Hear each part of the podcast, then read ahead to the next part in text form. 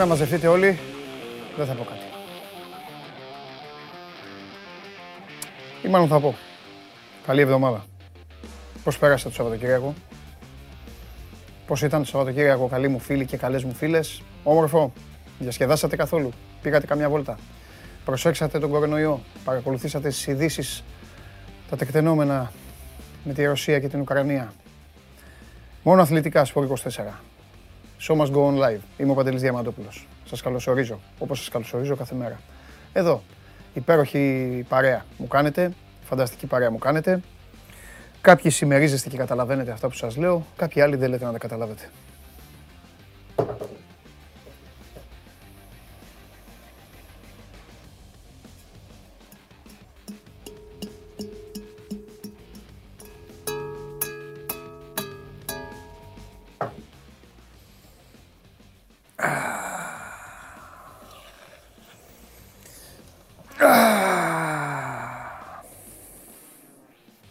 Γίνεται.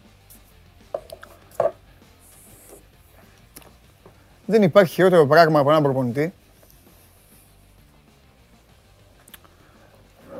να θεωρεί έπεσε ο coach να θεωρεί ότι συνέχεια θα βάζει έναν τερματοφύλακα να του πιάνει τα πέναλτι. Το περνάει και στην ομάδα του αυτό. Και δημιουργεί και παρεστήσεις και χαλάει και το χαρακτήρα αυτού του τερματοφύλακα.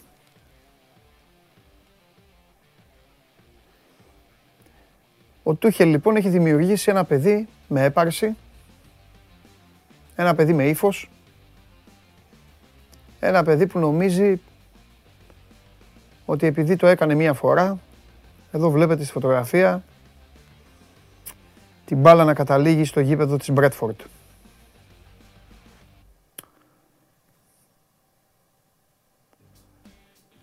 Έντεκα σουτ του έκαναν και στα 11 κορόιδευε. Χτυπιότανε. Πήγαινε πέρα δώθε. Δεν υπάρχει μεγαλύτερη δονή πέναλτι από αυτό του Φαν Ντάικ. Νομίζω ότι ακόμη και κάποιος που δεν έχει παίξει καθόλου μπάλα το καταλαβαίνει. Πήγε μάλιστα και διάλεξε και στερικόταν σε μια γωνία. Δεν έκατσε στη μέση στο τέρμα, το είδατε αυτό; Σαν να του λέει του Φαντάικα, έλα ναι, κάτω εκεί άμα είσαι μάγκας και αυτά. Και ο Λανδός με 1,5 βήμα του ρίξε τη φωτοβολίδα εκεί που στεκότανε. Και το επασχολήθηκε. Οι μισοί παίκτες Λίβερπουλ γελάγανε πράγμα. Το είδατε αυτό; Τους Σαλάχ, τον κοροϊδεύανε. Χτυπιότανε. Κρίμα. Κρίμα γιατί έχει παίξει στο Μπιλμπάου, στην Αθλέτικ. Έπαρση. Ύφος. Έτσι το λένε αυτό. Και σιγά το κύπελο. Αν τα λέμε όλα. Link up Αγγλίας. Και τι, Καραμπάο. Σιγά. Μη με αναγκάζεις να το πάρω όμως. Μη με φτάνεις εκεί. Δηλαδή, μη με προκαλείς. Αφού βλέπεις. Παίζω με τα τσικό που λέγανε και οι παππούδες. Με τα τσικό. Προχωράω, προχωράω, προχωράω. Έχω βάλει τον τερματοφύλακά μου που ο Κακομύρης πέφτει με το ζόρι. Ένα πέναλτι έπιασε με τη Λέστερ και ανοίξαμε σαμπάνιες. Εγώ θέλω να είμαι δίκαιος. Ο Κέλεχερ ήταν τραγικός χθες στα πέναλτι. Αλλά ο άλλος ήταν προκλητικός. Ε, αφού βλέπεις. Δεν έχω. Πάμε να παίξουμε τελικό εντάξει. Εκεί μου ακυρώνουν ένα γκολ offside. Μόνοι τους το είδανε. Την προηγούμενη, την προηγούμενη μέρα ο Ρόδρυ άλλαξε άθλημα. Το είδατε το, το παιχνίδι μπάσκετ το είδατε της Ευρωλίγκας; Το είδατε; Ευρωλίγκα. Σάββατο είδατε Ευρωλίγκα; Είχε Everton City. Το είδατε; Βγήκε ο Μπερτομέου λόγω του κορονοϊού. Έχουν γίνει τα παιχνίδια, έχουν, έχουν μπει εμβόλυμα παιχνίδια. Χθες έπαιξε ο Ερυθρός Αστέρας. Δεν ξέρω αν το έχουν σημειώσει εδώ τα παιχνίδια. Τα παιδιά. Ε, Ερυθρός Αστέρας, ε, τι ήτανε, με τη Φενέρ, αν δεν κάνω λάθος. Κέρδισε 74-69 ο Ερυθρός Αστέρας, χθες. Προχθές είχε το, είχε το Everton, το Everton City. Αυτό. Και μου εμφανίζεστε εσείς εδώ κάποιοι. Α. Έχετε τώρα... Α, εδώ κάποιοι εδώ στέλνουν μηνύματα. Έχουν τώρα διάλειμμα, 12 και 10. Πέφτουμε πάνω στο διάλειμμα του σχολείου τους, του τμήματός τους. Και στέλνουν μηνύματα. Πες για την κόκκινη. Γράφουν εδώ οι φίλοι μου. Θα βγεις δεύτερος, μου λένε οι άλλοι.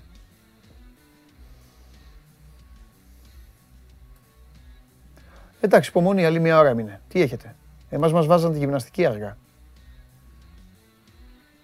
Εσείς τι έχετε τώρα, τι μάθημα; Τέλος πάντων, αυτός είναι ο πρόλογος για σήμερα, γιατί προκλήθηκα. Και όταν προκαλούμε, εγώ απαντάω αμέσως.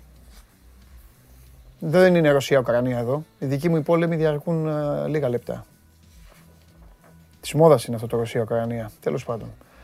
Λοιπόν, για να το αντιμετωπίσουμε και με λίγο σοβαρότητα, κάποια στιγμή θα πρέπει να τελειώσει αυτό. Αλλά να δούμε. Περιμένω τον Μάνο Χωριανόπουλο, τον διευθυντή του News 24 τον αγαπημένο μας καταστροφέα, να δούμε κατά πού πάει το πράγμα. Εσείς τι λέτε. Εγώ βλέπω ότι η Ευρώπη ε, μπαίνει δυναμικά. Βλέπω διάφορα πράγματα να γίνονται. Τώρα, αν όλα αυτά, όπως λένε κάποιοι, είναι για το Θεαθήνε ή κάποια είναι πολύ πιο σοβαρά από ό,τι φαίνεται, η ουσία είναι, καλοί μου φίλοι, ότι η ιστορία δεν τελείωσε τόσο γρήγορα όσο πίστευαν όλοι. Λοιπόν, κατά τα άλλα, ε, ο Ολυμπιακός κατέκτησε άλλο ένα πρωτάθλημα. Η διαφορά είναι στους 13.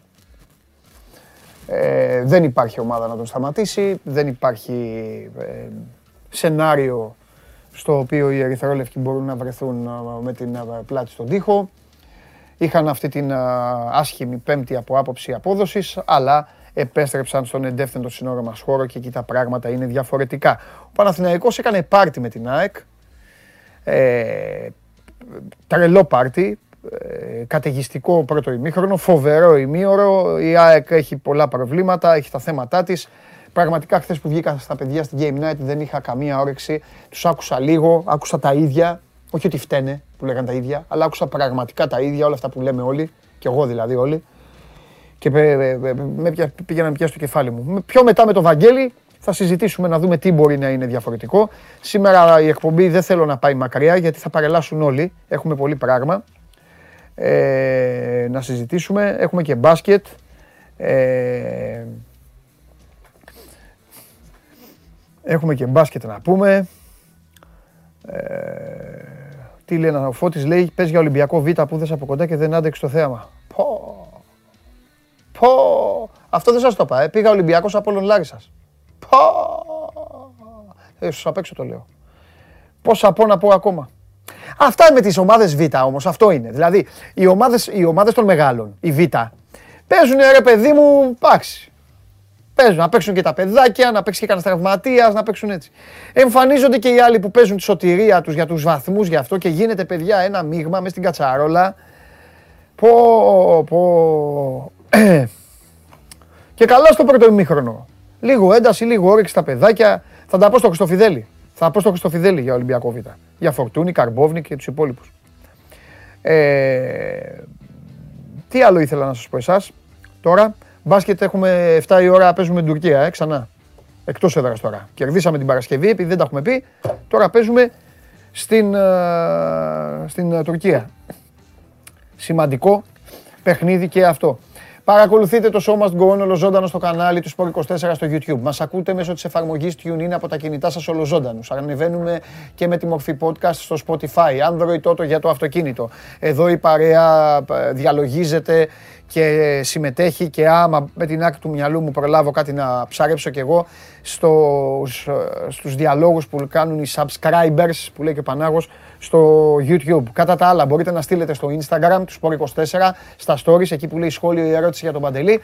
Κάνω και από εκεί μια περατζάδα και αν υπάρχει κάτι αξιόλογο για να συζητήσω ή μαζί σας ή με τα παιδιά εδώ που ε, κατά καιρούς παρελάβουν ε, τότε το συγκρατώ. Εδώ τα χαρτιά είναι γεμάτα. Θα μιλήσουμε για Άρη. Ε, ε, έχουμε Πολ. Τι Πολ έχετε βάλει; Τι έχετε βάλει; Α, προφανώς έχετε βάλει και τα play-off μέσα, ε.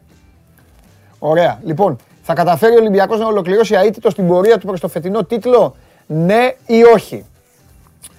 Λοιπόν, εγώ δεν θα ψηφίσω, αλλά θα πω κάτι, θα πω μια παράμετρο sport24.gr κάθετος vote. Τι εννοώ, ποια είναι η παράμετρος. Επειδή ο Ολυμπιακός έχει αυτή την καβάτζα τώρα τη βαθμολογική και επειδή δεν έχουν βγει ημερομηνίες του κυπέλου, εγώ θέλω να δω πότε θα μπουν τα κύπελα με τον ΠΑΟΚ, γιατί εκεί η λογική λέει ότι ο Μαρτίνς θα κάνει εκτεταμένο rotation. Βέβαια έχει μεγάλο ρόστερ.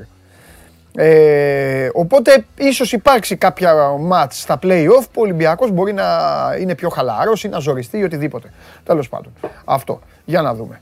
Ε, και επίσης ο Ολυμπιακός δεν θα έχει και μεγάλο διάστημα μετά ξεκούρασης. Ξεκινάνε νωρίς υποχρεώσεις του για την Ευρώπη και πάει λέγοντας. Και αυτά ο Μαρτίνς τα γνωρίζει και τους δίνει μεγάλη σημασία σε μια ομάδα η οποία ούτως ή άλλως έχει πρόβλημα φυσικής κατάστασης και το δείχνει όταν αντίπαλος είναι μια Αταλάντα ή είναι μια ομάδα η οποία δεν αγωνίζεται στην Ελλάδα τέλος πάντων. Αλλά επειδή ο Μαρτίνς θέλει να κοιτάξει ξανά την Ευρώπη, μπλα μπλα μπλα μπλα. Καταλαβαίνετε τι εννοώ. Τέλος πάντων, ψηφίστε εσείς ό,τι γουστάρετε και ό,τι αγαπάτε. Ο Άρης πέρασε από την Τρίπολη. Πέρασε από την Τρίπολη ο Άρης. Και τώρα αυτή τη στιγμή υπάρχει ένα σημαντικό ερώτημα. Ψέματα. Δύο ερωτήματα. Αλλά δεν θα τα κάνω στον εαυτό μου, ούτε σε εσάς. Θα τα κάνω στον κύριο στην επανομή.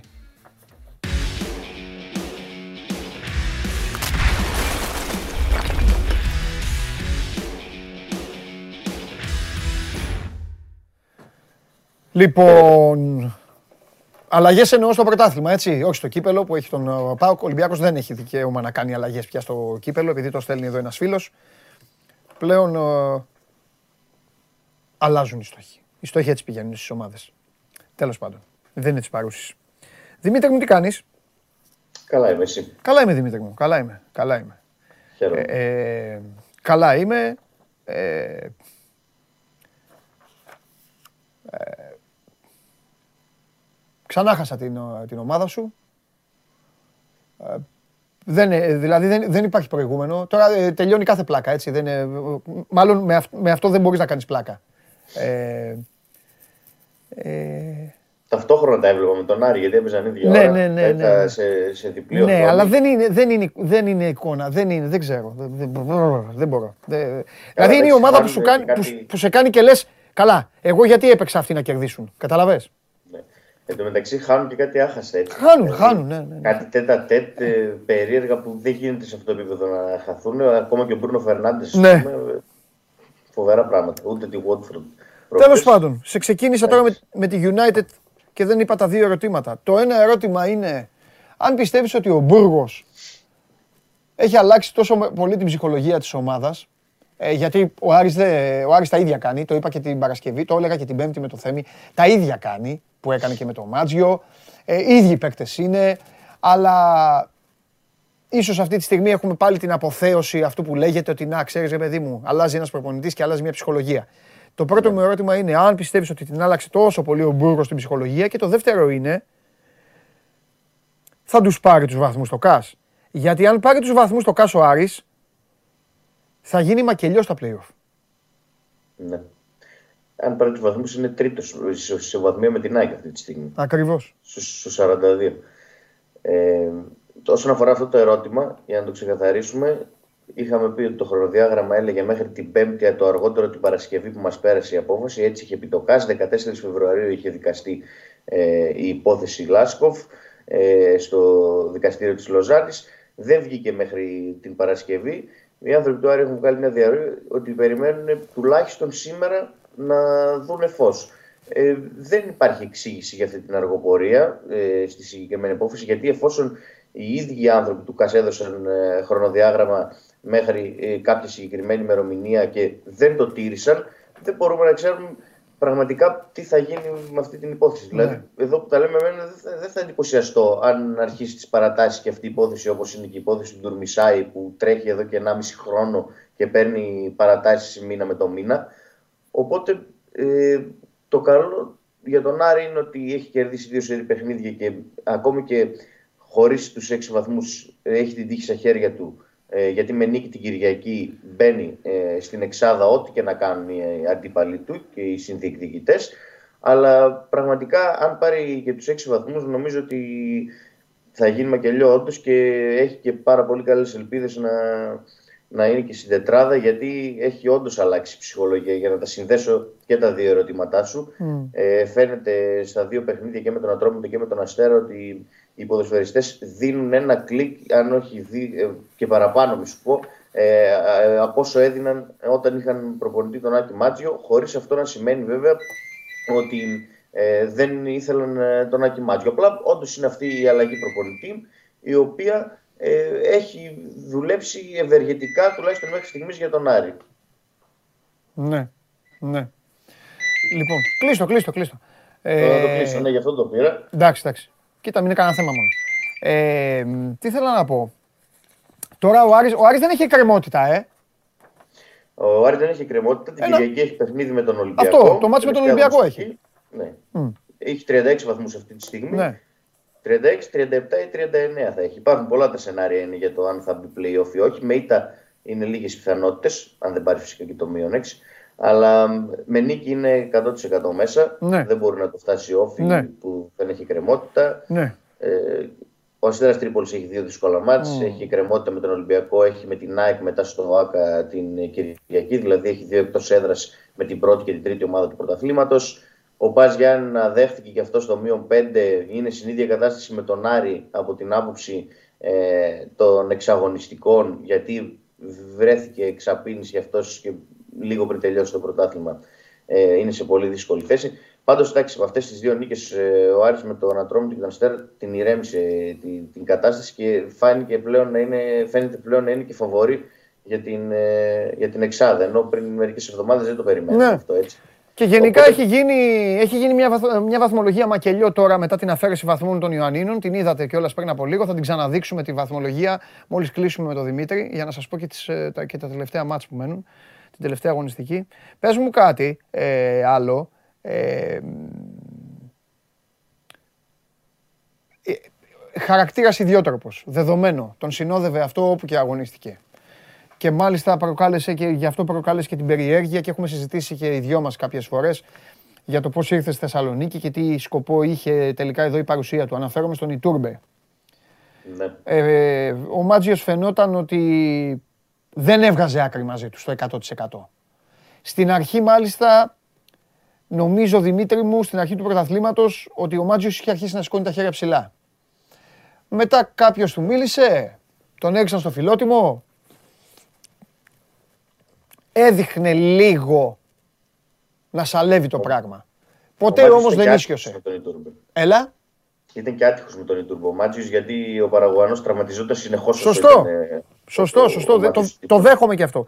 Όμως τώρα βλέπουμε άλλον Ιτούρμπε. Ε, Ξέρεις κάτι, τον, έχει, τον άρπαξε ο Μπούργος, του μίλησε ε, αρχικά ο Μπούργος το λογίζει ως ε, βασικό. Από τότε που ήρθε, δηλαδή ναι. λέει αυτός είναι ο βασικός ποδοσφαιριστής. Στον Άρη, επί Μάτζιου δεν υπήρχε αυτό. Ναι. Δηλαδή ο, ο Ιτούρπε δεν ήταν βασικός ναι. όσο ήταν ε, ο Μάτζιος προπονητής στον Άρη. Ο Μπούργος ήρθε έχοντας δει την ομάδα, ξέροντας τους ποδοσφαιριστές και είπε αυτή, αυτή και αυτή είναι η βασική. Δηλαδή ο Ιτούρπε είναι αυτός που ξεκινάει. Έπαιξε προχθές 85 λεπτά με τον Ατρόμητο ε, Χθε ε, πάλι έπαιξε πάνω από 60 λεπτά με τον ε, Αστέρα. Ναι. Δείχνει να βρίσκει ρυθμό. Εγώ πιστεύω ότι δεν έχει αλλάξει κάτι τόσο πολύ με την παρουσία του Μπούργος όσον αφορά τον Ιτούρμπε, αλλά ξεκινάει να βρίσκει ρυθμό και αυτός γιατί έχει ξεπεράσει τους τραυματισμούς εδώ και λίγο καιρό και δεν ταλαιπωρείται από αυτό το κομμάτι. Δηλαδή, όσο ήταν ο Μάτιος, έβλεπε σε ανά δύο εβδομάδες όλο είχε ένα πρόβλημα με το γόνατό του, ε, με τον οποίο στο Μοιριαίο δεν, δεν μπορούσε ποτέ να βρει ρυθμό γι' αυτό και δεν μπορούσε να παίξει τόσο πολύ και χαλιόταν και ο ίδιος. Δεν ήταν καλά ψυχολογικά και ο ίδιος. Τώρα, όσο έχει ξεπεράσει τους τραυματισμούς του και ε, έχει όλο και περισσότερα λεπτά, γι' αυτό, γι αυτό το βλέπουμε και καλύτερο. Δεν νομίζω ότι άλλαξε κάτι τόσο πολύ με την αλλαγή προπονητή. Απλά έχει ξεπεράσει τους τραυματισμούς και παίζει γιατί είναι όντως ε, για να παίξει. Είναι καλύτερος από τον Ματέο Γκαρσία και από τους υπόλοιπους οι οποίοι είναι σε αυτές τις θέσεις και είναι σε ντεφορμάρισμα. Από τον Περτόγλιο, για παράδειγμα, που είναι σε πολύ κακή κατάσταση και υπάρχουν και φόβοι και σοβαρό τραυματισμό του. Έτσι, γιατί έγινε αναγκαστική αλλαγή στην Τρίπολη προχθέ ο Μπερτόγλιο, μπήκε στο 69, ε, στο 59 μάλλον και στο 67 βγήκε μετά από 8 λεπτά. Ε, γιατί μετά από ένα μαρκάρισμα του Ατιέβθα δεν στάθηκε καλά, δεν πάτησε καθόλου καλά το γόνατό του πονούσε, σφάδαζε, ε, βγήκε αναγκαστική αλλαγή. Σήμερα θα κάνει μαγνητική ο Φακούντου Μπερτόλιο. Οπότε είναι και αυτό ένα ζήτημα για τον Άρη. Τον Ιτούρπε θα τον βλέπουμε από εδώ και στο εξής συνεχώς βασικό όσο είναι ε, υγιής. Και πάντως για να το συνδέσω με αυτό που με ρωτάς για τον Μπούργος, δείχνει ο Ιτούρμπε να είναι λίγο πιο φιλότιμος και λίγο πιο ενεργητικός στα ανασταλτικά του καθηκοντα Δηλαδή τον βλέπεις να είναι πιο συμμαζεμένος, να βοηθά περισσότερο τον μπακ του, να έχει περισσότερο μέτρα πίσω, να μην ξεχνιέται μπροστά. Ναι, ναι, ε, ναι, ναι, ναι, ναι άλλος παίκτης, άλλος παίκτης. Ναι, ε, όσον αφορά αυτό, είναι όπως όλη η ομάδα. Είναι πιο φιλότιμη ε, στα μαρκαρίσματα και στα τρεξίματά τους όπως όλοι οι ποδοσφαιριστές. Ναι. Ε, και ο Καμαρά και οι υπόλοιποι μεσοεπιθετικοί. Εντάξει, ο Μαντσίνη είναι ο καλύτερος παίκτης του Άρη τις τελευταίες εβδομάδες, μακράν από τον δεύτερο. Αλλά είναι η αλλαγή προπονητή που έχει λειτουργήσει. Και δεν έχει βγει τυχαία αυτό για τις αλλαγές προπονητών, ότι κάνουν καλό. Μπορεί ο Μπούργος να είναι χειρότερος προπονητής στο μάτσο, δεν το ξέρουμε. Θα το κρίνουμε σε, 100%. σε λίγο καιρό. Έχεις δίκιο. Έχεις δίκιο Αλλά αυτή τη στιγμή. 100% δίκιο έχεις. Είναι καλός αυτή τη στιγμή. Μάλιστα. Mm. Ωραία. Εντάξει, ε, Δημήτρη μου, θα τα πούμε. Ο Άρης ε, τι να σου πω, πηγαίνει μία, μία από εδώ, μία από εκεί. Ναι. Τον εαυτό του. Ε, βασανίζει, το, βασανίζει το κορμί του Άρης. Έχοντας παίξει στο μεγαλύτερο διάστημα καλύτερη μπάλα από πέρυσι. Ναι, Αλλά φαντάσου ότι πέρυσι έκλεβε την παράσταση και φέτος όχι. Δηλαδή για να δεις τι σου είναι το... Τέλος πάντων και έχει και τη δεύτερη καλύτερη άμυνα, έτσι, γιατί λέμε όλο για την επίθεση κτλ. Ναι. 20 γκολ έχει φάει μόνο και έχει 13-0 στην αιστεία του. Μόνο ο Ολυμπιακός έχει τόσα, είναι μαζί. Είναι σε, σε καλή κατάσταση αμυντικά. Αν είχε και ένα γκολτή θα μιλούσαμε εντελώς διαφορετικά, για εντελώς διαφορετικά πράγματα τώρα, αλλά και πάλι αν μπει στα playoff έτσι πως έχει έρθει η κατάσταση, νομίζω ότι οι άλλες ομάδες, γιατί δεν τον υπολογίζαν και τόσο πολύ τις τελευταίες εβδομάδες, θα δυσκολευτούν πολύ μαζί του. Μάλιστα. Φιλιά. Καλή συνέχεια. Να σε καλά. Λοιπόν, πριν πάμε στον Παναθηναϊκό και όσοι είστε Παναθηναϊκοί θα ήθελα τώρα την άποψή σας να τα στείλετε στο Instagram και πώς είδατε την ομάδα και αν θέλετε κάτι να μιλήσουμε, να συζητήσουμε κανένα θέμα για το, με τον Κώστα, πέρα από αυτό που έχω υπολογισμένο. Παρακαλώ πολύ να δώσουμε ε, full την ε, βαθμολογία. Εδώ βλέπουμε λοιπόν αυτή τη στιγμή πως έχει κατάσταση με τα παιχνίδια τα λιγότερα.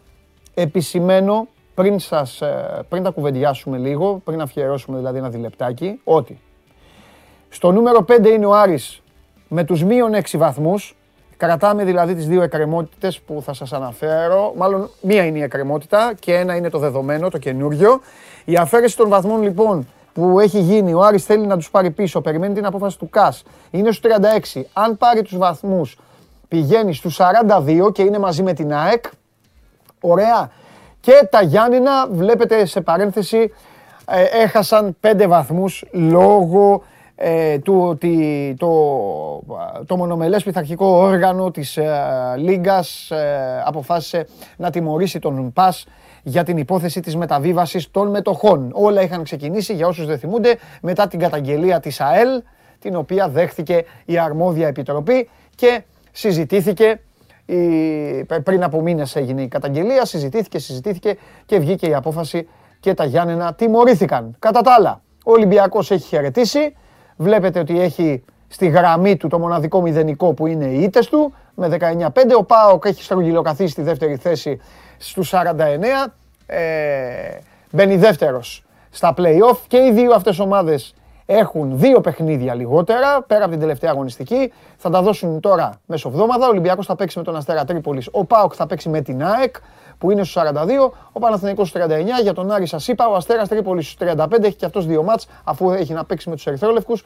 Ο Όφη είναι στους 34. Ο Όφη ο οποίος μετά από αυτό που έπαθαν τα Γιάννενα καταλαβαίνετε ότι πλέον ενδιαφέρεται για να χωθεί στην Εξάδα και οι πιθανότητες του όσον αφορά στον ίδιο του τον εαυτό δεν είναι λίγες γιατί υποδέχεται στο Γεντικουλέ την τελευταία αγωνιστική, τον τελευταίο Απόλλωνα και από εκεί και πέρα ε, τα Γιάννενα κατρακύλησαν εκεί βαθμολογικά. Ο Πανετολικός είναι παρέα με το Βόλος στους 29. Ε, Ο Ιωνικός ε, έχει στρογγυλοκαθίσει σε μια θέση ασφάλειας ε, στους 26 βαθμούς και από εκεί και πέρα η Λαμία είναι στους 18, ο Ατρόμητος είναι στους 17 και τελευταίος είναι ο Απόλλωνας στους 13.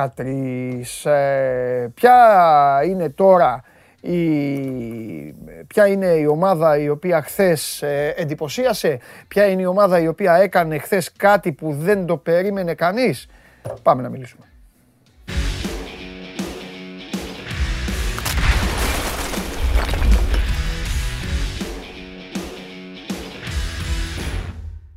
Καλημέρα. Καλημέρα, καλή εβδομάδα. Επίσης Κώστα μου. Λοιπόν, ποιο είναι αυτό το, το, το, το που δεν περίμενε κανείς για να το ξεκαθαρίσω, να ξεκαθαρίσω και τη θέση μου. δεν περίμενε ότι ο Παναθηναϊκός θα κερδίζει 3-0 την ΑΕΚ με συνοπτικές ε, διαδικασίες. Θεωρούσα το πιθανότερο ρόλο να την κερδίσει την ΑΕΚ. Το είχα δει στο μυαλό μου 1-0, άντε κανένα 2-1. Ε, έγινε ένα εξαιρετικό πρώτο ημίχρονο, ένα απίθανο πρώτο ημίχρονο. Για το τι έγινε στο δεύτερο θα πει καλύτερα ο Κώστας γιατί εγώ ε, έβλεπα την ομάδα του στην Αγγλία να, να, υποφέρει από το μεγάλο, από το μεγάλο κέπα. Έλα καλά να πάθετε, σταμάτα. Και να σου πω κάτι. Ε, αν ήταν οι τερματοφύλακες ε, οι βασικοί, ο Άλισον και ο Μεντί, ε, θα είχε τελειώσει η διαδικασία πολύ νωρίτερα. Θα είχαν πιάσει πέναλτι. Ο Κέλεχερ δεν μπορεί να πιάσει πέναλτι ο τίμιος και ο Κέπα εντάξει τιμωρήθηκε για το υφάκι του. Ο Κέπα έχει ένα, μια κωλοφαρδία την έχει. Ε, ναι. Αλλά έχει πάρει δύο τρόπαια έτσι. Ναι, ρε φίλε, αλλά εντάξει, κάτσε και λίγο ήσυχα σε Δες το πέναλτι, δες τι έκανε στο Φαν Ντάικ και θα βγει από μέσα σου. Αν δεν βγει από μέσα σου το μπράβο ρε Φαν Ντάικ, καλά του έκανες. Ε, ε, εγώ να μην μου ξαναμιλήσεις άμα δεν βγει. Επειδή σε ξέρω, πίστεψέ με. Λοιπόν. Δεις, εγώ με το Mount έχω περισσότερο. Α, έχασε, ναι, έχασε, έχασε. Πάρ' το αγόρι μου, σε παρακαλώ. Πάρ' το αγόρι μου, Ναι. Λοιπόν, με το Mount τα είχες. Με τον Παλάσιος και τους άλλους όμως δεν μπορείς να τα έχεις. Κάμε τον Παλάσιος και δεν τα έχω εδώ και πολύ καιρό γιατί είναι ο πιο τίμιος από όλους. Εσύ, φοβερή κίνηση. Ρε, δεν με νοιάζει, να σου πω κάτι, δεν με νοιάζει το τελείωμα. Δεν με νοιάζει τον γκολ. Ρε, έχει κάνει φοβερή κίνηση. Ρε, έχει φύγει από το ύψος της μεγάλης περιοχής του Παναθηναϊκού. Έχει ακολουθήσει τη φάση του. Βγάζουν ωραία μπάλα και πάει την ταξιδεύει την μπάλα. Καλά για την ΑΕΚ, ας μην μιλήσουμε. Θα τα πούμε μετά για την ΑΕΚ, τι έχει κάνει. Και πάει και τελειώνει ο μάγκας. Ωραίο γκολ. Κοιτάξτε να δεις. Η χθεσινή είναι για μένα η μεγαλύτερη νίκη της τελευταίας τριετίας. Όχι για πλευρά εμφάνισης, ναι. Ε, σημασίας, γιατί ο Παναγό και εγώ τα έπρεπε να μπει οπωσδήποτε να διασφαλίσει την παρουσία του στα playoff, γιατί ο ίδιος τα είχε κάνει ε, ρόιδο το τελευταίο διάστημα με το να ξοδεύει βαθμούς δεξιά και αριστερά. Είναι η πρώτη φορά που έφτασε σε ένα τέτοιο must-win παιχνίδι ο Παναθηναϊκός και με μεγάλο αντίπαλο και το πήρε όπως έπρεπε να το πάρει αυτό το παιχνίδι. Είναι η πρώτη φορά που ήταν τόσο πιστικός. Και για μένα γι' αυτό είναι η πιο σημαντική νίκη της τελευταίας τριετίας, γιατί δείχνει, είναι η πρώτη φορά που δείχνει κανονικό μέταλλο. Μέχρι τώρα, όποτε τα πράγματα ζόριζαν ή όποτε πέρσι στα playoff έπρεπε να κάνει κάποια πράγματα παραπάνω για να ε, διεκδικήσει ακόμα και φέτος. Σε παιχνίδια που ήταν καλύτερος, με την άξιο το πρώτο ήταν πολύ καλύτερος. Mm. Δεν το έπαιρνε αυτό που δικαιούταν. Χθες ήταν η πρώτη φορά που έδειξε μέταλλο από νωρίς. Επίσης, κάτι άλλο για να έχει εικόνα λίγο και ο κόσμος επειδή το κουβαλούσε μέσα του Γιωβάνοβιτς όλο αυτό και είχε κάνει και κάτι δηλώσεις στο συνδρομητικό της Κοσμοτέ πριν το παιχνίδι. Ότι έχει πάρει πάνω του το θέμα ότι έχει κάνει δεκαετίες ο Παναθηναϊκός και λέει ότι υπεύθυνος είμαι εγώ και κανένας άλλος για τις δεκαετίες. Το έφερε βαρέως. Μετά, ειδικά το μάτι στο Αγρίνιο, που πίστευε ότι η ομάδα έχει αρχίσει να ρολάρει πάλι, το γεγονός ότι έκανε τα ίδια πισωγυρίσματα σε εκτός έδρας παιχνίδι, ε, το έφερε βαρέως μέσα του πολύ ναι. ο Σερβότ. Και αυτή η εβδομάδα ήταν και λίγο τυχερός ο Παναθυναϊκό στο εξής. Τώρα παραμονή, εβδομάδα ξέρεις τώρα. Μεγάλο αγώνα με την ΑΕΚ. Ωραία, όλα τα φώτα πάντα στρέφονται στο αγωνιστικό κτλ. Ήταν τυχερός ο Παναθυναϊκό γιατί από την Τετάρτη και μετά έφυγαν όλα τα φώτα από το αγωνιστικό και πήγαν στο γηπαιδικό. Δικαίως γιατί είχαμε εξέλιξη εκεί. Είχαμε ρεπορτάζ, είχαμε ναι. θέματα. Ναι. Είχε παρουσιάσει συμβάσεων. Είχε και άλλη κουβέντα γύρω-γύρω. Οπότε είχε την ευκαιρία να συγκεντρωθεί και καλύτερα και το αγωνιστικο να είναι πιο προσιλωμένη και επίσης έχει γίνει και μια μεγάλη κουβέντα από την πλευρά του Ιωβάνοβιτς μεσοβδόμαδα με τους ποδοσφαιριστές, στην οποία τους έχει περάσει και έχουν καταλάβει σε μεγάλο βαθμό, όπω φάνηκε, η διάρκεια θα το δείξει, το πόσο πραγματικά δικούσαν τους εαυτούς τους με όλε αυτές τις γκέλες δεξιά και αριστερά, όπου έβγαινε ο Παναθυνακό από τα διόδια. Λοιπόν, ε, αυτό φάνηκε και στην προσήλωσή του και στην αποτελεσματικότητά του. Ξαναλέω, δεν ήταν εύκολο. Η ΑΕΚ στο πρώτο τέταρτο έχει μπει λίγο πιο πιστικά. Έχει ένα πλάνο ο Γιάννη να πιέσει ψηλά, του δυσκολεύσει την κυκλοφορία, την πρώτη πάσα και όντως υπέφερε εκεί ο Ρούμπεν και ο Αλεξανδρόπουλος. Κατέβηκε πολύ χαμηλά ο Γκατσίνοβιτς για να αποφορτήσει λίγο την κατάσταση. Αλλά στην πρώτη ευκαιρία που βρήκε ο Παναγιώ να κάνει κάθε την κίνηση με τον ε, Αλεξανδρόπουλο και πήρε το πέναλτι, μετά η ΑΕΚ κατέρευσε. Ναι και θα μπορούσε και στο δεύτερο ημίχρονο, αν ήταν λίγο πιο αποτελεσματικός ο Παναθυναϊκό, να είχε πάει και πιο ψηλά το σκορ. Σε κάθε περίπτωση πάντως είναι ναι. μια πολύ σημαντική και πιστική νίκη. Ήταν ένα ωραίο, ήταν... Πάντο, ήταν ένα ωραίο πάντως πρώτο ημίχρονο. Ωραίο, πολύ ναι. ωραίο. Το ευχαριστήθηκα Ε, το ευχαριστήθηκα με την ψυχή μου. Ήταν δηλαδή ε, ίσως αυτές οι δύο ομάδες, ρε παιδάκι μου, ε, ήθελα να δώσουν, ειδικά και ο Παναθηναϊκός, ήθελα να δώσουν αυτά που δεν, επειδή είχα βρεθεί στο ΆΚΑ, στο πρώτο mm-hmm. μάτς, θυμάσαι και σου έλεγα, ναι, ναι, το, το κεφάλι μου, Κώστα, τι πάθαμε, τι είδαμε. Θέλα να δώσουν λίγο και μία απάντηση ότι μπορεί να παίξουν μεταξύ τους καλύτερα. Ωραίο πρώτο ημίχρονο, τρία γκολ, δύο δοκάρια η ΑΕΚ. Ε, Ένα δοκάρι από κόνερα Αϊτόρ. Ναι, ναι, μπράβο, δοκάρια Αϊτόρ. Ναι, γεμάτο, γεμάτο, γεμάτο.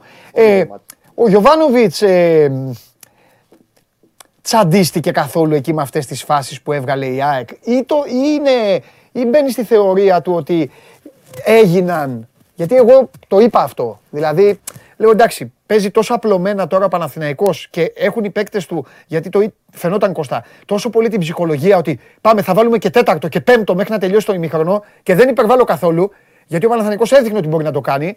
Έχασε ευκαιρίες τον Ιωαννίδη. Ακριβώς. Λοιπόν, ήταν απόρρια λοιπόν αυτή της συνθήκης, οπότε τους συγχωρεί ή τώρα θα τους πιάσει λίγο και θα τους πει. Ο Παναθηναϊκός είχε πρόβλημα σε δύο πράγματα. Στην αρχή, στο πρώτο τέταρτο στην κυκλοφορία, όπου ναι. η ΑΕΚ την κρατούσε και την κουβάλαγε καλά προς το δικό του μισό, αλλά δεν είχε δεχτεί απειλή. Ναι. Εκεί πιστεύω ότι τσαντίστηκε και είναι δεδομένο ότι θα γίνει και κουβέντα ναι. πάνω σε αυτό. Οι στατικές φάσεις. Δηλαδή, η ΑΕΚ έχει ναι. κάνει ε, τρεις ευκαιρίες από στατικές φάσεις. Την κεφαλιά τους έχουν φεύγει ε, out.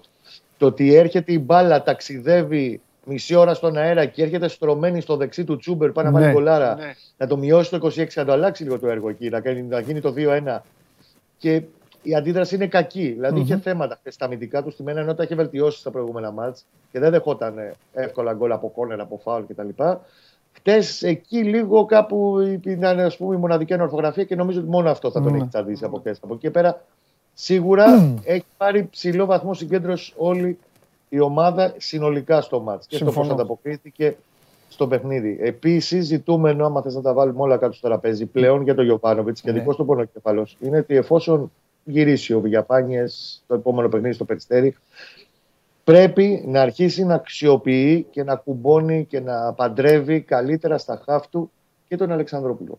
Αυτό έχουν έρθει, έχουν στείλει ήδη εδώ τα παιδιά, εδώ οι φίλοι μας ε, οι καλοί, έχουν στείλει στο Instagram. Περιμένω απλά να ολοκληρώσεις για να βάλω στην κουβέντα. Αλλά το, Ο λόγος που ο Σωτήρης από ένα σημείο και μετά, όταν έκανε τριάδα στη μεσαία γραμμή ναι. με σταθερό σχηματισμό το Ρούμπεν Μαουρίσιο Βηγιαφάνιε, ναι είναι ότι ο Αλεξανδρόπουλος είναι για μένα ο καλύτερος παίκτης στην Ελλάδα, ο καλύτερος χαφ στην Ελλάδα παρότι είναι 20 χρονών. Ναι. Στο να ναι. παίζει κάθετα κουβαλώντας την μπάλα. Mm-hmm. Έχει όμως δύο ζητήματα τα οποία είναι θέμα δουλειάς. Δεν είναι θέμα ότι πω, πω, δεν τα παίρνει τα γράμματα. Mm. Θα το βελτιώσει. Είναι 20 χρονών. Ναι. Τις τελικές του αποφάσεις, επιλογές του, το πώς θα τη μοιράσει την μπάλα από εκεί ναι. και πέρα. Και τέλος πάντων, ποια θα είναι η τελική απόφαση που θα πάρει, αν θα σουτάρει, αν θα τη δώσει, ναι. σε ποιο χρόνο θα τη δώσει την μπάλα. Ναι. Και κυρίως το να παίξει συνδυαστικά. Ναι. Σε αυτούς τους δύο τομείς υστερεί. Κοστάρα μου, το ναι. πότε θα τη δώσει είναι θέμα λίγο παραστάσεων που δεν έχει και λίγο οξυδέρκειας όπου θέλουμε να πιστεύουμε θα αυξηθεί. Γιατί ξέρεις, κάποια στιγμή ε, το ταλέντο σε πάει. Το δεύτερο που είπες όμως έχει να κάνει λίγο και με τους συμπαίκτες του. Και ο ίδιος πρέπει να βελτιωθεί μέσα από την προπόνηση. Ναι, θα βελτιωθεί, αλλά πρέπει και οι άλλοι να βγαίνουν για να τη δώσει. Κατάλαβε. Δηλαδή, όταν ένας παίκτης πηγαίνει κατά μέτωπο καλά, το ξέρεις πάρα πολύ, αισθάνεται ότι εκείνη την ώρα είναι ικανός να περάσει τους πάντες. Για, για να τη δώσει όπως θες εσύ, γιατί δεν γίνεται να τους περάσεις, πρέπει και αυτός να του κόψει λίγο πιο γρήγορα, αλλά πρέπει να γίνει και η κίνηση. Νομίζω ότι ο Παναθηναϊκός... Είναι μέσα από την προπόνηση αυτό το θέμα. Άνοιξαν να λέω οι τριάδες ναι. συγκεκριμένοι και παγιωθεί για δύο μήνες μέχρι ναι. να αρχίσουν οι τραυματισμοί ναι. του Μαωρίσου και τώρα του Βηγιαφάνια. Είναι γιατί οι τρεις τους ήξεραν πολύ καλά πώς να παίξουν και στον χώρο, πώς ναι. να βγάλουν την μπροστά, πώς να χτίσουν σκαλοπάτια. Σε αυτό το κομμάτι του ποδοσφαίρου ναι. μπορεί ο Σωτήρης να μπει και να κουμπώσει πολύ καλά. Ναι. Του δίνει πράγματα, το αφαιρεί από τον τρόπο παιχνιδιού που θέλει να παίξει τουλάχιστον ο Γιωβάνοβιτς πράγματα. Ναι. Είναι στο χέρι του και θέμα προπόνηση κτλ. Βέβαια είναι και θέμα Γιωβάνοβιτς να κρίνει σε ποια μάτς και σε ποιες συνθήκες μπορεί να του κουπώσει καλύτερα και να πάρει το χρόνο που του αναλογεί. Μ' αρέσει που την άνοιξε στην παρένθεση αυτή γιατί είχαμε πρώτον το φίλο μας που δεν έχει το ονοματάκι του, έχει το επώνυμό του, οπότε άφησε τον στην ησυχία του που λέει: Πείτε μου, ρε παιδιά, πώς γίνεται να μην είναι βασικό ο Αλεξανδρόπουλος. Πείτε μου.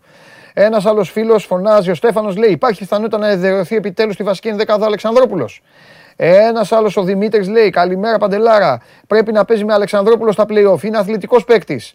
Ο Άρης λέει: Πώς γίνεται να μην παίζει ο Αλεξανδρόπουλος τόσο καιρό; Τέσσερις ταχύτητες πάνω από όλους. Ο Γιάννης, ο Αλεξανδρόπουλος με τα καλά και τα κακά πρέπει να ξεκινάει βασικός σε αυτό το Παναθηναϊκό. Λοιπόν, ε, ο Ανδρέας, ο Αλεξανδρόπουλος έπρεπε να παίζει περισσότερο φέτος. Ε, Καταλαβαίνεις ότι όλοι αυτοί δεν μπορεί να είναι οικογένεια Αλεξανδρόπουλου, εγώ έτσι; Συμφωνώ. συμφωνώ και το δέχομαι και εγώ ίδιος. Και τους ευχαριστώ τους φίλους μας που έστειλαν και ε, αντέδρασαν αμέσω. Ο ίδιος ο Γιωβάνοβιτς να ναι. κρίνει σε ποια μάτς μπορεί να κουμπώνει τα αγωνιστικά του χαρακτηριστικά περισσότερο παρότι μπορεί να του φέρει κάποια άλλα πράγματα. Ωραία, εντάξει. εντάξει. Μέσα από την καθημερινότητα πρέπει και ο Σωτήρης να εξελίξει λίγο κάποια πράγματα στο παιχνίδι. Το καταλάβαμε, παιδί μου. Δεν στα, δεν στα διάβασα για να τα ξαναπούμε. Απλά στα διά, τα διάβασα για να ακούσουν και οι άνθρωποι που στείλανε. Πάμε σε άλλα όμως τώρα, γιατί τους το υποσχέθηκαν να στείλουν. Ένας άλλος φίλος λέει: Ο Παναθηναϊκός εντός έδρας πάει για πρωτάθλημα, εκτός έδρας άστο.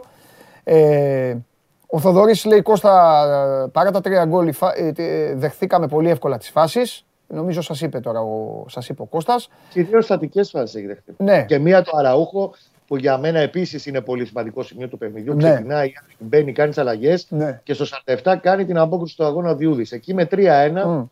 μπορεί να γινόταν λίγο ε, ανάκατα ναι. μετά. Δεν το ξέρεις. Mm-hmm. Ωραία. Ένας άλλος φίλος ρωτάει, λέει από την ομάδα Β υπάρχουν τώρα απουσίες λέει στα χάφου. Αθανασόπουλος δεν μπορούσε να παίξει, έπαιζε και πέρυσι. Αθανασακόπουλος. Αθανασόπουλο τον λέει, Αθανασακόπουλος έχεις δίκιο. Ε, ένας άλλος λέει: είδα, είδα κάτι λεκτικές μονομαχίες Πέρεθ Διούδης στο γήπεδο. Κυρίως επειδή ο Διούδης γέμιζε απευθείας. Του είπε: Παίξε 100. Τώρα αυτό δεν το αλήθεια δεν ε, εντάξει, γίνονται αυτά.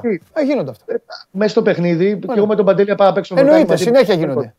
Τι έχουμε να πούμε, mm. Λοιπόν, ε, τι άλλο, Αλεξανδρόπουλο, Αλεξανδρόπουλο, Αλεξανδρόπουλο. Τι γίνεται με την ανανέωση του Χουάν Καρλέο Φώτη. Καλημέρα, φωτάρα κιόλας που μας λες. Δεν θα αργήσουν οι επόμενες εξελίξεις. Αυτό ναι. μπορώ να σου πω προς το παρόν. Ναι.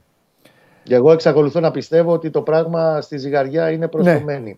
αυτή τη στιγμή. Mm-hmm. Σε έναν άλλο φίλο ο Ιωαννίδης του θυμίζει, λέει Κωνσταντίνου ή προτρέχει. Λίγο βιάζεται. Okay, το είπε, Απλά το είπε ο, μόνος ο, Φώτης, ναι. ο Φώτης δείχνει στο τελευταίο μήνα όπου έχει εδραιώσει δικαίως την παρουσία στην Αντεκάδα ναι και αυτός με πολλή δουλειά, γιατί και αυτός σκυλί του πολέμου είναι, δουλεύει πάρα πολύ. Γι' αυτό το, το έχει αδυναμία ο γιωβανοβιτ Έχει, δεν θα γίνει Φαν Νίστελροϊ ποτέ, OK. Okay, αλλά έχει πέντε χαρακτηριστικά που δεν τα συναντάς εύκολα στο ελληνικό ποδόσφαιρο. Ναι. Το θέμα είναι μόνο δουλειά. Ναι. Και εφόσον το παιδί αυτό δουλεύει και αρχίζει και παίρνει και το χρόνο που το αναλογεί, νομίζω και ότι ο Πογέτ μμ. που ήταν στην κερκίδα σίγουρα θα είναι ευχαριστημένος βλέποντας και ναι. τον ε, Ιωαννίδη σε αυτή την κατάσταση είναι ένα, για μένα, Παναγό θέλει σέντερ φορ, θέλει killer. Απλά ο Ιωαννίδης μπορεί να είναι ένα υπέροχο backup, ένας παίχτη πρώτης γραμμής του rotation στη θέση του επιθετικού, εφόσον ο Παναγό πάρει striker goalji. Μάλιστα. Έβγαλες, έβγαλες μεγάλη πάσα στο Δημήτρη που λέει ότι με ένα γκίλερ το χθεσινό σκορ θα ήταν σίγουρα 5-0 και κάνει και λίγο πλάκα εδώ ο φίλος μας ο Περικλής. Λέει είμαι απογοητευμένος από το αποτέλεσμα, έπρεπε να είχαμε βάλει 5-6 γκολ. Εντάξει. Να ευχαριστιέσαι ο κόσμος της ομάδας να κάνει χιούμορ παρά να είναι, στη, ξέρεις, να είναι στην, στην άλλη κατάσταση. Και έχεις δίκιο για αυτό που πες για την τριετία, γιατί ο κόσμος του Παναθηναϊκού έχει περάσει άσχημα. Οπότε ένα τέτοιο μάτ το χρειαζόταν δηλαδή. Ξέρεις τι έγινε; Και σε, σε κλείνω με αυτό. Σε κλείνω με αυτό. Δεν αρκεί μόνο ρε παιδί μου να ανοίγουν το μεσημέρι τις τηλεοράσεις εδώ να βλέπουν δύο τύπους να λένε ε, καλή μπάλα, ε, ωραία δουλειά, σωστή δουλειά. Καταλαβες. Θέλουν να ρίξουν και να παίρνει ένα λεγόμενο μεγάλο παιχνίδι να το πάρουν αέρα πατέρα. Γι' αυτό και εγώ έγραψα και σου λέω χθες ότι ήταν η πιο μεγάλη νίκη της τριετίας ε, ναι, και ξέσπασε χωρίς να, κάνει, να κάνει εκπτώσεις. Ναι. Γιατί μέχρι τώρα έκανε εκτό δεξιά και αριστερά. Ναι. Οι εκπτώσεις του είναι ότι έχανε ένα σκασμό ευκαιρίες και βαθμούς. Ε, βρέθηκε ένα μάτσο που ξέσπασε. Το θέμα είναι να γίνει από εδώ και πέρα κανόνας και όχι απλά φωτοβολίδα τέτοιου είδους αποτελέσματα. Γιατί οι εμφανίσεις στην πλειοψηφία είναι καλές. Το θέμα είναι τα αποτελέσματα και η αποτελεσματικότητα. Ναι, και, και αφήνω αστερίσκο για το, για το μέλλον των συζητήσεών μας. Με κουρμπέλι υγιή και δυνατό Αλεξανδρόπουλο δίπλα και έναν επιθετικό που να ξέρει να παστελώνει, άλλος Παναθηναϊκός. Αλλά αυτά τώρα δεν θέλω γιατί θα κλείσεις και θα κάνεις έτσι. Θα σε πιάσει τρέμουλο. Θα πεις Αχ, τι είπε, Αχ, Και ένα εξτρέμα ακόμα ναι. και ένα μπακ ακόμα. Ναι. Ωραία, φιλιά πολλά. Μιλάμε, τα λέμε Κωστάρα. Να σε καλά. Να σε καλά, εσύ πάντα. Λοιπόν, αυτά για τον Παναθηναϊκό, ο οποίος είναι ο πιο χαμογελαστός ε, του Σαββατοκύριακου στην Ελλάδα. Μετά το 3-0 ε, επί της ε, ΑΕΚ, η ΑΕΚ, τι είχες Γιάννη, τι είχα πάντα, τα ίδια παντελάκι μου, τα ίδια παντελή μου. Όποια θυμοσοφία θέλετε να χρησιμοποιήσετε με ελληνικό όνομα, βάλτε τη μέσα θα πέσετε. Τώρα θα μου πείτε Ολυμπιακός γιατί δεν ήταν χαμογελαστό. Όχι, ο Ολυμπιακός ήταν άνετο. Θα τα πούμε αργότερα για τον Ολυμπιακό σε βάθος χρόνου. Τώρα όμως. Ήρθε η στιγμή που απολαμβάνω μόνο εγώ. Δεν με ενδιαφέρει αν απολαμβάνετε εσείς. Γιατί θα μιλήσω με τον αδερφό μου. Πάμε.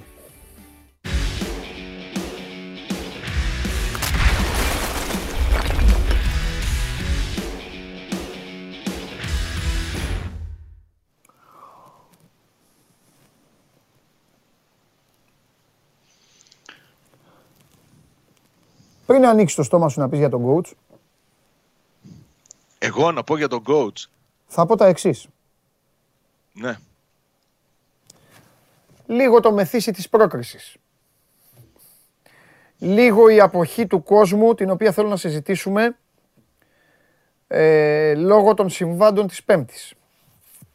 Λίγο η συγκινησιακή φόρτιση, λίγο Τσιγκρίνσκι, Ουκρανία και όλα αυτά. Δεν λέω η κούραση, γιατί κούραση δεν υπάρχει στο ποδόσφαιρο. Θέλω να είμαι σωστός. Οι παίκτες στο παιχνίδι ευχαριστιούνται. Λοιπόν, λίγο το ένα, λίγο το άλλο. Έγινε η γκέλα. Η ομάδα αποδεικνύεται ότι φέτος δεν μπορεί να κρατήσει μέσα σε μικρό χρονικό διάστημα στην ίδια της τη μασχάλη δύο καρπούζια. Που σημαίνει ότι θεωρώ ότι θα ρίξει μόλις τελειώσει η ιστορία με τη Γάνδη θα ρίξει φουλ το βάρος στο κύπελο και στο πρωτάθλημα θα παίξεις εσύ στα play-off. Αυτό πιστεύω μετά το χθεσινό. Δεν αντέχει, Σάβα, κάθε τέσσερις Καμία μέρες. ομάδα παντελή δεν θα, αντε- δεν θα άντεχε να μην έχει στο ίδιο παιχνίδι 6-7 βασικούς ποδοσφαιριστές. Ναι. Ο Πάοκ δεν είχε χθες τον Καλά. Άκον, δεν είχε τον Κούρτιτς, δεν είχε τον Ζήφκοβιτς, δεν είχε τον, τον Ντάγκλας Αουγκούστο. Έμειναν στον πάγκο ο Ίγκασον. Ε, πάρα πολύ βασική. Μμ. Εντάξει, διαφαινόμενη γκέλα να σου πω την αλήθεια. Ναι. Είναι και θέμα ε, προτεραιοτήτων Ναι. όσο και αν δεν θέλουν να το παραδεχθούν. στον Κοίταξε να ΠΑΟΚ. δεις όμως. Κοίταξε να δεις. Θέλω να είμαι σκληρός απέναντί σου και ειλικρινής. Είναι θέμα συνήθειας, θέμα συνοχής, θέμα αποδητηρίων και θέμα ρόστερ. Ξεκίνησες και σε άκουσα με το καμία ομάδα. Ο Ολυμπιακός το κάνει αυτό πέντε χρόνια. Σου Παίζεις λέω τον παιχνίδια Ολυμπιακό. χωρίς 6-7 βασικούς και τα κερδίζει; Βεβαίως. Στο κύπελο, στο κύπελο με τι έπαιζε ο Ολυμπιακός Ρεσί Σάβα; Τώρα ο Ολυμπιακός στα playoff με τι νομίζεις θα παίξει; Ο Ολυμπιακός τώρα έχει την ευκαιρία να το αλλάξει το rotation. Μην ακούς πολύ βγαίνει ο Χριστοφιδέλης και έλεγε το κύπελο δεν και αυτά. Αυτά δεν υπάρχει. Αυτά ήταν στο, αυτά ήταν στο Χριστοφιδέλη και στο Μαρτίνς. Τώρα ο Ολυμπιακός κανονικός που να του πεις Α, το κύπελο εντάξει, μου δεν υπάρχει. Με ημιτελικό ΠΑΟΚ και πιο μακριά Παναθηναϊκό. Τα κάνει αυτά. Τα- τα- είναι, είναι δουλεμένα πράγματα. Και νομίζω ότι ο Ρασβάν δεν, το, δεν είχε το υλικό. Και φταίει αυτός. Αλλά μην λέμε πάλι τα ίδια. Εντάξει, να το, να, να το αλλάξω. Ο Πάουκ δεν θα άντεχε να παίξει ένα παιχνίδι χωρίς 6-7 βασικούς και να κερδίσει. Ναι. Θα Ναι. μπορούσε και όμως έπαιξε να και με κάνει μια στιβαρή περισσότερα ομάδα. Είναι πράγματα. στιβαρός ο Ιωνικός. Είναι δυνατός ο Ιωνικός. Είναι, Ακομπλεξάριστος εντελώς. είναι Πολύ. στιβαρός ο Ιωνικός. Έχει καλό προπονητή. Πολύ καλή ομάδα. Έχει πολύ, έχει, είναι ένα κράμα παιδιών τα οποία θέλουν να μείνουν στην κατηγορία ε, γιατί είναι Έλληνες ποδοσφαιριστές που δύσκολα βρίσκουν δουλειά και ψάχνουν στις Ολλανδίες, στις Κύπρους και στο Βέλγιο. Κράμα. Μαζί με πολύ έμπειρους ποδοσφαιριστές. Τσιγκρίνσκι δηλαδή συνεχίζει να είναι άρχοντας ο άνθρωπος αυτός. Παρά τη στενοχώρια του, παρά τους καημούς του, παρά τα προβλήματά του. Ε, τέλος πάντων. Εντάξει. Δεν έχασε η Βενετιά βελόνι. Για να, για να είμαστε δίκαιοι. Οκ. Δεύτερος είναι. 7 βαθμούς είναι από, το, από την ΑΕΚ. Αλλά στο έχω ξαναπεί. Εφόσον έχεις ανοιχτό το κεφάλαιο της Ευρώπης, πρέπει να παίρνεις και ψυχολογία από κάπου. Πρέπει να είναι καλά Και τα δεν νομ- αποδυτήρια. Και δεν νομίζω ότι ο ΠΑΟΚ μπορεί να αδιαφορήσει ή να παρατήσει τα παιχνίδια πρωταθλήματος επειδή έχει τη διάκριση, τις πιθανότητες διάκρισης στην Ευρώπη και στο κύπελο. ας πούμε, Ναι. την αλήθεια. Απλά νομίζω ότι αναγκαστικά και ο Λουτσέσκου θα πάει σε επιλογή παιχνιδιών. Αν δεις το πρόγραμμά του είναι, ε, συνεχίζει να είναι πολύ βαρύ. Έχει δύο παιχνίδια εκτός με άκη και λαμία για να κλείσει τις υποχρεώσεις Ναι. τους στην κανονική περίοδο. Ναι. Την Πέμπτη μετά από το παιχνίδι με τη Λαμία θα αντιμετωπίσει τη Γάνδη στη Τούμπα. Θα ακολουθήσει η πρώτη αγωνιστική για τα play-off. Την Πέμπτη ο Πάοκ θα αντιμετωπίσει τη Γάνδη στο Βέλγιο. Νομίζω ότι θα πρέπει τουλάχιστον. Ε, εντάξει, κάποια παιχνίδια θα κάνει οικονομία δυνάμεων, αλλά κάποια άλλα παιχνίδια θα, θα πρέπει να παίξει για να κρατήσει το ρυθμό. Γιατί δεν είναι και τόσο ισχυροποιημένος ο Πάοκ ώστε να, να αποδέχεται ότι ένα παιχνίδι δεν θα το παίξω για να το κερδίσω. Ε, εδώ δεν μπορεί διαφωνώ. να είναι σε αυτή τη Ε, εδώ, δια- εδώ διαφωνώ. Δηλαδή, να σου πω τι εννοείς ισχυροποιημένος. Θα σου φέρω ένα παράδειγμα, ένα μάτς που θα γίνει. Αν δηλαδή γίνει το Ολυμπιακός Πάοκ στο Καραϊσκάκι για τα play-off. Παίρνω ένα μάτς για να χωθώ τώρα στα πρώτη λεφτούνια και αγωνιστική. των Ολυμπιακών και των Παοκτζίδων. Αλλά εγώ, ο, ε, ε, εγώ είμαι υποχρεωμένος να μιλάω κοινικά και με βάση την ποδοσφαιρική λογική. Όχι όπως γουστάρει τώρα ο- η Μάζα. Ποιος είναι, ο, σ- ποιος είναι ο λόγος των δύο αυτών ομάδων στο μάτς των play-off; Και στην Τούμπα και στο Καραϊσκάκι και για τα δύο μιλάω δε, να δώσουν τα πάντα.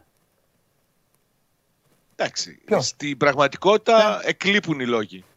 Όταν έχουν να Στην παίξουν και πραγματικότητα. κύπελο.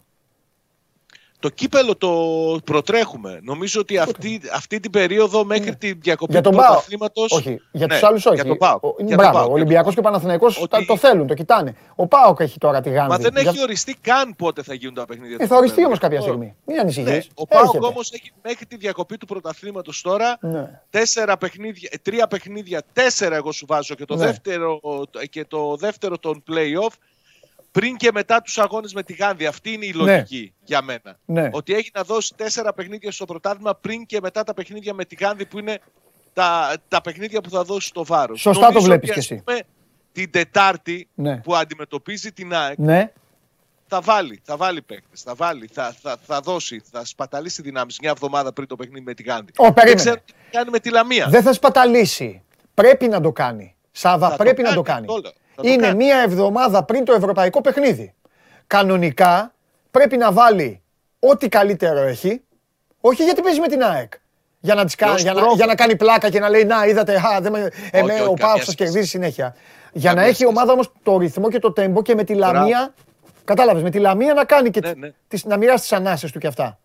Βέβαια είναι αμφίβολο αν θα μπορεί να το κάνει. Γιατί για παράδειγμα ο Μίτριτσα έφυγε με ενοχλήσει τον προσαγωγό νομίζω πίσω, έπιανε το πόδι Ναι, του. έφυγε, Μπορεί ναι, να ναι, είναι ναι, ναι. εκτός. Ναι. Ο Ζήφκοβιτς είναι δύσκολο να προλάβει το παιχνίδι της Τετάρτης. Ναι. Άρα υπάρχει ανοιχτό το ενδεχόμενο να μην έχει ε, τους αξιόμαχους εξτρέμ που θα ήθελε στη διάθεσή του. Ναι. Παίζουν πολλά, πολλά ρο- ρόλο, αλλά νομίζω ότι η λογική που ανέλησες πριν θα είναι και αυτή που θα ακολουθήσει ο ΠΑΟΚ.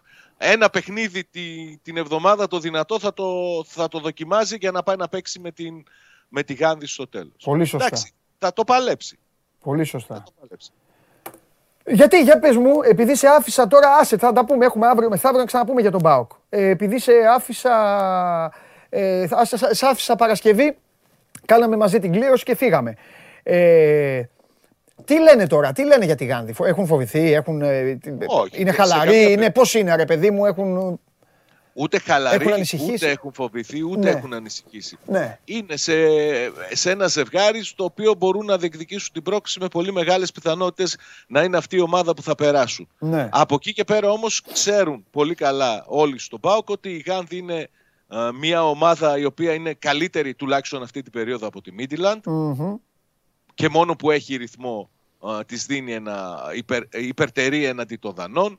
Είναι μια ομάδα που τον τελευταίο καιρό πηγαίνει καλά στο πρωτάθλημα, διεκδικεί την είσοδό της στην τετράδα για να διεκδικήσει τον τίτλο στα play-off στο Βέλγικο πρωτάθλημα. Κερδίζει και το έκανε και χθες, έστω και αν έπαιζε για ένα ημίχρονο με παίκτη λιγότερο, κέρδισε εκτός έδρας την Σταντάρ Λιέγης, Ε, αποβλήθηκε ο Φόε, ε, που- ο πρώην παίκτης του Ολυμπιακού. Είναι στα καλά της η Γάδη. Μμ.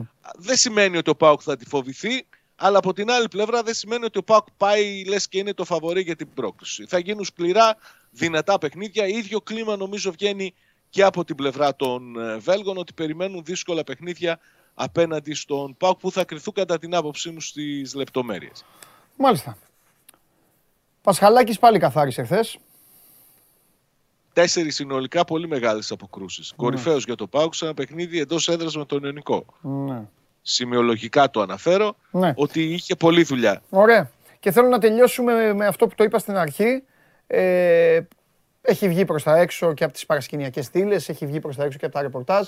Ε, ο κόσμος του ΠΑΟΚ α, αντέδρασε για όλα αυτά τις Πέμπτης, ε. Νομίζω ότι ήταν πολλοί οι λόγοι, συνδυασμός, περίμενες; συγκερασμό λόγων. Ότι δεν θα έχει κόσμο με τον Ιωνικό, ναι.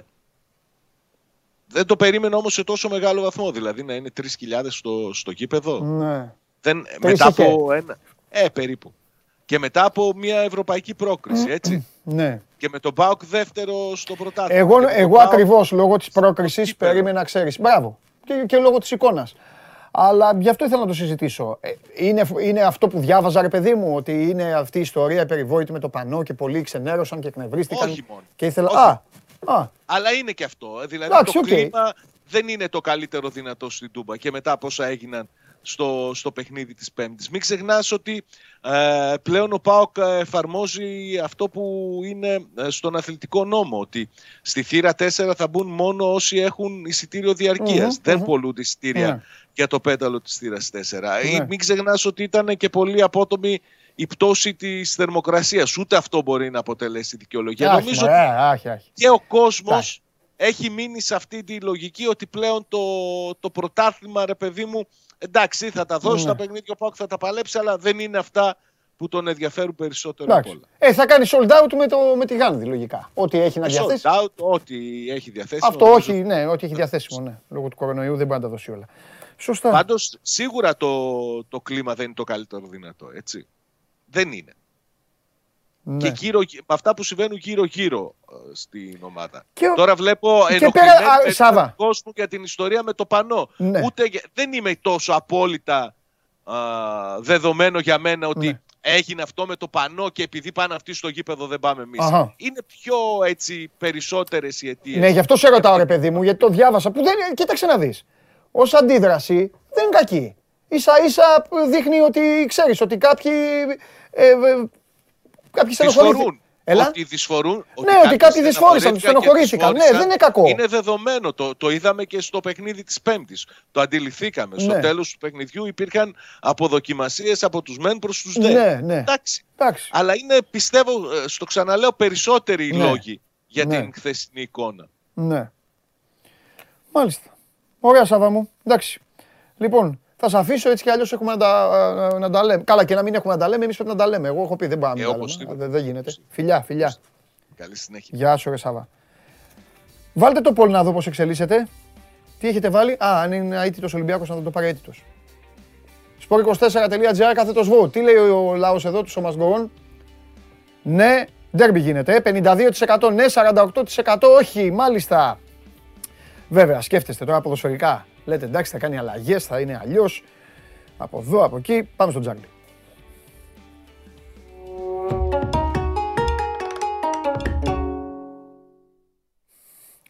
Έλα, ωραίο μαλλί έκανες. Χωροκούρεμα. Ευχαριστώ. Ευχαριστώ. Κούκλου. Ευχαριστώ, Τσάρλι μου. Ε, και αφού με διέλυσε, αφού με διέλυσε η United, έχω κάνει, ένα, έχω κάνει το πιο γελίο cash out της ζωής μου. Ναι. Παίζω τη Villarreal γιατί ο φίλος μου ο Τσάρλι φέτος με έχει βάλει στο τρυπάκι της Villarreal. Η Villarreal με πληρώνει από το 10ο, 19ο λεπτό. Πήγα και έβαλα ένα match Super League 2 το οποίο το φοβήθηκα κατά τη διάρκεια του. Το Καλαμάτα Καραϊσκάκης. Είχα βάλει να κερδίσει Καλαμάτα. Στο πρώτο ημίχρονο την έπαιζε μονότερμα ο Καραϊσκάκης. Ε, κέρδισε Καλαμάτα, αλλά εγώ είχα φύγει ήδη. Κερδισμένος έφυγα, Ναι, ναι. αλλά δεν ήμουν ευχαριστημένος. Αλλά και πέταξε λεφτά. Πέταξε Τέλος λεφτά. πάντων, ναι, ναι, ναι. Και, τα, και, και πήγα, Τσάρλι, επειδή πάνω απ' όλα δεν είναι, γιατί δεν μπορούμε να γίνουμε πλούσιοι από το στοίχημα, παίζουμε για πλάκα, το ξέρει ο κόσμος. Ναι, ναι. Το θέμα είναι απλά να έχεις ψυχολογία νικητή. Και πήγα και έβαλα άσο τον Ολυμπιακό, ε, διπλό, διπλό τη Ρώμα Άμα δεις πω έχουν κερδίσει αυτοί οι ανίκανοι, Ναι, δηλαδή. το, ας- το, το, έχω δει, το έχω δει. έχει το έχω δει. μαυρίσει, έχει βάλει. γιατί εγώ βλέπα Λίβερπουλ, δε. Έχει βάλει. το- Τσαρλί, μιλάμε για κομμωδία. Έχω πει πέταξα Ναι. πάλι, το έχασα αυτό το στοίχημα. Ναι. Τέλος πάντων, για- και άσο over 1,5 στην Παρσελώνα τέλος πάντων. Αυτά τα τρία ήταν. Αλλά έβλεπα, έβλεπα Λίβερπουλ εκεί και γύριζα και τα ελληνικά για να, και να γράψω και να δω. Και είχα, τη- όπως είτε- είχα την εταιρεία ανοιχτή, γράφει Τσάρλι ξαφνικά 0-1 στο 97. Λέω, πω πω, λέω, ο Θεούλης ήθελε. Ξαφνικά το 0-1 ξαφ- σε δευτερόλεπτα το βγάζει 0-0. Δεν αντέχω, βάζω να δω τι γίνεται και βλέπω ένα κόρνερ, Ναι, που γίνεται ένα χαμός. χαμό. Τα έχεις δει τα στιγμιότυπα; Ναι, ναι, τα έχω- ε, ε, Βάλτε ε, να τα τα live. δείτε. Τα- Ο τα- Νικολάου, τα- τα- live. ο Νικολάου, ο Μιτσάρας εδώ που τον είχαμε, έκανε κάτι τέτοια που έδιωξε κόρνερ. Ναι, ναι. Λέω ρε Νικολάου, λέω «τε σήμερα, βρε, και τέλος πάντων, άκου τώρα. Και βλέπω Βα. κορ... άκου και λέω καλά, λέω άντε γεια. Εγώ φταίω που έπαιξα τους κομπλεξικούς. Τάκ και το ξαναγυρνάω. Στη, ο- στο αγγλικό. Και βλέπω μαύρη την οθόνη. Τι λέω, λέω γιατί είναι μαύρη. Και γράφει βαρ, πέναλτι. Τι πέναλτι λέω ρε, λέω, αφού είσαι εκεί πέρα ξέρεις, στο χαμό το ξαναβάζω και όντως είχε ρίξει κλωτσιά στη μούρη ενός εκεί, του είχε, ε, του είχε μαυρίσει και το μάτι και έγινε πέναλτι. Και έτσι πήγαμε τα μία, φίλε μου Τσάρλι, γιατί, γιατί δεν ήθελα να παίξω τα γαλλικά σου. Γιατί τα Καλά φοβήθηκα. έκανες. Δεν Καλά ξέρω καν τι γίνανε. Δεν ξέρω καν τι έχει γίνει. Δεν ήρθαν, δεν ήρθαν, δεν ήρθαν. Δεν ήρθαν. Α, δεν ήρθανε. Ό, τα Δεν φοβήθηκα ήρθαν, απλά. όχι. Τα φοβήθηκα. Μόνο η νύση ήρθε, μόνο η νύση ήρθε, όχι δύο. Τσάρλι, θα την πω την αμαρτία μου. Σέβομαι και αγαπώ το ότι είσαι λάτρης αυτού του πρωταθλήματος, του Σαμπιονά. Αλλά κάθε φορά που το βλέπω, ρε παιδάκι μου, δε- δε- δε- σε πιάνει ταραχή. Δεν ξέρεις, δεν ξέρεις τι θα γίνει. Δεν ξέρεις ποιο είναι το φαβορί. Δεν ξέρεις ποιος θα βάλει γκολ ανά πάσα στιγμή. Δεν ξέρεις το... σ- Ανακατεύουν το σύστημα. Ό,τι θέλουν κάνουν. Και Ε, αυτό κυριολεκτικά είναι και το κάνουν ό,τι καλό της θέλουν. βέβαια. Ε; Γιατί αυτό, είναι- αυτό είναι και το καλό της. Γιατί άμα βρεις φόρμα μπορεί να πιέσει καλές αποδόσεις. Ναι. Αλλά ναι, ισχύει, είναι δύσκολο. Είναι δύσκολο πρώτα. Ναι, ναι, Πρέπει ναι. να το παρακολουθείς. Πρέπει να το παρακολουθείς. Και να έχεις και τύχη να πάει μαζί σου. Ναι. Εγώ να δεις τι είναι το τέτοιο, έπιασα μια τριάδα Ναι, και πληρώθηκα. Επειδή έπαιζε με 10 η Σπαλ ναι, και έβλεπα το μάτι, αυτό το έχω δει κιόλας. Έπαιζε μονότερμα η Ρώμα. ναι. Παίζω Η τη Ρώμα Σπέτσια, στο η Σπέτσια, 65. η Σπέτσια. Η Σπ- η Σπέτσια, ναι. Παίζω τη Ρώμα διπλό στο 65. Οχ. Ε, την Εγκεφαλικό- Παρσελώνα Εγκεφαλικό και την εσύ, ναι. Παρσελώνα και Ναι. ξέρεις, συμπληρώθηκα. Το διπλό της ε, Νάπολη που δεν, δεν τα βλέπα, επειδή την έγραφα, βλέπω ότι είναι 0-1 και γράφω. Και είναι στο 80 και λέω δεν θα τα βγάλω, περιμένω. Και την ώρα που στέλνω το κείμενό μου και τελειώνω, βλέπω γκολ 1-2. Δηλαδή έχω ισοφαριστεί, δεν το έχω καταλάβει Έτσι. και έχω πληρωθεί. Καλύτερα. δηλαδή, κατευθείαν, ναι, ναι. ναι. Καλύτερα. Τέλος Δεν πάντων. χάλασε και η ψυχολογία σου. Ναι, τέλος πάντων. Πάμε στα καινούρια γιατί έχουμε τέσσερα παιχνίδια, δύο για τη Super League και ένας στη Ισπανία και ένα Ιταλία που έχουν ενδιαφέρον και είναι πάρα πολύ Ναι. σημαντικά. Εγώ πάντως, εγώ πάντως πέρα θέλω να προτείνω κάτι και στοιχηματικά. Ε, το είπα και τις προάλλες. Ε, είναι γραφικό και επικίνδυνο το Ιταλικό πρωτάθλημα στα υψηλά στρώματα. Βλέπετε τι κάνουν όλοι και τι παθαίνουν όλοι. Ναι, ναι, ναι, ναι, ναι. Οπότε θα προτείνω όσο μου το, όσο μου το παρέχεις και μου το επιτρέψεις εσύ ως ο άρχοντας του στοιχήματος, προτείνω να, κιν- να κινούνται οι, οι άνθρωποι στην Τωρίνο, στην Πολόνια, στη Φιωρεντίνα, στην Κάλιαρη, πιο, Σε τέτοιες ομάδες. Ναι, σωστό, πιο σωστό. Τίμιες και, και πιο Σωστό. γνωστό στόχο. Δηλαδή θα το χάσεις το στοίχημα, θα ξέρεις γιατί το χάσες. Γιατί με Ναι. την Νάπολη, την Ίντερ, τη Ρώμα, τη Γιουβέντους, τη Μίλαν και αυτά, εγώ επιφυλάσσομαι. Γίνεται χαμός. Ναι. Ναι. ναι, γίνεται χαμός. Γίνεται Άστο. χαμός τώρα στην Ιταλία. Πρέπει να τα βλέπουμε τώρα παιχνίδι-παιχνίδι. Εντάξει, τώρα δεν είναι. Δύο μάτς έχουμε στην Ευρώπη και δύο μάτς στη Super League. Πάμε με τη Super League. Ναι. Λοιπόν, Πας Γιάννενα Λαμία. Τα πράγματα μετά την τιμωρία του Πας Γιάννενα έχουν ως εξής. Ο Πας έχει 31, η έκτη θέση είναι στους 35. Ο Πας σήμερα θα παίξει με τη βασική του 11. Έχουν βγει διάφορες παραφιλολογίες, εγώ αυτά δεν τα πιστεύω. Ο Πας θα παίξει με την καλή του ομάδα, τους έχεις όλους μέσα και αν κερδίσει τη Λαμία πάει 34. Μετά παίζει στο Βόλο, αδιάφορος ο Βόλος. Δηλαδή μπορεί να κυνηγήσει στου 37. Με 37 βαθμούς λογικά μπορεί να βγει. Γιατί ο Όφη θα κερδίσει τον Απόλλωνα, θα πάει 37, αλλά τον έχει ε, στην ισοβαθμία ο Πας, λόγω διαφορά δερμάτων. Και ειδικά άμα κάνει δύο νίκες, σίγουρα τον έχει στην ισοβαθμία. Και ο Αστέρα Τρίπολη που έχει 35 έχει δύο μάτς εκτός με Ολυμπιακό και ΑΕΚ. Οπότε μπορεί να μην πάει στους 38. Και με 37 να βγει ο Πας Γιάννενα. Ναι. Οπότε με νίκη σήμερα έχει πιθανότητες να πάει να παίξει Ναι. την εξάδα τελευταία αγωνιστική και επίσης έχουν κάνει και ένσταση για τους μείον 5. Ναι. Αλλά σε κάθε περίπτωση, ακόμα και με τους μείον 5, αν κερδίσει σήμερα, Μμ. την τελευταία αγωνιστική θα ελπίζει κατά πάσα πιθανότητα, εκτός άμα κάνει διπλό ο Αστέρας ε, με τον Ολυμπιακό, που παίζει στι 2 του Μάρτη Τετάρτη. Ναι. Εντάξει, δεν είναι εύκολο.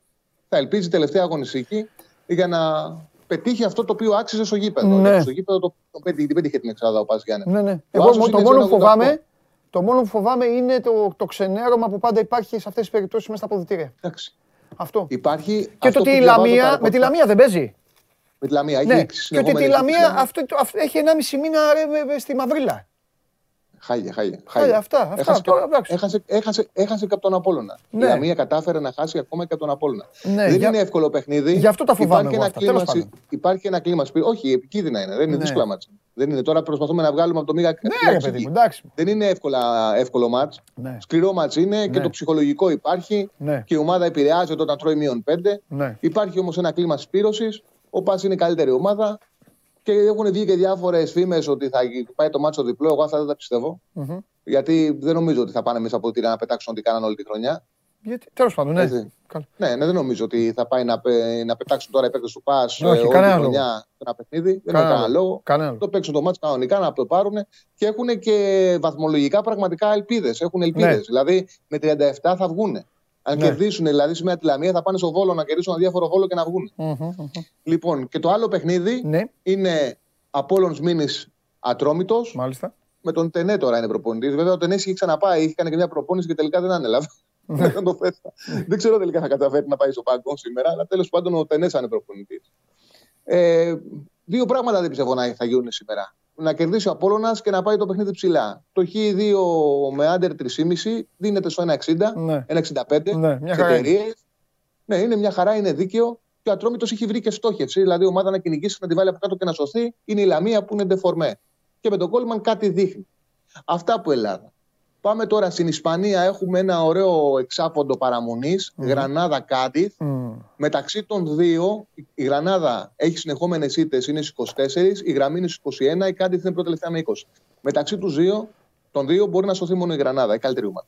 Για μένα η Κάντιθ είναι η χειρότερη ομάδα στη Λα Λίγκα. Συμφωνώ. Το δείχνουν και τα 6 goals και βάσει 6 goals θα πρέπει να ήταν τελευταία η Κάντιθ. Μάλιστα έχει φάει 39 γκολ, βάσει 6 goals πρέπει να έχει φάει 30 40 47. Μμ. Στο πρώτο γύρο είχα δει όλο το παιχνίδι που είχαν παίξει.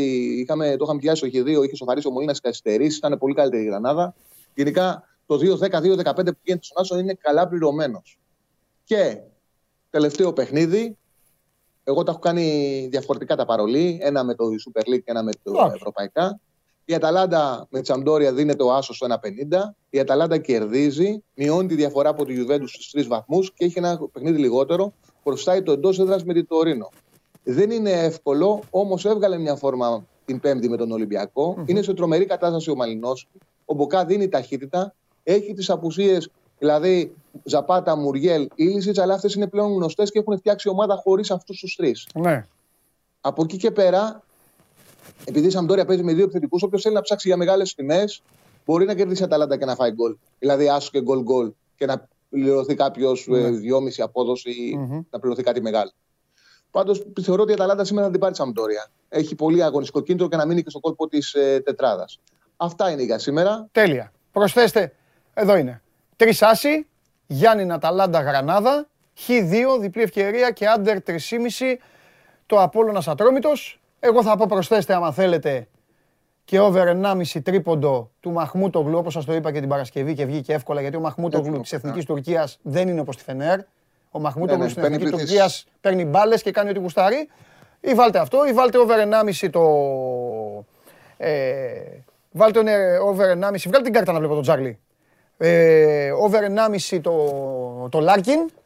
Απλά παίξτε με αυτούς τους δύο, έναν από τους δύο, αλλά κρατήστε το εξής όσον αφορά στην εθνική μας, επειδή βλέπω μια τάση να και ο Άσος και οι Τούρκοι τώρα και οι Τούρκοι που έχουν τσαντιστεί, το φάουλ ήταν δεν ήταν στον Παπα-Νικολάου και όλα τα υπόλοιπα. Κρατήστε ότι στο γενικό μέσο όρο αυτών των δύο συγκεκριμένων συνόλων όπως είναι αυτή τη στιγμή έχουμε καλύτερη ομάδα. Ένα. Και δεύτερον, ότι οι παίκτες του Ολυμπιακού πλέον είναι ξεκούραστοι για απόψε. Και ο Λάρκιν, αλλά ο Λάρκιν είναι ένας Γιατί είχε παίξει και η Έφε την προηγούμενη ε, μέρα, Τσάρλι μου, με τη Μακάμπη. Αλλά ο, ο, ο Λάρκιν είναι ένας, οι άλλοι είναι πέντε. Οπότε ε, αυτό να το έχετε λίγο στην άκρη. Δίνει πολύ καλό ποσοστό. Το 2,55 είναι πάρα πολύ καλό στο διπλό. Δεν λέω να το ακολουθήσετε. Όσοι γουστάρετε όμως και πιστεύετε στην ομάδα, βάλτε το. Διαφορετικά πηγαίνετε με τα σουτ των δύο αυτών, γιατί όπως παίζει τις άμυνες ο Μανολόπουλος, όπως παίζει η εθνική μας, θα τα πάρουν αυτοί τα σουτ. Αυτοί οι δύο θα τα πάρουν έτσι κι αλλιώς τα σουτ, γιατί η εθνική Τουρκίας δεν μπορεί να κερδίζει με τον Ντουντσέρ και με τον Σαβά και με τους υπόλοιπους. Σε αυτούς τους δύο στηρίζεται, οπότε αυτοί οι δύο θα, θα σουτάρουν όλη νύχτα και ο Τσάρλι, να ξέρετε, θα, θα παίξει. Έναν από τους δύο θα τους παίξει, σας το λέω από τώρα. Εννοείται θα τους παίξει. Λοιπόν, πώς με βλέπεις, σε συμπληρώνω τέλεια. Εκπληκτικός. Έλα, φιλιά, εσύ είσαι. Ο αρχηγός είσαι. θέλω να κάνεις εκπομπή κάποια στιγμή και όπως θα κάνεις εκπομπή, να ξέρεις, θα ανοίγω πόρτα θα, θα εμφανίζομαι και θα λέω πώς, πώς βαίνεις εδώ εσύ με ενότητα; Ε, αυτό θα εγώ θα αυτό μπαίνω, θα άκου. Εγώ θα μπαίνω, θα μπαίνω τσόντα. Θα μπαίνω και θα λέω, ε, Ναι, ναι. και ε, over 2,5 αυτό. Γεια σας. Και θα φεύγω. Ε, αυτό θέλω. Φιλιά, Αυτό φιλιά, θα γίνει. φιλιά. Γεια σου, Παντελή. Γεια σου, ρε Τσάρλι. Λοιπόν, ε, αυτό για να μην μου έχετε παράπονα. Εντάξει, πάμε. Σας αρέσει να καρφώνετε ή να βάζετε γκολ με εκτέλεση φάουλ; Είστε από αυτούς που ο κρυφός τους καημός είναι να παίρνουν συνεντεύξεις ή απλά θέλετε να διασκεδάζετε με τις ομάδες και να πανηγυρίζετε μαζί τους από την εξέδρα. Σε όποια κατηγορία και να νίκετε, είστε οι άνθρωποι μας και είμαστε οι δικοί σας άνθρωποι. Βάλτε φαντασία, κέφι και λίγο χρόνο. Φτιάξτε ένα βίντεο και στείλτε το σε αυτή τη διεύθυνση. Θα το περιποιηθούμε. Θα το εκτιμήσουμε, θα το απολαύσουμε. Θα το εμφανίσουμε και ποιος ξέρει. Μπορεί στο τέλος να είναι το δικό σας βίντεο που θα πάρει ένα μεγάλο δώρο. Γιατί το show must go on ξέρει να εκτιμά αυτούς που παίζουν καλή μπάλα. Εδώ είμαστε, επιστρέψαμε. Καλή μπάλα.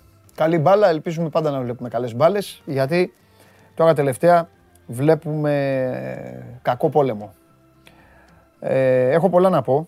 Ε, Πολλά, δεν έχω πολλά να πω. Ο, ο ένας και μοναδικός θα, θα τα πει. Ε, απλά εγώ θα προσπαθήσω, δεν θέλω να χαλάσουμε και το κλίμα της εκπομπής, έτσι το αθλητικό χαλαρό.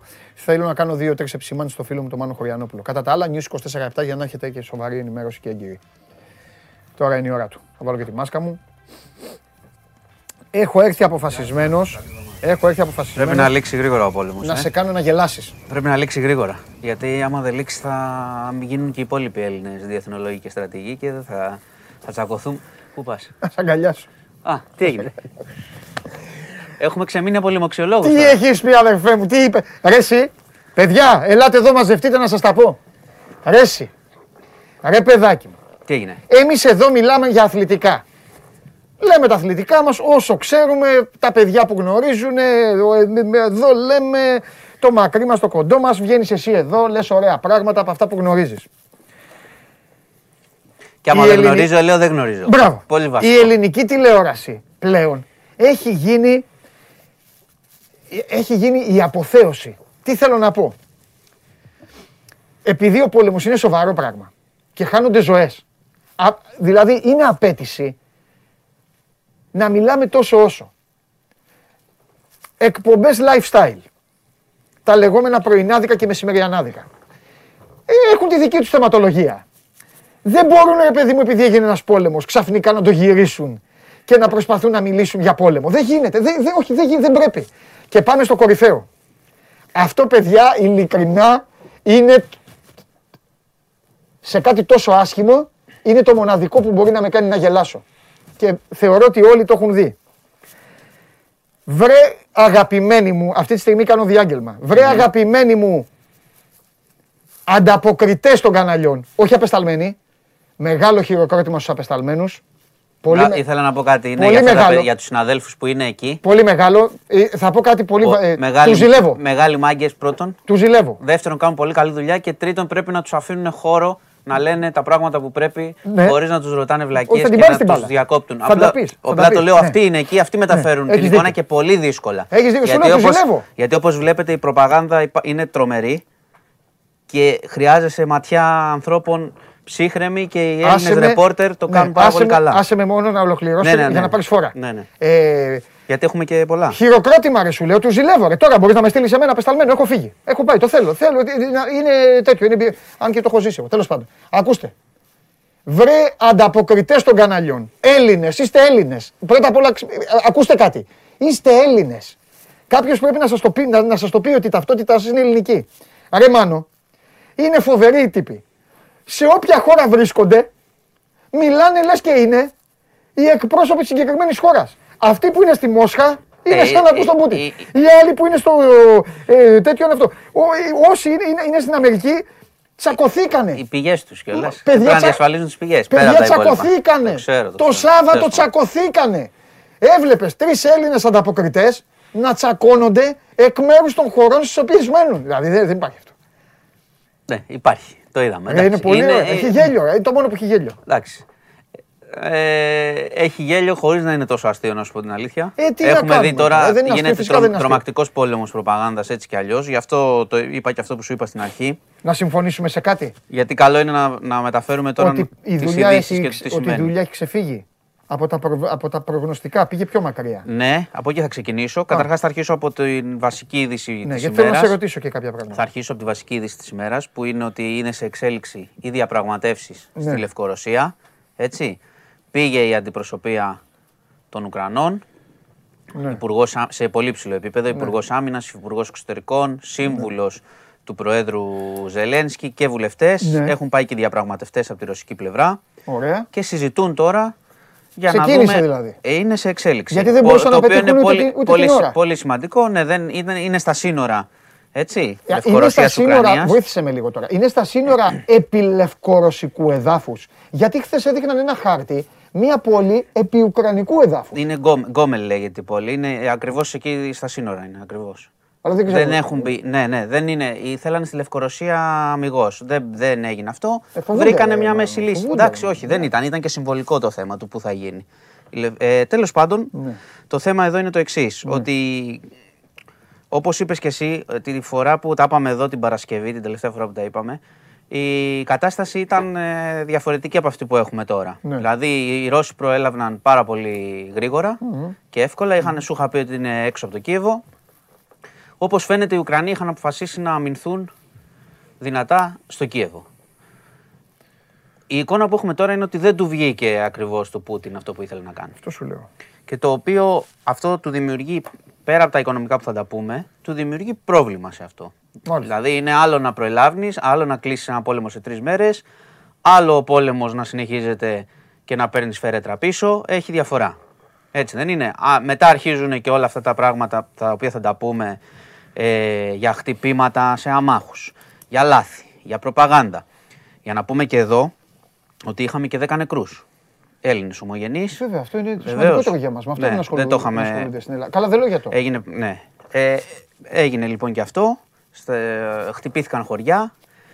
Ε, και εκεί άρχισε προπαγάνδα. Η Ρωσία έλεγε δεν τα χτυπήσαμε εμείς. Η Ελλάδα λέει ότι έχει αποδείξεις ότι χτυπήθηκαν από Ρώσους. Αυτό είχε ως αποτέλεσμα η ρωσική πρεσβεία στην Ελλάδα να κάνει μια ανάρτηση που δεν την έχω ξαναδεί.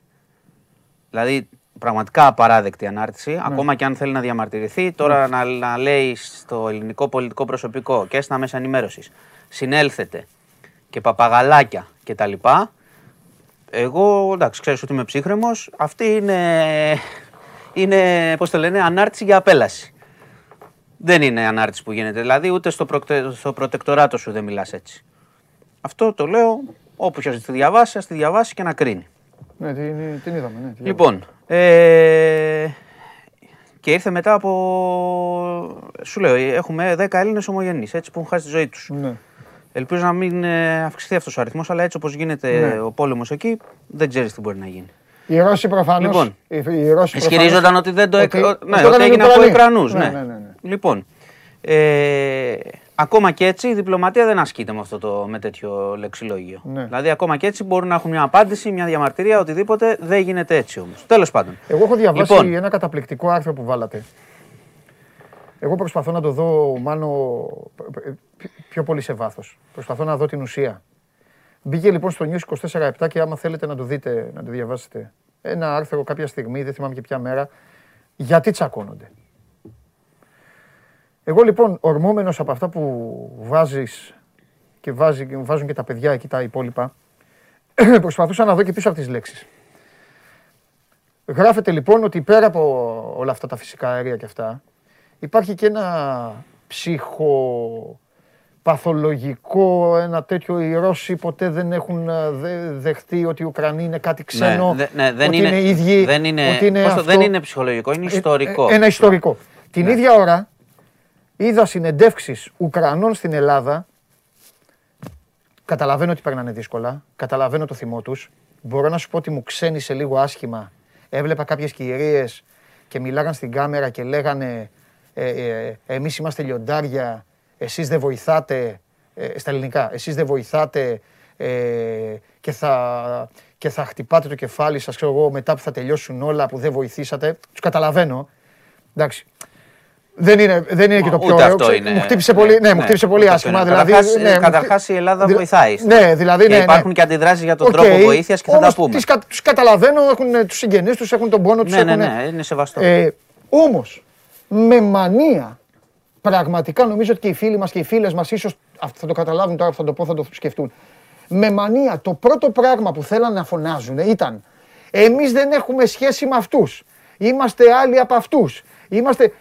Έχω αρχίσει να πιστεύω, Μάνο, ότι σε μεγάλο ποσοστό αυτοί σκοτώνονται και για τέτοιο, και για τέτοιο λόγο. Καταλαβες; Ναι, ε, είναι, κοίταξε, είναι και βαθιά τα ιστορικά τραύματα όχι και μόνο για επίσης, τα- επίσης τα πε- λεφτά, τα πέρα, ΝΑΤΟ και πέρα, τα πέρα ΜΑΤΟ από την και τα ιστορία υπόλοιπα. και την ενέργεια κτλ. Πρέπει να καταλάβουμε ότι ο, οι, οι σειράξεις και οι εχθροπραξίες στην Ουκρανία δεν άρχισαν την περασμένη εβδομάδα επειδή εμείς τώρα ασχολούμαστε. Ναι. Δηλαδή, εδώ, το έχουμε ξαναπεί εδώ και τα τελευταία 16 χρόνια η κατάσταση είναι έκρηθμη. Να θυμίσω ότι είχαμε το 2014 τα γεγονότα της Κρυμαίας Ναι. και την προσάρτησή της και από εκεί και πέρα οι Ρωσόφωνοι με τους Ουκρανούς έχουν πρόβλημα όλα αυτά τα χρόνια. Ναι. Γίνονται εχθροπραξίες, Ναι. εκρήξεις, φόνοι. Ναι. Δηλαδή ε, δεν έχουμε. Καταλαβαίνεις, η έχθρα υπάρχει. Ναι. Έτσι κι αλλιώς. Και είναι και τα τελευταία χρόνια. Πέρα από τα της Σοβιετικής Ένωσης, πώς φτιάχτηκε η Ουκρανία, Ναι. πώς χάθηκε η Ουκρανία κτλ. κτλ. Και τι έγινε το 91. Γιατί οι Ρώσοι έχουμε- φωνάζουν ότι έχουν. ε, Ναι, οι ότι Ρώσοι έχουν θεωρούν σκο- ότι η έχει Ουκρανία σκοτωθεί είναι- κόσμος και Κοσμάκης. Ναι, και επίσης θεωρούν ότι είναι δικό τους. Καταλαβαίνεις, Ναι, ότι ναι, είναι ναι, ναι, δικό ναι, τους ναι. και έτσι φτιάχνε, έτσι θα επανασυσταθεί Ναι, ναι, ναι, ναι, η αυτοκρατορία που χάθηκε.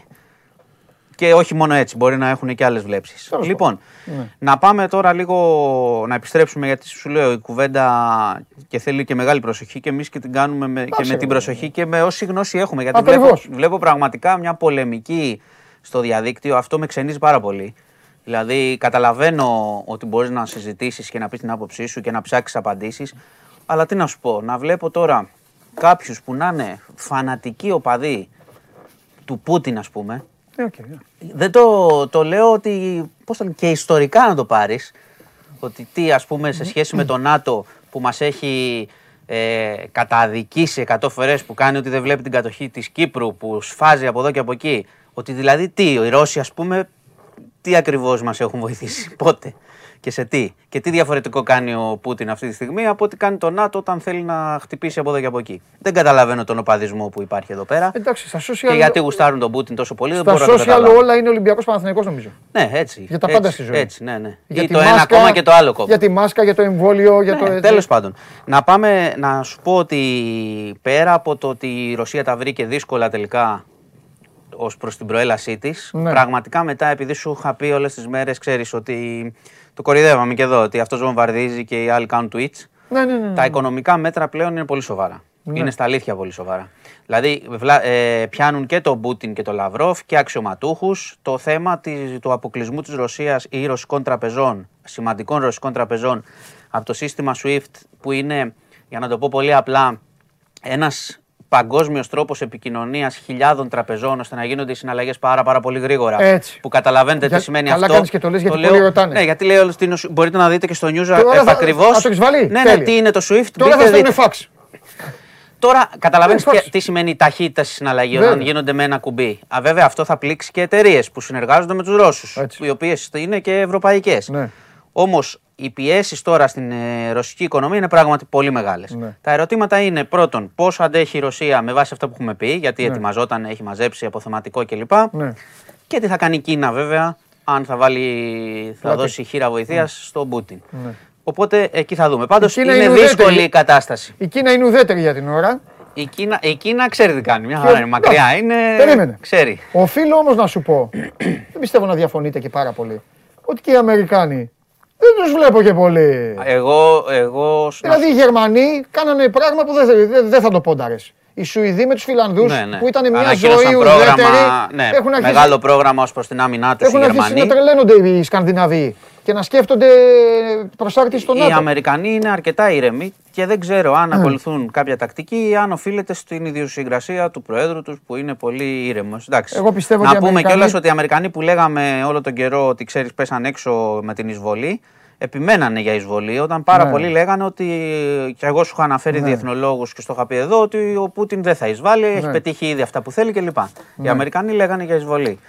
Για να δούμε, για να λοιπόν, δούμε. κοίτα, είναι, κρίσιμη τώρα, είναι κρίσιμες οι ώρες. Ναι. Δεν ξέρω αν ε, έχει προκύψει κάτι, αποκλείεται Κάτσε τώρα βρε που είμαστε μάνο μου εδώ. τώρα, δυο μας μιλάμε. Πιστεύεις ότι σε αυτές τις διαπραγματεύσεις τώρα, που είναι και πρώτες και είναι και αυτοί που είναι, πιστεύεις ότι θα βρεθεί τώρα λύση; Όχι, δεν λέω ότι θα βρεθεί Ούτε λύση μία. άμεσα, αλλά θα φανεί αν θα βρεθεί λύση μετά. Δηλαδή, πιστεύω ότι αν δούμε κάποιο βήμα, Ναι. ποτέ δεν ξέρεις. Ναι. Σου ξαναλέω ότι δεν είναι, ούτε ο περίπατος είναι για τον Πούτιν, ούτε Ναι. το να συνεχίσει, ας πούμε ότι δεν τα βρίσκουν και συνεχίζεται τώρα ένας ανταρτοπόλεμος εκεί μέσα, θα είναι εύκολο για τον Πούτιν μετά να φτιάξει μια κυβέρνηση ας πούμε, που θέλει και να είναι ήρεμη η κυβέρνηση. Δηλαδή, Ναι. αν όσο πλησιάζει, όσο μεγαλώνει η πληγή αυτού που συμβαίνει, δεν θα είναι εύκολο. Εννοείται. Και ξέρεις, όταν αλλάζει ένα καθεστώς, όσο πιο ριζικά θες να το αλλάξεις, τόσο πιο βίαιος πρέπει να είσαι. Δηλαδή θα πρέπει να αυξήσει τη, τη βία ακόμη περισσότερο. Ναι. Και μετά τόσο αυξάνεται και το μίσος. Το Και μίσος άλλο. και ο ανταρτοπόλεμος Και κτλ. μετά θα γίνονται και άλλα. Δηλαδή θα βάλει το Μάνο Για- Χωριανόπουλο γι' και μετά αυτό- θα ρίξουν το Μάνο Χωριανόπουλο σε ένα χρόνο. Και αυτά τα, Και θα γνω- έχει πάλι τα τα ίδια. γνωρίζει, τα γνωρίζει ο Πούτιν γιατί έχει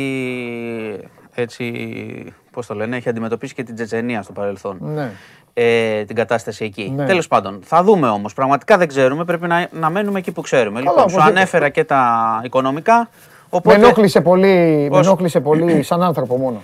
Δηλαδή, ως άνθρωπο. Σαν άνθρωπο. Λες και με ζώο. Ω άνθρωπο με ενόχλησε πάρα πολύ το κοντράστ αυτό να βλέπω τους Ρώσους να παίζουν ποδόσφαιρο, να πανηγυρίζουν, να γιορτάζουν. Είχε ένα Σπάρτακ Τσέσκα εκεί, το του πέτυχα σε ένα ζάπινγκ. Ναι. Όχι, με ενόχλησε πάρα πολύ. Και την ίδια ώρα η- αυτή, όχι αυτή η ίδια, θα- δεν φταίνει οι Ρώσοι ο κόσμος. Και, ε, αυτό σου λέω. και να τους Είναι- πιάσει το δρόμο, τους πεις να κάνεις πόλεμο, να σου πει τι είναι ο πόλεμος. Ναι. Άσε μας την ησυχία μου. Και να πούμε ότι και στη Ε, Ρωσία γίνονται συγκεντρώσεις κατά του πολέμου ναι, που δεν και- είναι το και ίδιο τρώνε με ξύλο. το να κάνεις συγκέντρωση οπουδήποτε αλλού. Και Και τρώνε ξύλο ξύλο. και συλλήψεις, ναι, και αυτοί που Τέλος βγαίνουν πάντων. εκεί σημαίνει Ναι, και αυτοί θα ραλέουν. Απλά η πολύ. εικόνα είναι λίγο άσχημη. Μωρέ, πε, σαν η μία χώρα ξέρεις, ε, συνεχίζει τη ζωή της κανονικά και η άλλη αυτή τη στιγμή είναι διαλυμένη. Ναι. Μπράβο στους Πολωνούς. Έχω πάει πάρα πολλές φορές στην Πολωνία, Μάνο. Ε, εγώ Πολωνό τώρα, γιατί μπορεί να στείλουν και να μου πούνε τι λες ρε Παντελή, τέλος πάντων. Εγώ Πολωνό άνθρωπο, κακό στη ζωή μου δεν έχω γνωρίσει. Ε, καλά. είναι πολύ βασανισμένος λαός. Είναι, ναι. Ε, ένας λαός που καταστράφηκε στο δεύτερο παγκόσμιο, διαλύθηκε. Και χθες δηλαδή οι άνθρωποι έδωσαν τα πάντα στα σύνορά τους που έβλεπα. Εντάξει, βοηθάνε. Και το Ε, η, έβλεπα- αλήθεια είναι, η αλήθεια είναι ότι όταν ε, βλέπεις αυτό, οικογένειες, παιδάκια κτλ. Ναι, ε, και ήταν δεν έτοιμοι είναι- οι Πολωνοί, δηλαδή- Ήταν και έτοιμοι να βοηθήσουν. Είχαν Αλλά πάει στα σύνορα, ξαναλέω ότι αν, βοηθάγανε. ότι αν αυτό συνεχιστεί πάρα πολύ καιρό Ναι. και η προσφυγική ροή γίνει τεράστια, Ναι. θα Καλά, είναι μετά μη δεν- διαχειρίσιμη μετά. Κατάλαβες, δεν θα μπορούν να, Ναι. να, να βοηθήσουν ούτε αυτοί. Ναι. Ακόμα και αν έχουν τη θέληση. Λοιπόν, Αλλά, να, πα- άλλα. Ε, να σου πω ότι στο. να πεις τι άλλα τώρα. Εντάξει, έχει κάποια. Στο, στο πλοίο που είχε πάρει φωτιά, Ναι. το Euroferry, έχουν μείνει τρεις αγνοούμενοι πια. Ε, α, οι υπόλοιποι βρέθηκαν νεκροί. Ναι. Σήμερα έγινε μια προσπάθεια να ανοίξει έτσι ο καταπέλτης, μπήκε απότομα οξυγόνο, άρχισε, ξέρεις, φάνηκε σαν να είναι αναζωπήρωση, αλλά τελικά ήταν ε, η κάπνα. Τι να σου πω, είναι μια, είναι μια τραγωδία που δυστυχώς η πρώτη εικόνα που είχαμε, ξέρεις ότι όλοι κατάφεραν να βγουν, δυστυχώς δεν, ε, δεν επιβεβαιώθηκε. Να σου πω Κρίμα. Επίσης για την ε, Πάτρα, ε, ότι την υπόθεση με, τα- με το θάνατο των τριών παιδιών, ε, έχει μείνει λίγο στο περιθώριο έτσι, της επικαιρότητας λόγω της Ουκρανίας, το οποίο πάντα είναι καλό, κατά την άποψή μου, Α. για να προχωρούν ε, οι έρευνες όπως πρέπει, χωρίς, Χωρίς την να πίεση παρενοχλήσεις, πάνω ναι, στην ναι. αστυνομία. Ε, αργούν ακόμα, το, αργεί ακόμα το πόρισμα για τις τοξικολογικές, Ναι. για την Τζορτζίνα και υπάρχει μάλιστα και εντολή να γίνουν ε, οι τοξικολογικές και οι ιστοπαθολογικές εξετάσεις να είναι αναλυτικές και προσεκτικές ώστε να μην ξεφύγει τίποτα, να μην γίνει ούτε ένα λάθος ώστε να μπορέσουν να στοιχειοθετήσουν Είναι το τελευταίο παιδάκι αυτό, ε. ή να βρουν. Το- ναι, το- και το θα είναι τρίτο. και το κλειδί πιθανότατα και για, τα, για ό,τι έχει προηγούμενα. συμβεί στα άλλα παιδιά. Ε, η αστυνομία θα καθυστερήσουν άρα, δηλαδή δεν είναι ότι θα το έχουμε αυτό σήμερα αύριο. Θα είναι λογικά άλλες 10 μέρες, 2 εβδομάδες μέχρι να καταλάβουμε τι, να έχουμε αποτέλεσμα από εκεί.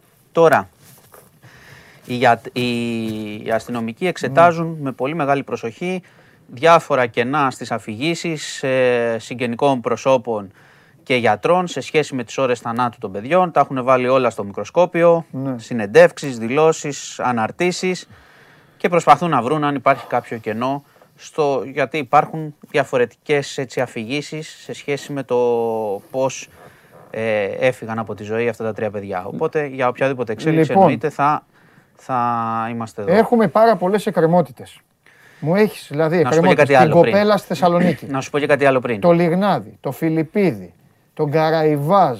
Σε βάθος χρόνου εκκρεμότητες. Εντάξει. Έχουμε πολλά ανοιχτά θέματα σε αυτό το Έχουμε, έχουμε και δεν τα ξεχνάμε. Όμως έρχομαι. Δεν είναι ανοιχτά, αλλά όταν, είναι κάτι, όταν υπάρχει κάτι, έρχομαι να στο Α, λέω. Να πω Κορονοϊό θα κλείνοντα. μου πεις. Δεν έχω κάτι φοβερό να σου πω. Οι δείκτες πέφτουν. Ναι. Θα δούμε αν θα έχουμε κάποια απόφαση επίσημη για τη Εντάξει. μάσκα αυτή τη βδομάδα. Δεν, ε, δεν είχαμε έτσι κάποια έξαρση ή Ναι. οτιδήποτε. Ναι. Ε, να κλείσω με το εξής. Ε, έφυγε από τη ζωή χθες η Μαριέτα Γιαννάκου. Ναι. Έτσι, βουλευτής της Νέας Δημοκρατίας ε, και πολύ, πολύ αξιόλογη και αξιοπρεπής. Είναι ενδεικτικό ότι ξέρεις, όλοι οι πολιτικοί χώροι δεν είναι και εύκολο και ο κόσμος να έχεις μια θετική εικόνα για έναν άνθρωπο ανεξαρτήτως ιδεολογικής τοποθέτησης. Ήταν πολύ αξιοπρεπής και πολύ και μαχητική και για τις γυναίκες και μάλιστα και με τα προβλήματα υγείας που αντιμετώπιζε επί χρόνια. Πάρα πολύ θαραλέα τα αντιμετώπισε. Ε, Συλληπιτήρια στους οικείους της. Ε, βέβαια. Έφυγε από τη ζωή χθες. Λοιπόν, αυτά. Έτοιμος; Για πόλεμο; Όχι, για πόλεμο, πόλεμο στον πόλεμο. Άμα, ε, ε, ε, Για τέτοια- double. Είσαι έτοιμος. Γιατί; εγώ όταν μπορεί να σε βασανίζω, αλλά είμαι και σωστός. Ναι, Πάρ' το. το παίρνω. Το πάρω μαζί; Ε, Πάρ' το, πήγαινε το που θες. Πήγαινε να κοιμηθείς μαζί. Θα το πάρω πάνω. Σου κάνω την απονομή. Τελείωσε. Θα μου πεις, τώρα κανονικά πρέπει να το φέρεις στο κεφάλι και να μου πεις καλά τώρα. Εγώ στο λέω από τον Οκτώβριο ότι έχει τελειώσει. Ε, αλλά εντάξει, εσύ είσαι, ε, δεν, δεν πιάνετε. Λοιπόν, Λοιπόν, τελείωσε το τα έχω πρωτάθλημα. πει νωρίς. 47. Και του Όπως χρόνου. έγραφε, ακριβώς, ο Κυρθόδωρος, έτσι έβαζε. Και του χρόνου. Στο φως. Και του χρόνου, ναι. Λοιπόν, στο παγώ τώρα. Έγινε. Έτσι, σωστά. Γεια. Φιλιά, Μάνο Γεια μου. σας, γεια σας. Λοιπόν, ο Μάνος τρέχει γιατί η επικαιρότητα τρέχει, έχει πολλή δουλειά. News 24-7, παρακαλώ μπείτε μέσα. Έλα, Βάλια, έλα μέσα. Σήμερα η Βάλια μετά από πολύ καιρό. Ο άνθρωπος ο οποίος ξεκίνησε, ξεκίνησε, τι- τι είναι Μίτσο; Ο άνθρωπος ο οποίος ξεκίνησε την, α, την αντίστροφη μέτρηση για την καταστροφή της City. Μπράβο κοπέλα μου. Σου φέρα ένα Μπράβο. δώρο. Λοιπόν, η Βάλια λοιπόν για όλους εσάς έχει φέρει αυτό. Το οποίο εσείς θα το κάνετε. Α, ορίστε, το κορίτσι έχει φέρει και τη σακούλα. Ε, ναι, τι μισέ δουλειές κάνει. Θα πω κάτι. Ότι Δεν είναι πορτοκαλί, Η, η όπως ομάδα της φαίνεται. Βάλιας ε, δείχνει. τι Δείχνει φοβάσαι. πορτοκαλί. Δεν το βλέπουν πορτοκαλί. Α, εντάξει. Ε, Εδώ αυτό το monitor είναι. Η ομάδα της Βάλιας έχει 10 παιχνίδια χωρίς ήττα. Οι Άγιοι. Εντάξει. Και την Παρασκευή Κάνουμε δουλίτσα. ένας από εσάς, όταν θα παίξει το ένας εναντίον ενός, δεν ξέρουμε με ποιον θα παίξει, θα δούμε με ποιον θα παίξει. Ένας από εσάς θα έχει την ευκαιρία να κερδίσει αυτήν εδώ. Απ' την άλλη. Ναι, μόνο θα την κερδίσει. αυτήν εδώ την προπονητική, την προπονητική φανέλα των Αγίων. Άγιος ο Θεός, Άγιος ισχυρός. Μπράβο. Την Αρχικά κάνετε. με για το κούρεμα. Ευχαριστώ πολύ, Βάλια μου. Πώς είσαι, Καλά είμαι εσύ. καλά είμαι. Πώς περάσες, Όμορφα. όλα καλά; Όλα καλά. Στην Αγγλία πώς ήτανε; Στην Αγγλία Εντάξει, ήταν για υπέροχα. τον κόσμο σε ρωτάω, εγώ σε έχω δει, αλλά εντάξει, για τον Στην κόσμο. Αγγλία ήταν υπέροχα. Δεν ήθελα να γυρίσω, είναι η αλήθεια. Ε, εντάξει, δίκιο έχεις. Εντάξει. Και εγώ στη θέση σου. Εσύ στην, πώς- Α- στην Αγγλία ήσουν. Δεν ήσουν και στο Κίεβο. Ε, πώς είσαι πολύ, σήμερα; ω- πολύ ωραίο το Κίεβο. Δεν έχω πάει. Εγώ έχω πάει. Πολύ ωραίο. Δεν έχω πάει. Και είναι ψυχοπλάκωμα να βλέπεις. Δεν ξέρω αν, Δρόμους. αν όταν πάω θα είναι το ίδιο. Ε, εντάξει. Και ε, ε, είναι τρομερό να βλέπεις δρόμους ε, ε, που είχαν ζωή, φοβερά πράγματα. ε, τρο- ε, έχ- έχουν έναν, Να πε- καταστρέφονται. έχουν έναν πεζόδρομο, πηγαίνει λίγο ανηφορικά, κατηφορικά. Πρέπει, είναι πάνω από χιλιόμετρο. Τρομερό παζάρι. Με πλανόδιους, με πράγματα, με ωραία πράγματα, φοβερά. Και καταλήγει σε μια τρομερή πλατεία με καφετέριες με αυτά. Ε, τέλος Είδες πάντων. πλάνο Και τώρα, αυτού του ε, και δρόμου; τώρα το βλέπεις τώρα άδειο. Τελείως διαφορετικό. Ε, δι- κα- διαλυμένο. Τέλος πάντων, άστα να πάνε. Πώς Τι είσαι γίνεται; σήμερα; Πώς να είμαι; Καλά είμαι. Ενώ χθες τρελάθηκε η ομάδα σου. Εντάξει, μια χαρά είναι η ομάδα. Δεν ήταν ο στόχος το link up, δεν είναι. Θέλω να είμαι δίκαιος. Εντάξει. Αλλά όταν πηγαίνει μια ομάδα, όποια και να Κάθε είναι. κούπα όταν έρχεται είναι καλό. Δεν είναι θέμα κούπα. Είναι όποια ομάδα, όποια ομάδα στον πλανήτη πηγαίνει σε τελικό. ε, Θέλει μετά να το πρέπει, πάρει. πρέπει να το πάρει. Ε, Πρέπει να τα δώσει όλα. Και θέλει και πρέπει. Και θα σου πω και κάτι που δεν, δεν το είπα, γιατί το ξέχασα. Το είπα χθες στην Game Night, αλλά να το πω σε σένα. Ε, το link up, αυτή η κατάκτηση για τη Liverpool, είναι κύπελο όλης της ομάδας. Ναι. Καταλαβες; Το Champions League, πρώτα ο Θεός, δεν θα είναι όλης της ομάδας. Το, το πρωτάθλημα δεν θα είναι όλης της ομάδας. Στο link up, βάλια μου, έχουν παίξει. Όλοι βάζουν το λιθαράκι. τους. Πιτσιρίκια. Έχουν παίξει όλοι. Ο προπονητής έλειπε. Ναι. Οι, ε, έχουν πε- όλοι, όλοι, όλοι. Δηλαδή ο Μανέ, ο Μανέ με το Σαλάχ που, χθε- που χθες ξεκίνησαν, ανάθεμα και αν θυμούνται την τελευταία φορά που έπαιξαν. Σωστά, έχεις Αυτό. δίκιο. Τι Έχεις έχουμε; δίκιο. Έχουμε, έχουμε πράγμα. έχουμε πες. και από χθες, έχουμε ωραία πραγματάκια. Λοιπόν, Ναι. Ε, θέλω να σε ξεκινήσω, μιας και έχουμε μπει στο κλίμα της Λίβερπουλ, να μείνουμε εκεί. Ναι. Ε, θέλω να σου δείξω το, το Τζιμίκα που πραγματικά έμαθε τι πάει να πει ελληνικός πανηγυρισμός. Ναι. Ε, Φοβερό πέναλτι εδώ. Και... Κοίτα εδώ. Α το Τζιμίκα. Θέλω να μου πεις εδώ Ας η το μπάλα που έχει Τζιμίκα. πάει. Πήγε στο Σεν Μέρι. πήγα, φυσικά και πήγα. Η μπάλα πήγε. Βλέπουμε το πέναλτι του Κέπα τώρα. Δεν το είδα. Να το. Κοίταζα, συζητάγαμε. Δεν το έχεις δει καθόλου; Όχι, δεν είδα το μάτς. Ε, μα τώρα έχασε την ευκαιρία. Αφού σου λέω αυτό και μου λες, ε, δε, ε, γι' αυτό σου είπα, κοίτα. Τέλος πάντων, κάτσε μπορεί να το ξαναδείξει. Αν το ξαναδείξει σε επανάληψη, γιατί τώρα δείχνει πανηγυρισμούς. Να μου πεις. Τέλος πάντων. ε, Λοιπόν, πάμε λοιπόν στο Τζιμίκα. Θέλω Free να... of Desire; Τι; Αυτό τραγουδάγανε. Το τραγούδι. Δεν το ξέρεις.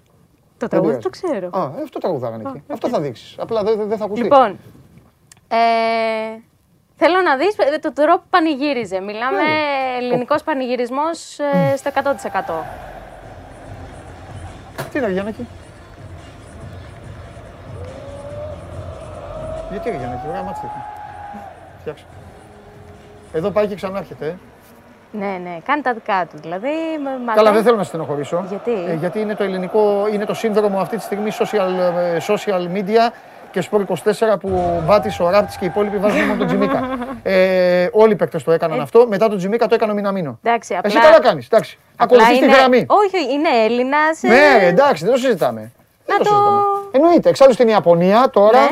το show must go on το Ιαπωνέζικο Ναι. δείχνει το Μιναμίνο να ξέρεις. Ωραία, είναι διεθνή τέλεια. αυτό. Εγώ θέλω να Είδες, λέω αυτά. Στην κάθε χώρα Πάμε. έχουν τα δικά τους. Πάμε, Λοιπόν, ε, μένουμε στη Λίβερπουλ, συνεχίζουμε με το παιδάκι. Εδώ πήρε η Λίβερπουλ την κούπα και χθες έγραψε ο, ο Ράπτης και ο τέτοιος. Έλα ρε τσίμι το σήκωσες. Έχει πάει η Λίβερπουλ. Ε, εντάξει. Α, τι να κάνουμε, δεν πειράζει. Λοιπόν, δεν ξέρω αν ναι. παρατήρησε την απονομή. Ε, μαζί. παιδάκι. Ναι, Ναι. το παιδάκι. Τι δεν παρατήρησα. Όλοι το έχω. Τι πιστεύεις ότι έβλεπα ελληνικό πρωτάθλημα; Όχι βέβαια. Εντάξει, θα παίζει η Λίβερπουλ. Δεν νομίζω να βλέπεις Εννοείται. ελληνικό πρωτάθλημα. Δεν βλέπω τίποτα Εν τω από τη μεταξύ, το περίεργο, το, όχι το περίεργο, το ιδιαίτερο είναι ότι από πίσω ο πατέρας του παιδιού Ναι. ε, φώναζε Αφήστε το παιδί να κουμπίσει την κούπα. Έτσι. Και όχι απλά ο, την ο, ο έδωσε Κλοπ Κλοπ. και ο Άλισον ε, τον άφησαν να κουμπίσει. Και είχε φοβερό στυλ μικρός γιατί εδώ δεν Την κούπα. φαίνεται. Να ξέρεις ότι ο μικρός σήκωσε την κούπα και έκανε έτσι. Ναι, ναι, ναι, Ναι, ναι, βάλει. ναι. Το, Ναι, ε, ναι. το είδα το Α, στιγμιότυπο ωραία, και ήταν ναι. Ναι, ναι. τρομερό. Δηλαδή, εντάξει, Μια πολύ χαρά. ωραίος, πολύ ωραίος. Μ' άρεσε ο μικρός. Ε, σε πάω στον Κλοπ τώρα, στη, στη μεγάλη σου αγάπη τον Κλοπ. Ε, και θέλω να σταθούμε σε μια δήλωση που έκανε ε, για τον ε, Πούτιν που λέει είμαι 54, σχεδόν 55 και δεν καταλαβαίνω πώς ένας ενήλικας και εννοεί τον ε, Πούτιν μπορεί να βάλει όλο τον κόσμο σε τέτοια κατάσταση. Και λέει είναι ο πόλεμος ενός κακού ανθρώπου. Δηλαδή όλο Έτσι αυτό... είπε ο coach, ε. Ναι, Α, είναι γιατί- ο πόλεμος ενός κακού ανθρώπου. Μάλιστα, επειδή δεν έχω τοποθετηθεί εγώ καθόλου. Εγώ ξέρεις, αυτά είμαι πολύ συγκρατημένος. Μαζεύω πληροφορίες. Ναι. Δεν κάθομαι ποτέ να πω Α, αυτός έτσι, ο άλλος έτσι, ο άλλος. Ε, τώρα ο coach με αγγίζει στην καρδιά μου όμως. Πάνω να με προκαταβάλει. Ναι, για πες. Δηλαδή όλος ο κόσμος πραγματικά έχει ε, σταθεί τόσο πολύ στο πλευρό της Ουκρανίας και Ναι. καλά έχει κάνει. Ναι. Ε, που μετά την κατάκτηση μιας κούπας βγαίνει ο Κλόπ και λέει είναι ο πόλεμος ενός κακού ανθρώπου. Ναι. Μάλιστα. Δηλαδή αφήνουμε λίγο στην άκρη τους πανηγυρισμούς και μένουμε στο νόημα. ναι. Ε, Λοιπόν, ε, να σας ενημερώσω ότι θα κατέβει μετά τη Βάλια ο Σπύρος Καβαλιεράτος. Ε, υπάρχουν ραγδαίες εξελίξεις όπως ενημερώνουμε στην Ευρωλίγκα. Γίνεται χαμός στην Ευρωλίγκα. Οπότε θα έρθει εδώ ο Σπύρος για να τα πούμε όλα. Συνεπώς, περιμένετε. Το μπάσκετ θα το φέρουμε πιο μπροστά. Α τους άλλους να περιμένουν. Πάμε, Βάλια. Λοιπόν, ε, μένουμε στο κλίμα ε, της συμπαράστασης στην Ουκρανία. Θα σας πάω στο ΣΕΦ, ε, όπου προχώρησε... ΣΕΦ. στο ΣΕΦ, στο στάδιο Ειρήνης και Βάφτηκε Φιλίας. κίτρινο μπλε. Βάφτηκε κίτρινο μπλε στα χρώματα της Ουκρανίας. Πολύ όμορφη κίνηση από τη διοίκηση του ΣΕΦ για να δείξει την ε, συμπαράσταση στον Ουκρανικό λαό. Και δεν ήταν μόνο το ΣΕΦ, είδαμε ένα Πολλά σωρό κτίρια, σε όλη την Ευρώπη. δράσει σε όλη την Ευρώπη, σε όλη την Το Ελλάδα. Wanda Μετροπολιτάνο και όλα. Ναι, ναι, ναι. Δεν, δεν είναι μόνο το ΣΕΦ σε καμία περίπτωση. Υπήρχαν άπειρες ε, ενέργειες που έδειχναν τη συμπαράσταση. Λοιπόν, ε, πάμε σε κάτι άλλο διαφορετικό. Μπράβο, το κλείσαμε πάμε το σε κεφάλαιο. Κάτι και να πω τώρα που το χαρούμενο. κλείσε η Βάλια, το πιο συγκινητικό ήταν μακράν πριν αρχίσει το παιχνίδι στον Κούντισον, για να είμαι δίκαιος. Όλοι οι παίκτες της Everton με μια ουκρανική σημαία, ο Ζιτσέγκο να κλαίει, οι συμπαίκτες του με μια φανέλα. Αλλά όπως καταλαβαίνετε, κάθε παιχνίδι που, πρέπει να τελειώ, που ξεκινάει με συγκίνηση, στο τέλος πρέπει να τελειώσει και με, και με γέλιο. Γι' αυτό στο τέλος προσφέρω ο Τύρνεϊ άπειρο γέλιο όταν το χέρι του Ρόδρυ το έπνιξε. Σιγά μην δεν το έλεγα και δεν έδωσε το πέναλτι. Πάμε. Λοιπόν, πάμε σε κάτι πιο χαρούμενο. Πάμε σε μια πρόταση γάμου η οποία έχει γίνει της μόδας Άλλη πρόταση πλέον. γάμου. Πραγματικά σε κάθε ελληνικό γήπεδο βλέπουμε και από μια πρόταση γάμου. Η Μαρία τα έφερνε αυτά, έγινες Μαρία και στα. Ε. Όχι, δεν- Σιγά, δεν έγινα Μάρια. Μαρία. Πού είναι το Καραϊσκάκι, Ναι, στο Καραϊσκάκι. πότε χθες; Ναι. Έλα. Είχαμε μια όμορφη στιγμή. Εντάξει, η κοπέλα ευτυχώς είπε ναι. Δεν ξέρω τι γίνεται σε αυτές τις Λοιπόν, περιπτώσεις. Άμα πει αυ- όχι. η αυτός κοπέλα. ο μάγκας εδώ την έχει κάνει την πρόταση γάμου στο ζέσταμα ε, δίπλα από τον πάγκο του Όφη. Εντάξει, τουλάχιστον ε, η πρόταση. Σου λέω χωροταξικά που είναι. Συνδυάστηκε και με, το, με τη νίκη του Ολυμπιακού. Σκέψου λίγο να είσαι φανατικός Ολυμπιακός, να έχεις κάνει πρόταση γάμου. Μα την έκανε πριν έτσι κι αλλιώς. Στο ζέσταμα την έχει κάνει. Ναι, αυτό σου Ε, λέω. εντάξει. τι, τι θα γινόταν όμως αν η κοπέλα έλεγε. Εγώ τα έχω πει και στη Μαρία. Θα Αυτές οι ήτανε- κινήσει. Συγγνώμη τώρα για το φίλο, μπορεί να μας βλέπει κιόλας. αλλά αυτές οι κινήσεις, επειδή είπες τι γίνεται, αν πει όχι, ναι. Αυτές είναι οι κινήσεις που εγκλωβίζουν τον Δηλαδή, άλλο. εγώ θα ντρεπόμουν άμα ήμουν. Εντάξει τώρα τι να πει τώρα, θα του πει έλα εδώ στο τελειώνουμε. Όχι πλάκα κάνω. Μια χαρά να Φαντάζεσαι. ζήσουν τα παιδιά. Απλά θεωρώ ότι τα είπα και τις προάλλες. Μην δεχτείς να σου κάνει πρόταση γάμου κάποιος τώρα την ημέρα της γιορτής σου, την ημέρα. Ναι. Κάπου καταλαβέ. Ναι, ναι, να ναι. σε κλειδώσει. Ναι. Είσαι μάγκας. Κάτω μια στο ξεκούδουνο. Ναι, σωστό και αυτό. Ε, ναι. Κάτσε τώρα. Λοιπόν, πάμε σε κάτι μπασκετικό, έτσι για να σπάσουμε λίγο το, Σπάσε ό,τι το θες. ποδόσφαιρο. Σπάσε πιάτα. Ναι. Εντάξει, η ομάδα σου οι Lakers δεν τα πηγαίνουν καλά. Δεν, Ε, θε- τσακω- Τσακωνόμαστε με τον κόσμο. δεν θέλω να σε στεναχωρήσω. Τσακωνόμαστε. Γιατί στε... Τα βιντεάκια δεν τα είδες; Ποια απ' όλα; Βρίζουν. Τα βάλαμε με τους Αρίζα, ο James, Ναι. ο Westbrook. Γυρνάμε στην κερκίδα και τους ταχώνουμε. Ναι, και σήμερα αυτό έγινε. Ε, συνέχεια Α, γίνεται. ναι. Αυτό έχεις; Όχι, όχι, δεν Α. έχω αυτό. Ε, στο τρίτο δωδεκάλεπτο Ναι. της ε, αναμέτρησης, η ιδιοκτήτρια των ε, Lakers, ναι, η Ginny Bass, έφυγε. Δεν της άρεσε η εικόνα προφανώς που έβλεπε. Ε, να, δες το βίντεο. Σηκώθηκε και έφυγε. Θα πάει στο καλό κι αυτή. Δεν ήταν, εντάξει, Ομάδα μοντέλο την έκανε. δεν ήταν εικόνα. Δεν ήταν εικόνα. Η εικόνα ήταν αποκαρδιωτική. Να, να τα λέμε τα πράγματα όπως είναι. Ναι. Λοιπόν, και θα σε κλείσω με κάτι έτσι πολύ μ, όμορφο, πολύ συγκινητικό. Το πιο πιστό, πιστό φίλαθρο, φίλαθλο, συγγνώμη, της ε, Trabzon ε, Sport, Τι να σου πω, ναι. ε, ο οποίος είναι μεγάλης ηλικίας, συγκινήθηκε, επειδή η ομάδα του είναι κοντά στην κατάκτηση Παίρνει του πρωταθλήματος μετά το 1984. Ε, φανταζόμαι έζησε και το τότε πρωτάθλημα. Ναι, μόνο καλή. Ε, και τώρα ο ε, Γλυκούλης ναι. συγκινήθηκε επειδή η ομάδα του είναι κοντά σε μια ακόμα Ωραίος με κατάκτηση. τη μασκούλα του, ωραίος. Ωραίος, με το Φοβερό καπελάκι πρωτάθλημα. του. Μια χαρά. Φοβερό πρωτάθλημα παίρνει η Τράπεζα Σπορ. Με Μπακασέτα, Σιώπη και τους υπόλοιπους. Αυτά από μένα. Πολύ καλή. Φανταστική. Σε ευχαριστούμε πάρα Highlight η πολύ. εμφάνιση. Δεν παίρνεις βαθμού σήμερα τώρα με πόλεμο και με Εντάξει, αυτά αμαρτία. ναι. Και σε Δεν ευχαριστούμε πειράζει. πάρα πολύ. Δηλαδή αυτοί σε ευχαριστούν γιατί αυτοί θα τον πάρουν. Είσαι φοβερή. Καλή συνέχεια. Να σε καλά. Να σε πότε καλά, θα την Βαλιά κάνεις μου. την κλήρωση; Έλα. Πότε θα την Δεν είναι κάνεις την κλήρωση. κλήρωση; Παιχνίδι είναι. Α, θα εντάξει. μονομαχήσουνε. Εντάξει, Παρασκευή. ό,τι Παρασκευή. πεις. Έγινε. Παρασκευή. Άντε, καλή συνέχεια. Να σε καλά, Βάλια Πηλιανίδη για τον ε, μαγικό κόσμο των ε, social media και για όσα γίνονται και όσα δεν γίνονται. Σας είπα, μαζευτείτε. Οι εξελίξεις είναι ραγδαίες στην Ευρωλίγκα. Τι έγινε, αποφασίσαν να τους διώξουνε; Εγώ θα είχα διώξει όλες τι ρωσικές ομάδες. Τώρα θα μου θα πει, φύγουν αναγκαστικά θα από μου ό,τι πει, φαίνεται. θα μου πει κάποιος, δεν τρέπεσαι, ρε, λέει ναι. Όχι, δεν τρέπομαι. Να φύγουν όλες. Κουρευτικέ. Πού να τρέχουμε κιόλας; Κυριακάτικα σε παιχνίδια. λοιπόν, ε, πάμε. Πάμε να στα πω γρήγορα και μετά κάνουμε τη συζήτηση. Πυράκο. Έλα. Ευτυχώς, ευτυχώς. Που... Όχι, ε, για δείξτε τον ε, Μοσχέτο. Το κάλυψε πάλι καλά. Απλά θέλω να δω. Εντάξει, δεν τον δείχνεις. Εντάξει. Την κοιλιά. Εκεί. Το ξέρω. Φαίνεται; Ε, δεν φαίνεται Δεν γιατί. φαίνεται, εντάξει, δεν φταίνεται. Δεν- Εγώ φοβάμαι, ρε φίλε. Μη, Ναι, το μη καλά γράψεις κάνεις κι ιστορία. εγώ προ- Ε, αυτό. Προσέχω, αλλά τι να κάνουμε, αφού. Κοιλιά, τώρα γυμνή. Λοιπόν, πάμε. Ναι, ναι. Κατάλαβα. ναι. Δεν μίλησα. Όχι, από την Παρασκευή. από την Παρασκευή ήθελα να σου το πω. Πάμε. Εγώ τώρα μου ήρθε. Τι κάνω, όχι, εμένα μου είχε την Παρασκευή. Προχώρα. λοιπόν, λοιπόν, να γελάσουμε και λίγο. Να γίνω viral, να με παρουσιάζει στην εκπομπή τα προηγούμενα Α, θέματα. Ναι, αυτό δεν θέλω. Έλα. Ναι, Λοιπόν, άκου τώρα. Ζενίτ ειδοποίησε όλους τους παίκτες, όλο το staff, όλους τους προπονητές, παράγοντες κλπ. Μάνος Παπαδόπουλος κλπ. Ε, προπονητές, παίκτε είναι ελεύθεροι να φύγουν από την ε, Ρωσία. Ε, ε, εντάξει, τώρα άργησες. Λοιπόν, Ο Τρίγκας είναι. Ναι. Τι θέλεις; Ναι, πάμε. του είχα πει, πει να με πάρει. Λοιπόν, ελεύθεροι να φύγουν από την ε, Ρωσία για να, για- λόγω της, των, ε, της κατάστασης αυτή. Που σημαίνει ότι ουσιαστικά ε, η Zenit διαλύεται με αυτόν τον τρόπο αν φύγουν όλοι οι παίκτες. Ήδη υπάρχει η ενημέρωση, η οδηγία των Αμερικανών να φύγουν όλοι οι Αμερικανοί. Οπότε σιγά σιγά α, θα θα φύγουν όλοι οι Αμερικανοί από τις ε, ρωσικές ομάδες. Η πρώτη που προχώρησε σε μια διαδικασία να τους αφήσει να φύγουν είναι η Zenit. Δεν έχει διευκρινιστεί αν είναι ελεύθεροι να πάνε να παίξουν σε άλλες ομάδες. Αλλά από τη στιγμή που τους λέει ότι μπορούν να φύγουν, νομίζω ότι θα είναι και δε- ε, το λογικό να μπορούν να βρουν άλλες ομάδες. Άλλες ομάδες της Ευρωλίγα δεν μπορούν να βρουν, Όχι, όχι, δεν υπάρχει. αλλά μπορούν να παίξουν Ω, σ' άλλο, μπράβο. κάπου αλλού.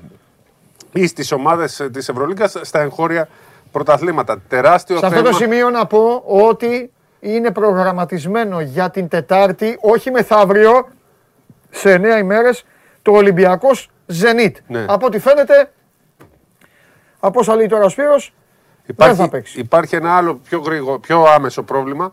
Ε, παίζει το Μιλάνο με την Ουνίξ. Ναι. Η Ουνίξ ξεκίνησε, δεν μπορεί να φτάσει στο Μιλάνο. Απαγορεύεται. Ναι, προς και το παρόν. συν της άλλης, θέλω να σε ρωτήσω και αυτό. Δηλαδή η Έχει- χώρα μας... Έχουν κολλήσει και η κάπου δι- έξω. Ναι, αλλά και η Κάπως- δική μας, ναι. ναι, και η δική μας χώρα είπε ότι τέλος Ναι. η... Πώς θα ερχόντουσαν εδώ οι ρωσικές ομάδες; Το, το μόνο πρω- θέμα που μπορούν να, αυτό που Πουλμάν. μπορούν να κάνουν είναι να μετακομίσουν ολόκληροι, να μένουν αλλού και να κάνουν Α, και τις να τις- πηγαίνουν από αλλού. Ναι. Ναι, ναι, ναι, Ε, Αυτή τη στιγμή έχουν κολλήσει ε, σε άλλη χώρα ναι. Ε, και το θέμα είναι επειδή είναι από όλη χώρα, πώ σου επιτραπεί. Χωρίς να φαίνεται ο αρχικός προορισμός. Μήπως δοθεί η ειδική άδεια. Αλλά είναι δύσκολο να γίνει και αυτό το, το παιχνίδι. Οπότε έχουμε και πάρα πολύ δύσκολη κατάσταση. Σήμερα στι, ε, στις 4 υπάρχει σύσκεψη στην Ευρωλίγκα όπου θα συζητηθούν, το θέμα ήταν το Final Four και η μετακόμιση του οριστικά στο Βελιγράδι. Οκ. Αλλά σίγουρα θα συζητηθούν και αυτά τα προβλήματα με τις ρωσικές ομάδες και το τι θα γίνει με το παιχνίδι Μιλάνο Ούνικς. Γιατί είναι αύριο. Και όπως ε, είπες και εσύ για τα υπόλοιπα παιχνίδια που έρχονται με τις ρωσικές ομάδες που πλέον δεν θα μπορούν να κατέβουν. Ναι. Είναι ε, ραγδαίες οι εξελίξεις Είναι ραγδαίες. καταιγιστικές. Γι' αυτό ήθελα να έρθω λίγο πιο νωρίς. Είναι πράγματα Όχι, που καλά γίνονται κάνεις. τώρα. Τι λες τώρα; Και να ξανακατέβεις αν Ναι. υπάρχει κάτι άλλο. Ε, είμαστε σε μια τέτοια διαδικασία. Τέσσερις ώρε μια πολύ Ναι. κρίσιμη ε, τηλεδιάσκεψη στην Ευρωλίγκα για αυτό το ακριβώς Για να είμαι δίκαιος, για Ναι. να είμαι δίκαιος θέλω να πω το εξής. Ε, επειδή, ε, ε, ναι, φυσικά και είναι απ- αλλίωση βαθμολογίας από ένα σημείο και μετά. Αλλά επειδή δεν μιλάμε για τις ιστορίες που μιλάγαμε για τον κορονοϊό και για το καραντίνα 14 μέρες, μα είμαι καλά γιατί να μην παίξω, όχι κάτσε 5 μέρες, δεν μιλάμε για τέτοια πράγματα και μιλάμε τώρα για πόλεμο, δυστυχώς θα πρέπει τα μέτρα να είναι και σκληρά και αμήλικτα. Γιατί; Γιατί όταν λένε κάποιοι παίρνουμε μέτρα εναντίον της Ρωσίας σε οικονομικό επίπεδο, στο ένα επίπεδο, στο άλλο και στο αθλητικό επίπεδο τους έχεις και αλωνίζουν και παίζουν, κατάλαβες, δηλαδή φάσκεις και αντιφάσκεις. Τώρα, απ' την άλλη, αν παράδειγμα στην τύχη θα το πω, δεν ε, το γνωρίζω το πρόγραμμα. Αν απ' την άλλη το Μιλάνο έπαιξε με την ε, Τσέσκα και έχασε και ο Ολυμπιακός θα το πάρει τώρα το παιχνίδι έτσι, ε, εντάξει, οκ, είναι σημεία των καιρών. Θα μπορούσε να έχει γίνει και το, και το αντίθετο. Ή έχασε ο Ολυμπιακός από την Τσέσκα και άλλοι δεν έχουν παίξει. Ε, Είναι ε, τρίτη χρονιά που η Ευρωλίγκα αντιμετωπίζει πολύ σοβαρά προβλήματα. Ναι. Ε, Θα τα αντιμετωπίσουν αυτά τα προβλήματα όλα τα σπορ. Βλέπουμε τι γίνεται με τις Ναι. εθνικές ομάδες. Κανείς δεν πάει να παίξει με τη Ρωσία. Εκτός αν τους πείσουν για αυτό που είπες, έτσι. Να μείνουν Αλλά- αλλού. Ναι, Ναι. αλλά εκεί θα πρέπει οι ίδιοι να αφήσουν την πατρίδα τους και να πάνε να γίνουν κάτοικοι Ελλάδας. Ναι. Και να έρθει εδώ ας πούμε η Zenit ή η Τσέσκα, λέω τις δύο ομάδες γιατί έχουν, έχουν Έλληνες. Ε, ε, μάλλον έχουν και Έλληνες. Η μία έχει Έλληνα κουμανταδόρο, η άλλη έχει τον Πασκουάλ ή ο Πασκουάλ να την πάει στη Βαρκελόνη τη Zenit και να μείνει εκεί. Κοίταξε, Μέχρι να προσφέρθηκε τελειώσει το το Βελιγράδι να φιλοξενήσει τους αγώνες. Τώρα, αν ε, προσφέρονται τους- για να τους φιλοξενήσουν εξ ολοκλήρου, Άλλο τους αγώνες. μετακόμιση, Ναι. ναι. Ε, πρέπει να φύγουν από την ε, χώρα τους. Τώρα, Ναι. να σου πω, αυτό που λέω είναι, αν σε μια εβδομάδα, σε 10 μέρες λυθεί όλο αυτό το πρόβλημα, τι ακριβώς γίνεται. Αυτό πρέπει να δουν και στην Ευρωλίγκα. Ναι. Γιατί ε, αν τελειώσει όλο αυτό, από εκεί και πέρα όμως υπάρχουν χώρες που δεν θέλουν να ακούνε για Ρωσία. Και αυτό. αυτή τη στιγμή έτσι. Καλά, πώς θα τους στείλεις. Ναι. Ναι. Είναι λοιπόν πολύ, πολύ μεγάλο το πρόβλημα. Είναι πολύ μεγαλύτερο από το Δεν αθλητικό μπορείς κομμάτι. πρώτα απ' όλα. Είναι πολύ μεγαλύτερο. Ε, για, να, μη- για να μην το καταλαβαίνει κάποιος, πρέπει να, να, να μην σκέφτεται. Δεν μπορεί η Γερμανία, Σπύρο, δεν μπορεί η Γερμανία να στέλνει όπλα. Η Γερμανία στέλνει όπλα. Και να πάει η Bayern και η Άλμπα να πάνε να παίξουν στο Καζάν. Που λέει ο λόγος. Δηλαδή είναι και άσχημο. Δεν είναι ότι θα πάνε- τίποτα θα τους κάνουν. Σα ίσα, γεια σας, καλώς τα παιδιά, ελάτε να παίξουμε και όλα αυτά. Αλλά καταλαβέ. Δεν είναι, δε- αυτό δεν είναι τώρα. Τέλος πάντων. Δεν είναι εικόνα τώρα, είναι κάτι που πρέπει να γίνει. Στο στόχαστρο βρίσκεται και η Λευκορωσία. Έτσι, γι' αυτό και έχω, γιατί εκεί υπάρχει ο δικτάτορας που στηρίζει την ε, Ρωσία. Δεν γίνονται, για παράδειγμα, τα μάτια της Μεγάλης Βρετανίας με τη Λευκορωσία στον όμιλο της Εθνικής. Δεν, ε, έχουν, ε, δεν θα γίνουν. Δεν έγινε το πρώτο, δεν θα γίνει και το σημερινό. Ναι. Υπάρχει ένα γενικό θέμα. Κάποιες χώρες δεν παίζουν ούτε με τη Λευκορωσία. Υπάρχει και εκεί το θέμα. Ε, έχουμε δει και πολλούς αθλητές στη Λευκορωσία να τους έχουν φυλακίσει. Έτσι. Ε, πάμε να αφήσουμε λίγο την Ευρωλίγκα. Θα έχουμε εξελίξει συνέχεια, αλλά νομίζω 4 ώρα είναι η πιο καθοριστική. Ε, η εθνική μας παίζει σήμερα με την Τουρκία. Ναι, το είπα και εγώ πριν. Over 1,5 είπα. Λάρκιν, Μα- Μαχμούτογλου και είπα και κάτι άλλο. Τι τρίποντα, ε, εντάξει. ρε. Του Πώς θα το κάνουμε δεις; συνέχεια αυτή. Ένα 50 και ένα 50, φίλε. Ω, Κόμπο, μια είναι, χαρά, δεν είναι; μια χαρά. Τον Μαχμούτογλου τον ξεκινάει από τα 2,5. Ναι. 2,50. Άμα κάποιος πιστεύει ότι μπορεί να βάλει Θα τώρα βάλει αυτός, ή θα. Να βάλει, όχι να Ναι. εκτελέσει. Ε, αλλά είπα και κάτι, δεν ξέρω αν συμφωνείς για να το κάνουμε κουβέντα. Είπα ότι και ο Λάρκιν, απλά ο Λάρκιν είναι ένας. Και οι παίκτες του Ολυμπιακού θα είναι πιο ξεκούραστοι. Ναι. Το λέω γιατί ορισμένοι είδαν το ματς και σου λέει Έλα, θα χάσουμε. Δεν είναι έτσι. Εγώ περιμένω άλλο ματς σήμερα. Άλλο ματς θα είναι. Άλλη εθνική περιμένω. Παρότι θα μας σφάξουν οι διαιτητές, Καλά, εντάξει. Ε, θα μας κοίτα, σφάξουν γιατί εντάξει, υπάρχει αυτό το σφύριγμα. Το φάουλ, ναι, δεν Ναι. είναι. Δεν είναι. Εντάξει, Εντάξει, εντάξει, ε, Εμείς δεν είμαστε τέτοιο. Εντάξει. Είναι φάουλ. Μπορούσε να μην το δώσεις. Είναι καθαρό φάουλ. να Αλλά μην δεν το είναι δώσεις. φάουλ τελευταίο δευτερολέπτο. Ναι, δηλαδή αυτό. θέλω να πω είναι φάουλ που σφυρίζεται σε μπορούσε τέτοιο. να το δώσεις. Δεν το Εντάξει, δίνεις εύκολα. Δηλαδή, άμα το είχε δώσει εμάς, εναντίον μας θα είχαμε μπει στο γήπεδο. Α, ακριβώς, ναι, αυτό λέω. Αυτό Εντάξει, λέω. δεν είναι. Εμείς είμαστε δίκαιοι. Εμείς λέμε πώς είναι τα Ναι, πράγματα. και δεν έχουμε. Θα είμαστε σωστοί. Λοιπόν. Αλλά δεν, ε, δεν φοβάμαι. Δεν φοβάμαι. Ε, ο- να πούμε γενικά πάντως ότι ο Λάρκιν με την εθνική Τουρκία δεν παίζει καλά. Εντάξει, ξένος- Μέχρι τώρα. ξένος Ναι, ομάδας ναι. είναι. Με- Μπορεί όμως αυτό το παιχνίδι, μόλις βέβαια αυτός έβαλε τους συνεχόμενους πρώτους εξετάσει, εκεί μας πέρασαν. Ναι. Ε, Εντάξει, και ο, κοίταξε να δεις και ο Μανολόπουλος δεν μπορούσε. Έκανε ένα rotation, έκανε ένα κάνει. κουτσάρισμα. Δηλαδή σε κάποια στιγμή έβγαλε το Σλούκα και κάνει ένα έτσι στον πάγκο. Τους είδα. Κάνανε ένα έτσι και του κάνουν ένα νόημα και τον βγάζει. Δυόμιση λεπτά. Ξανά. Κάποια στιγμή ο Σλου- ο Σλούκα έβγαζε καπνούς. Ναι.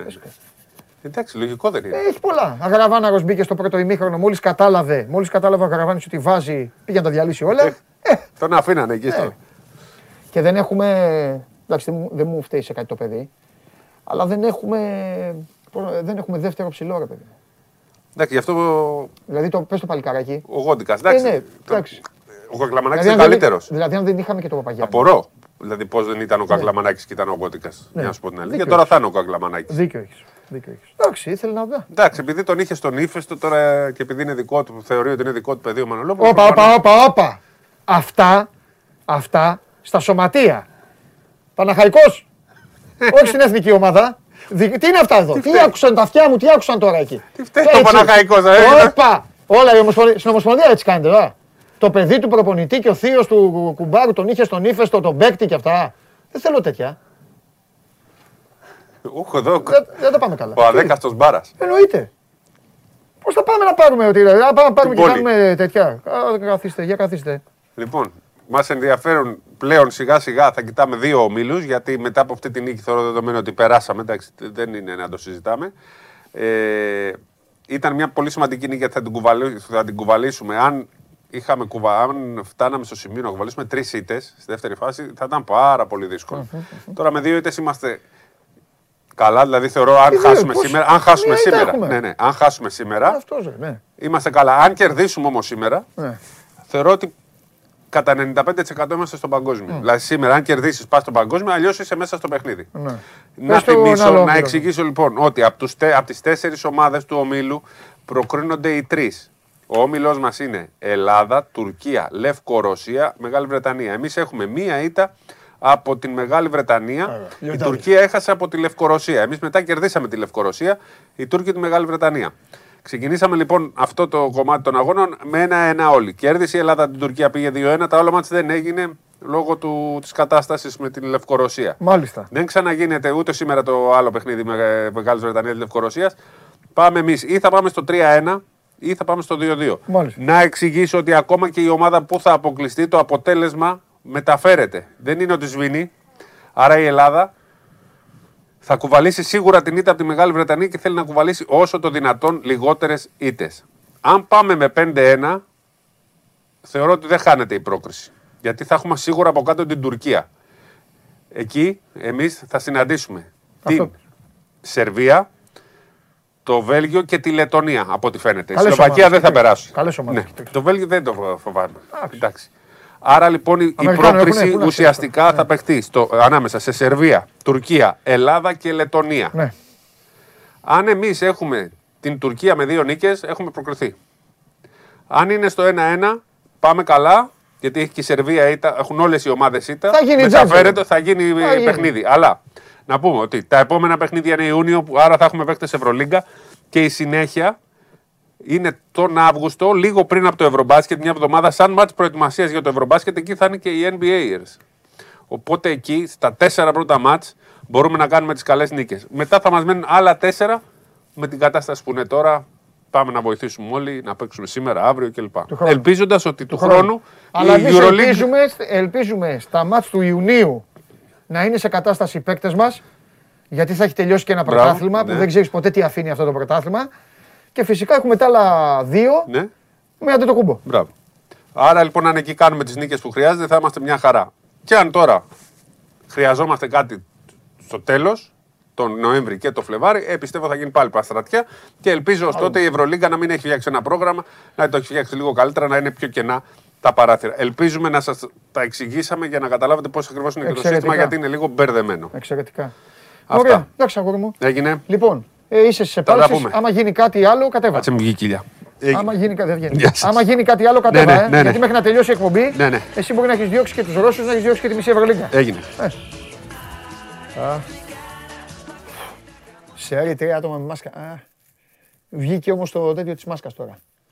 Λοιπόν, ε, επαναλαμβάνω για όσους μπήκατε και δεν προλάβατε τα αρχικά, η Zenit αφήνει τους πάντες να φύγουν, τους παραχωρεί το δικαίωμα να φύγουν και να εγκαταλείψουν α, την α, Ρωσία αν το επιθυμούν.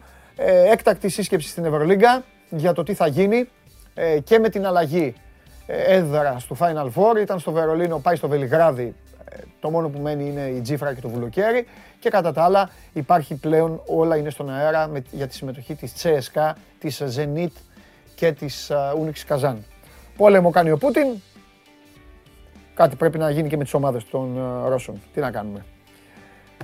Πού πάμε; Πάμε στο Βαγγέλη. Λοιπόν, ε, ό,τι ίσχυσε με τον Κώστα ισχύει και για τον Βαγγέλη. Όσοι θέλετε κάτι για την ΑΕΚ να συμμετέχετε εδώ στη συζήτησή μας και ε, αξίζει τον ε, κόπο και δεν είναι κάτι που έχουμε πει. Επαναλαμβάνω, μη στέλνετε ότι έχουμε πει ή κάτι το οποίο είναι ε, γνωστό για να βοηθήσετε δηλαδή την, την ιστορία. Μπορείτε να το κάνετε στο Instagram του Sport24 στα stories εκεί που λέει ένα σχόλιο για την ερώτηση στον Παντελή. Ωραία, λοιπόν. Το κακό τώρα με το φίλο μου τον Βαγγέλη είναι άλλο, αλλά θα το πω στον ίδιο. Πάμε.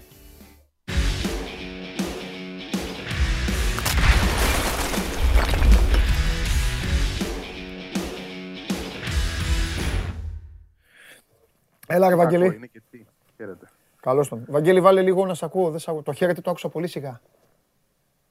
Μ' ακούς τώρα καλά; Ναι, ναι, ναι, ναι, ναι, ναι, ναι. Πολύ καλά, πολύ καλά. Πρώτον, όλα εντάξει, είμαστε καλά; Να στα λέμε. Εντάξει. Κουράγιο, δύναμη. Δύσκολα. Ναι. Δύσκολα δεν λες τίποτα. Τι να κάνουμε τώρα. Λοιπόν, πάμε στα άλλα.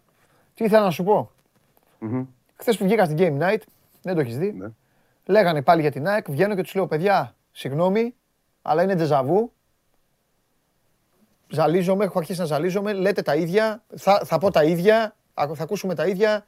Δε- α- Αρνούμε, δεν φτάνει. Σου λέω ακριβώς σου είπα. Δεν φτάνει που αύριο θα έχω το Βαγγέλη και πάλι θα τα πούμε. Δεν μπορώ να τα πούμε και τώρα. ναι. Ε, και νομίζω ότι αυτό είναι το χειρότερο αυτή τη στιγμή για την ΑΕΚ, Βαγγέλη. Αυτό είναι το χειρότερο. Ότι δεν υπάρχει κάτι άλλο να πούμε. Πήγε, έφαγε τρία γκολ σε 25 λεπτά, πόσο, πόσο τα έφαγε. Και τε, μα. Πες εσύ τώρα δηλαδή. Τι να σου πω, Παντελή μου, το θέμα το έχουμε εξαντλήσει. Αλλά Ναι, αυτό. πάντα, θα βρίσκουμε, πάντα θα βρίσκουμε κάτι να πούμε. Πάντα, δηλαδή, να βρίσκουμε ε, ε, αιτίες, να το πω. Ε, Εντάξει. Τέλος πάντων, ας πούμε αιτίες για το τι συνέβη χθες. Ναι. Για πες τώρα εσύ. Για αυτό που συνέβη χθες. Και αν κάτι μου κάνει κλικ θα σε διακόψω να σου πω κι εγώ ξέρω. Μ, ναι, Βασικά εννοείται, η μόνη ναι. μου απορία Να με είναι- βοηθήσεις κιόλας γιατί. Θα σε ε, βοηθήσω, δεν ναι, είναι και είδα, εύκολο. είδα ένα, κοίταξε, είδα ένα όμορφο πρώτο ημίχρονο. Θα μπορούσε να είχε βάλει γκολ η ΑΕΚ. Το ημίχρονο δεν είναι για 3-0. Το ημίχρονο θα μπορούσε να ήταν και 4-2, ξέρω εγώ. Α, ένα άλλο πράγμα. 3-1, ξέρω. Μετά, οκ. Η ΑΕΚ είναι σε μια κατάσταση, Βαγγέλη, που θυμάσαι που το είπαμε. Ε, που, ε, δηλαδή δεν έλεγα τίποτα άλλο που σου λέω Βαγγέλη άμα μπει ένα γκολ νωρίς, μετά θα καταρρεύσουν. Αυτό ότι... ο- ο- ο- Ναι, μου, εντάξει, ανοιχτό βιβλίο είναι πλέον. Ναι. Η κατάσταση, ε, αν το μάτι τραβώσει, δεν γυρνάει. Ναι. τέλος. Το- για- Ο Γιάννης, ο Γιάννης τώρα δεν θα το πω, δεν το λέω, δεν θα το πω άσχημα. Ε, Είναι ακόμα, είναι, ξέρω εγώ, Είναι ακόμα. Έκα, έκανε προπόνηση πριν λίγο. Ναι. Εντάξει. Είναι ακόμα. θέλω να καταλάβετε Ατι, πώς το ατυχώ, λέω. ατυχώς για την ΑΕΚ είναι ακόμα. Εντάξει, ναι, δεν το λέω ειρωνικά, αλλά ξέρεις αυτές τις περιπτώσεις έχει τόσα Εγώ το πάθη. λέω, δεν πειράζει. Κάποια Εντάξει. στιγμή πρέπει να το πούμε κιόλας. Δεν είναι κακό. Εντάξει, εντάξει. Θεωρείς Θεωρείς ότι, πια δηλαδή, πού θα πάει αυτή η ιστορία; θεωρείς ότι θα πρέπει να έχει φύγει, έτσι; Ναι. Όχι ότι φταίει μόνο αυτός, έτσι. Όχι, μην, μην παιδί το μου. πάμε στο Αλλά άλλο είναι η άκρο. ζωή, Τα- είναι η τα ζωή του έχουμε εξηγήσει. προπονητή τώρα. Αλλά ναι, κάποια στιγμή κάτι πρέπει να γίνει. Κοίταξε να δεις. Πλέον διακυβεύεται και το, πλέον, το, το, το πιο φυσιολογικό από όλα. Να παίξει η ομάδα στην Ευρώπη. Ναι, το είπα διακυβεύεται στην πραγματικά αρχή αυτή η κατάσταση. Αν ο Άρης πάρει τους βαθμούς είναι μαζί με την ΑΕΚ. Ναι, καλά, δεν το συζητάμε αν τους πάρει τους βαθμούς. Αν τους πάρει τους βαθμούς, εγώ μπορώ να σου πω από τώρα ότι ο Άρης είναι το φαβορή και μάλλον αυτός θα βγει. Ναι. Θα σου το πάω και πιο μακριά ακόμα. Εγώ ε, ε, ανησυχία έχω και για να κρατήσει ο Άρης του βαθμούς. Ναι, ο Άρης άλλαξε τον προπονητή του, έχει αποκτήσει μια ψυχολογία. Ε, είναι... Α, ανησυχείς. Ακριβώς. Η ΑΕΚ δεν έχει τίποτα. Ούτε ψυχολογία έχει, Ναι, ούτε προβλέπεται να αλλάξει η ψυχολογία με τον συγκεκριμένο προπονητή. ναι. Ξεχωρίζουμε το είναι, δε- ή κάνει, τι δεν κάνει, αν είναι καλός, αν μπορεί να γίνει καλός στο μέλλον. Όλα αυτά εγώ τα, τα αφήνω στην άκρη. Εγώ κοιτάω το σήμερα Ναι. και το τι υπάρχει μπροστά. Ναι. Από τη στιγμή που για ακόμα μία φορά βλέπουμε το σκηνικό να επαναλαμβάνεται ναι. και εφόσον πλέον έχει φτάσει η ΑΕΚ στο σημείο ε, 0, δεν, δεν υπάρχει πλέον περιθώριο για το οτιδήποτε. Θα τη χάσει και την Ευρώπη όπως πάει η δουλειά. ναι. Καλύτερα να έρθει ένας προπονητής υπηρεσιακός με μια εμπειρία για το εξάμεινο που να το δέχεται κιόλας γιατί είναι και αυτό ένα θέμα. Το λέμε εμείς ωραία και καλά εδώ, αλλά δεν είναι και τόσο απλό. ναι. Να έρθει κάποιος που να έχει και μια προπονητική οντότητα, Ναι. έτσι, να, δει, να μπει και όντως να αλλάξει πράγματα έστω και για λίγο. ναι. Δεν είναι τόσο εύκολο. Ναι. Βαγγέλη, ο Αλλά Γιάννης, πρέπει να γίνει. ο Γιάννης έχει τελειώσει. Στο δικό μου μυαλό, ναι. Φα- φαντάζομαι στις συνειδήσεις όλων των φίλων της ΑΕΚ, ναι. Στο μυαλό του Μελισανίδη δεν ξέρω. Εκεί πραγματικά δεν ξέρω τι επικρατεί γενικότερα. Γιατί βλέπω αυτή την αδράνεια τη συνεχιζόμενη, αυτό το αδιέξοδο στο οποίο έχει περιέλθει και τη βουβαμάρα αυτή. Δεν υπάρχει ούτε μία, όχι απλά θέση, ούτε διαρροή. Δεν υπάρχει τίποτα. Ένα, ένα ψήγμα σκέψης. Κάτι που να, να μαθαίνουμε για να, να, να αντιλαμβανόμαστε τι ακριβώς γίνεται αυτή τη στιγμή στην ομάδα. Κανείς Ναι. δεν ξέρει πραγματικά. Ξέρεις δεν τι ξέρουν γίνεται. ότι οι άνθρωποι οι ίδιοι μέσα στην ομάδα. Έτσι. Δεν μιλάω για μα μόνο. Ναι. Οι συνεργάτες του, οι άμεσοι, ε, δεν ξέρουν τι, τι τους ξημερώνει και αν τους ξημερώνει και αν επίκυνται αλλαγές Γι' και αυτό αν έχει σε σκεφτεί ρώτησα. κάτι τέλο. Το πιάσες. Ακριβώς γι' αυτό σε ρώτησα. Δηλαδή, δεν έχει σημασία αν έχει τελειώσει το μυαλό το δικό σου. Δεν έχει σημασία αν έχει τελειώσει το μυαλό του κόσμου. Δεν έχει ούτε σημασία αν έχει τελειώσει το μυαλό του Μελισανίδη. Αυτό που είναι το ανησυχητικό, ανησυχητικό ή αυτό που είναι το άσχημο, είναι ότι πιθανότατα να έχει τελειώσει το μυαλό των παικτών. Ναι. Οπότε εκεί, Πιστεύω ότι- εκεί πιστεύω πρέπει να ότι ισχύει και παρέμβει αυτό. το σωματείο, ή ο, ο οργανισμός. ναι. Πιστεύω ότι ισχύει και αυτό παντελή. Βέ- Βέβαια, για να, να είμαστε και δίκαιοι και απέναντι στο Γιάννη και στον κάθε προπονητή, δεν είναι ο πρώτος προπονητής που του συμβαίνει αυτό. Να έχει τελειώσει δηλαδή στο μυαλό των παικτών σε αυτά τα αποδητήρια τα Ναι. τελευταία τέσσερα χρόνια. Το έχουν πάθει όλοι. Άρα ε, υπάρχει και στα αποδητήρια παθογένεια. Τι να σου πω τώρα, ότι έχει φτάσει στα, στα αυτιά μου ε, παρατσούκλι για τον προπονητή, δεν θα το πω ποτέ προς Θεού. Έτσι. Ε, αλλά το έχω ακούσει, δηλαδή, ότι το λένε παίχτες. Ε, υπάρχει μια κατάσταση η οποία είναι άρρωστη αυτή τη στιγμή. Αν θεωρεί ο Μελισανίδης ότι αυτό το πράγμα μπορεί να συνεχιστεί χωρίς να έχουμε χειρότερα να έρχονται μπροστά, θα το δούμε στην πράξη στο γήπεδο. Αλλά εγώ νο- πι- θεωρώ ότι πλέον αυτό το πράγμα μόνο κακό μπορεί να φέρει έτσι, στην ομάδα. Και στην ατμόσφαιρά της. Ο κόσμος είναι στα σκηνιά. Ε, έρχεται παιχνίδι με τον Μπάουκ πάλι την Τετάρτη. Δεν ξέρω τι μπορεί να δούμε εκεί πραγματικά και δεν ξέρω και τι μπορεί να αντιδράσει να υπάρχουν αν έρθει μια ήττα. Έτσι, θυμίζω ότι ο κόσμος έχει επιστρέψει και στο γήπεδο. Δεν μιλάω για ασχήμιες και τέτοια πράγματα. Όχι, ρε παιδί μου. Το αφήνω απ' έξω. Αλλά και μόνο η γιούχα και το, και το σφύριγμα και τα συνθήματα και όλα αυτά αρκούν για να σου δείξουν κάποια πράγματα έτσι και για το τι επικρατεί και στις οπαδικές τάξεις. Ναι. Ε, κοίταξε, Παντελή, να είμαστε ειλικρινείς. Εδώ που το έχει φέρει ο Μελισανίδης το πράγμα, γιατί δικές του είναι όλες οι αποφάσεις. Εγώ δεν μπορώ να κάθομαι να κατηγορώ ούτε τον Γιάννη, ούτε τον Κονέ, ούτε τον Παπαδημητρίου. Έχουμε πει πάρα πολλές φορές ότι προφανώς οι άνθρωποι δεν κάνουν για αυτές τις θέσεις που έχουν αναλάβει, αλλά δεν είναι εκεί επειδή εκείνοι το επέλεξαν ή επειδή αυτό προτάθηκαν. Ε, έτσι δεν έγινε. Ε, ε, κάποια, δεν μπήκε κάποια αγγελία και εμφανίστηκε ο Κονέ και είπε Να, εγώ είμαι. Θα με κάνετε τεχνικό διευθυντή. Αυτές είναι όλες αποφάσεις του Μελισανίδη. Λοιπόν, έχει οδηγήσει τον εαυτό του σε ένα τέτοιο αδιέξοδο που να αντιλαμβάνεται αυτή τη στιγμή ότι όλοι αυτοί που έχει μαζέψει γύρω του δεν κάνουν. Δεν είναι ένας και δύο, είναι πάρα πολλοί. Και εδώ είναι το, το, πρόβλημα, ότι ποιον, ποιον από αυτούς να πρωτοαλλάξει και πώς. Πώς. Δηλαδή, ε, έχει κάτι στο μυαλό του, υπάρχει ένα σχέδιο το οποίο προφανώς προποθέτει και να κάνει εκείνος στην άκρη πλέον. Δεν μιλάω να αφήσει την ομάδα έτσι να τη δώσει να είναι το αφεντικό, αλλά να βάλει έναν άνθρωπο. Αυτό το, το οργανόγραμμα ε, Δεν σου είπα τα ίδια λέμε, ναι, συνέχεια. Ναι, αλλά πού να καταλήξουμε, Παντελή μου, εκεί θα πάμε. Καλά, ναι, δεν είναι. Εκεί θα πάμε. Να σου ξέρεις τι θα άλλαζε την κουβέντα, να μην πηγαίναμε εκεί; Να έφερε ένα προπονητή και να συζητούσαμε κάτι άλλο σήμερα. Ναι. Πώς θα το αλλάξει, ναι, τι όχι, να κάνει όχι. Αν ναι. έφερνε προπονητή, γι' αυτό και ο ίδιος πρέπει λίγο να το σκεφτεί. Αν έφερνε προπονητή, εμείς τώρα ξέρεις γιατί θα μιλάγαμε; Για παίκτες. Για παίκτες. Ε, Α, για παίκτες. Γιατί οι παίκτες δεν είναι απ' έξω. Καταλαβες. Όσο όμως υπάρχει ο προπονητής, χαρά είναι οι παίκτες. Μια χαρά Τώρα θα μου πεις, θα πει και κάποιος, ωραίοι μάγκες είστε. Επειδή είναι ο προπονητής δεν λέτε για παίκτες. Μα θα πούμε και για παίκτες. Αλλά δεν... Αλλά ποτέ σε καμία ομάδα, όταν, ε, όταν η εικόνα είναι έτσι, Βαγγέλη, ποτέ, ποτέ, ποτέ στην ιστορία μιας ομάδας δεν ταρακουνιέται η 25 η 30 και, και ξέρεις και μένει ο ένας έτσι, αμέτωχος. Γι' αυτό πάνε όλα στον προπονητή. Δυστυχώς. Κοίταξε να δεις. Η αλήθεια, η αλήθεια είναι ότι όλα αυτά τα χρόνια ε, τα αποδητήρια της ΑΕΚ έχουν αποδειχθεί, να το χαρακτηρίσω έτσι, αδόκιμα προπονητοφάγα. Λοιπόν, υπήρχαν περιπτώσεις προπονητών που πράγματι αδικήθηκαν από τα αποδητήρια ναι. και τις συμπεριφορές τους. Ναι. Υπήρχαν όμως και περιπτώσεις προπονητών που τα αποδητήρια είχαν δίκιο. Δεν μπορεί πάντα να είναι άσπρο και μαύρο. Ναι. Θεωρώ ότι στην ο Χιμένεθ περίπτωση... ο Χιμένεθ πάντως από ό,τι, από ό,τι μου έλεγε εδώ, μα, μας έλεγε, μια χαρά ήταν με τα αποδητήρια. Μια χαρά ήταν και τα αποδητήρια ήταν μια χαρά μαζί τους και το έλεγαν και τα παιδιά. Δηλαδή ναι, δεν, δεν έχεις ακούσει ποτέ από, το, από παίκτη της κατά του Χιμένεθ. σα ίσα που άκουγες ο Μάνταλος παραδείγματος, ο οποίος μίλησε on camera τότε και είπε ότι για μένα πρέπει να μείνει ο Χιμένεθ περασμένο καλοκαίρι, πριν φύγει. Μετά τον αγώνα με τον Παναθηναϊκό για τα playoff. Είπε ναι. ότι εμένα η άποψή μου είναι ότι πρέπει να μείνει ο Χιμένεθ. Το είπε ξεκάθαρα. Ναι. Θεωρώ ότι ήταν από τις πιο αρχηγικές παρουσίε. Άσχετα πώς το θεωρούμε σωστό ή λάθος ο καθένας στο μυαλό του, ήταν όμως μια αρχηγική παρέμβαση. Ναι. Έτσι. Βγήκε ο αρχηγός της ομάδας και είπε μετά το τέλος του μάτσου ότι ξέρετε κάτι, δεν είναι το πρόβλημα ο Χιμένεθ, αυτός πρέπει να μείνει. Δεν τον άκουσε κανένας. Ναι.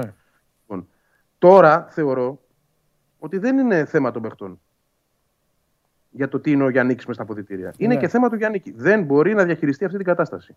Δεν έχει την προσωπικότητα, δεν έχει τον τρόπο, ούτε η συμπεριφορά του. Όχι ότι είναι κακή. Είναι αυτή όμως που εμπνέει. Δεν σημαίνει ότι ένας προπονητής πρέπει να είναι κακότροπος ή να μιλάει άσχημα ή να, να είναι απότομος για να μην είναι αρεστός. Μπορεί να είναι ο καλύτερος άνθρωπος στον κόσμο και γλυκομίλητος, αλλά να μην καταφέρνει τίποτε άλλο σε επίπεδο ουσίας. Δηλαδή, πώς θα παρατάξει μια ομάδα με ψυχολογία, ε, πώς θα προσεγγίσει τους παίκτες είτε συνολικά είτε τον καθέναν εξ αυτών ατομικά, πώς θα τους δώσει λύσεις σε προβλήματα, πώς, πώς, πώς, χίλια δύο πράγματα. Ε, λοιπόν, αυτό, σε αυτό το πράγμα έχει αποτύχει.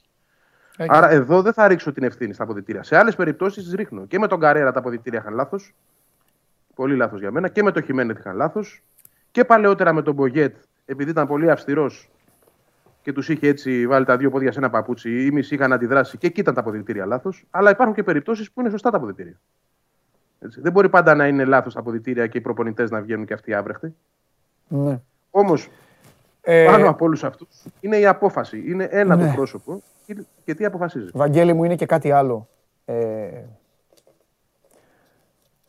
Έχεις παίξει, έχεις παίξει μπάσκετ και το γνωρίζεις, γιατί όλα τα αποδητήρια ίδια είναι. Mm-hmm. Δεν έχει σημασία δηλαδή ποιος έχει παίξει ποδόσφαιρο, ποιος έχει παίξει βόλεϊ, ποιος έχει παίξει Όχι, μπάσκετ. τα αθλήματα είναι ομαδικά, είναι τα ίδια. Τα ναι, αποδητήρια ναι, είναι ίδια. Ναι, ναι, ναι η, η άτιμη αυτή η συχαμένη, η συχαμένη γυναίκα που λέγεται Ήτα, όταν ε, σε επισκέπτεται όχι σε τακτά χρονικά διαστήματα, αλλά όταν σε επισκέπτεται κατ' επανάληψη, σου διαλύει κάθε όρεξη, σου διαλύει την καθημερινότητα, σε βάζει σε δεύτερες, τρίτες σκέψεις, σε κάνει να βλέπεις με μισό μάτι έναν άνθρωπο δίπλα σου τον οποίο πίστευες για συμπέκτη σου, σε κάνει να αναθεωρείς πράγματα ακόμη και για τον εαυτό σου, για το αν έχεις κάνει μια σωστή επιλογή, σε κάνει να βλέπεις καχύποπτα τους πάντες γύρω σου και δυστυχώς αυτή η βρωμιάρα ήττα χαλάει σιγά σιγά, ροκανίζει όπως ο σκόρος στο ξύλο, ροκανίζει κάθε φρόνιμο και κάθε καλό που μπορεί να χτιστεί μέσα σε αποδητήρια. Γι' αυτό και κάθομαι και ουρλιάζω εγώ και λέω, κέρδισε η ομάδα σας. Μην μιλάτε. Έχετε προβλήματα, δεν παίζετε καλά, θα τα βρει η ομάδα σας γιατί κερδίζει. Στην περίπτωση λοιπόν της ΑΕΚ, το θέμα ποιο είναι; Πώς γιατρεύεται αυτό; Η ήττα λοιπόν γιατρεύεται όταν υπάρχει ένας άνθρωπος να ορθώσει το ανάστημα με την προσωπικότητά του και ή να το πάρει όλο πάνω του και να τους ενώσει κάτω από τη σκιά του είτε τον γουστάρουν είτε δεν τον γουστάρουν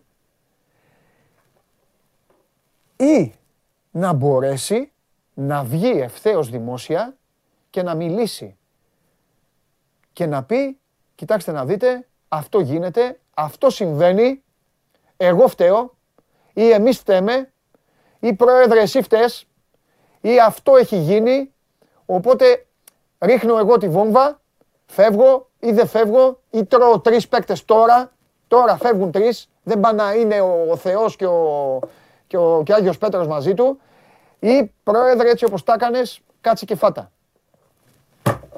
Δεν το έχει ΑΕΚ αυτό. Αυτό είναι το παραπονό μου από τον Αργύρι Γιάννικη. Αν βρω τον Αργύρι Γιάννικη και μου πει, έλα πιούμε ένα καφέ. Τι έκανα στην ΑΕΚ. Θα του πω, δεν θα σε κρίνω ποδοσφαιρικά. Είσαι προπονητής, είσαι ένας επαγγελματίας. Δεν είσαι ένας ο οποίος έπεσε με ένα λεξίπτωτο. Αλλά δεν κατάφερες να βρεις το φάρμακο για τις συνεχόμενες ήττες της ομάδας σου. Δεν κατάφερες να κάνεις κάτι. Δεν κατάφερες να ταρακουνήσεις τα αποδητήρια. Είναι ένας φλατ καλός άνθρωπος. Δεν είναι έτσι το ποδόσφαιρο. Θέλει νεύρο. Βλέπεις τον Αργύρι Γιαννίκη και είναι ένας άνθρωπος που θέλεις να τον πάρεις αγκαλιά. Καταλαβες. Χάνει. Να τον παρηγορήσεις, ναι. Ναι, χάνει και είναι, είναι έτσι. Αυτό έχω να πω εγώ και δεν θα ξαναμιλήσω για την ΑΕΚ. Δεν υπάρχει πια λόγος εγώ να πω κάτι άλλο και να κουραζόμαστε. Θα λες εσύ ό,τι γίνεται και ό,τι συμβαίνει μέρα με τη μέρα, Βαγγέλη, γιατί το θέμα το, το, το, ξεχύλει, το, το, εντάξει, το ξεφτυλίσαμε κι εμείς, δεν, τι να λέμε. Ναι, ναι, το έχουμε ξεχυλώσει. Εντάξει, η αλήθεια είναι αυτή. Συμφωνώ πάρα πολύ για το, το πώς το θέτεις, πώς το προσεγγίζεις. Ε, κοίταξε, ο προπονητής ε, είτε είναι αρεστός είτε δεν είναι αρεστός, γιατί δεν μπορεί να είναι αρεστός σε όλους. Θα υπάρχουν κάποιοι που θα το γουστάρουν σαν άνθρωπος, μιλάω τώρα, όχι σαν προπονητής. Και κάποιοι άλλοι που δεν θέλουν να το βλέπουν. Το θέμα είναι όμως όταν φτάνουμε στην προπόνηση και στη μετάδοση των όσων πρέπει να γίνουν εν ώψη του κάθε αγώνα και στο πώς γενικότερα προσεγγίζεις συνολικά ε, την παρέα αυτή των αποδητηρίων, πρέπει πρώτον να είσαι άτεκτος. Δεύτερον, να επιβάλλεσαι, να έχεις ναι. μεγαλύτερη προσωπικότητα από εκείνους και να το δείχνεις, όχι, όχι στο όνομα. Δεν έχει σημασία το όνομα και αν έχεις προπηρεσία πίσω σου. Σημασία έχει ποιος είσαι όταν εμφανίζεσαι μπροστά τους ναι. και πώς τους δίνεις να καταλάβουν ότι όλοι αυτοί είναι κάτω από εσένα. Γιατί εσύ είσαι το στρατηγός. Εντάξει, ποιος μπορεί τώρα να, πραγματικά να πιστεί ότι αυτό το πρόσωπο που είναι τώρα στον πάγκο της ΑΕΚ έχει τις δυνατότητες, την ικανότητα, το χαρακτήρα ναι. να επιβληθεί ως τέτοιος, ως στρατηγός. Δεν γίνεται. Καλός ή κακός δεν γίνεται. Το βλέπεις από το πώς είναι στον πάγκο. Το βλέπεις από αυτά που λέει μετά το τέλος του κάθε αγώνα, τα οποία είναι πραγματικά. Ε, όχι απλά κουραστικά και μίζερα, και είναι απογοητευτικά τελείως. Είναι θλιβερά δεν ξέρει να, να, να μιλήσει, ε, όχι δεν μιλάω από άποψη ε, σωστής έκφρασης, δεν ξέρει όμως ε, να διαχειριστεί το τι έχει συμβεί στο μάτς και να πει δύο λόγια σωστά παρά να λέει μια συγγνώμη. Τι, ποια συγγνώμη; Δεν μιλάμε για ποδόσφαιρο δηλαδή. Ε, εντάξει, δεν, υπάρχει συγγνώμη δεν είναι... ποδόσφαιρο πολλά. Δεν υπάρχει. Ε, κάθε, μετά από κάθε μάτς μια συγγνώμη. Ναι. Τι θα πει αυτό δηλαδή; Είσαι εκεί για να κάθεσαι και να οδηγείς την άκρη από ήττα σε ήττα για να λες μετά το τέλος του μάτς συγγνώμη. Και τι κάνεις με αυτό δηλαδή, τι πετυχαίνεις; Πέραν από το να σε λυπούνται. Γιατί ε, μόνο αυτό είναι.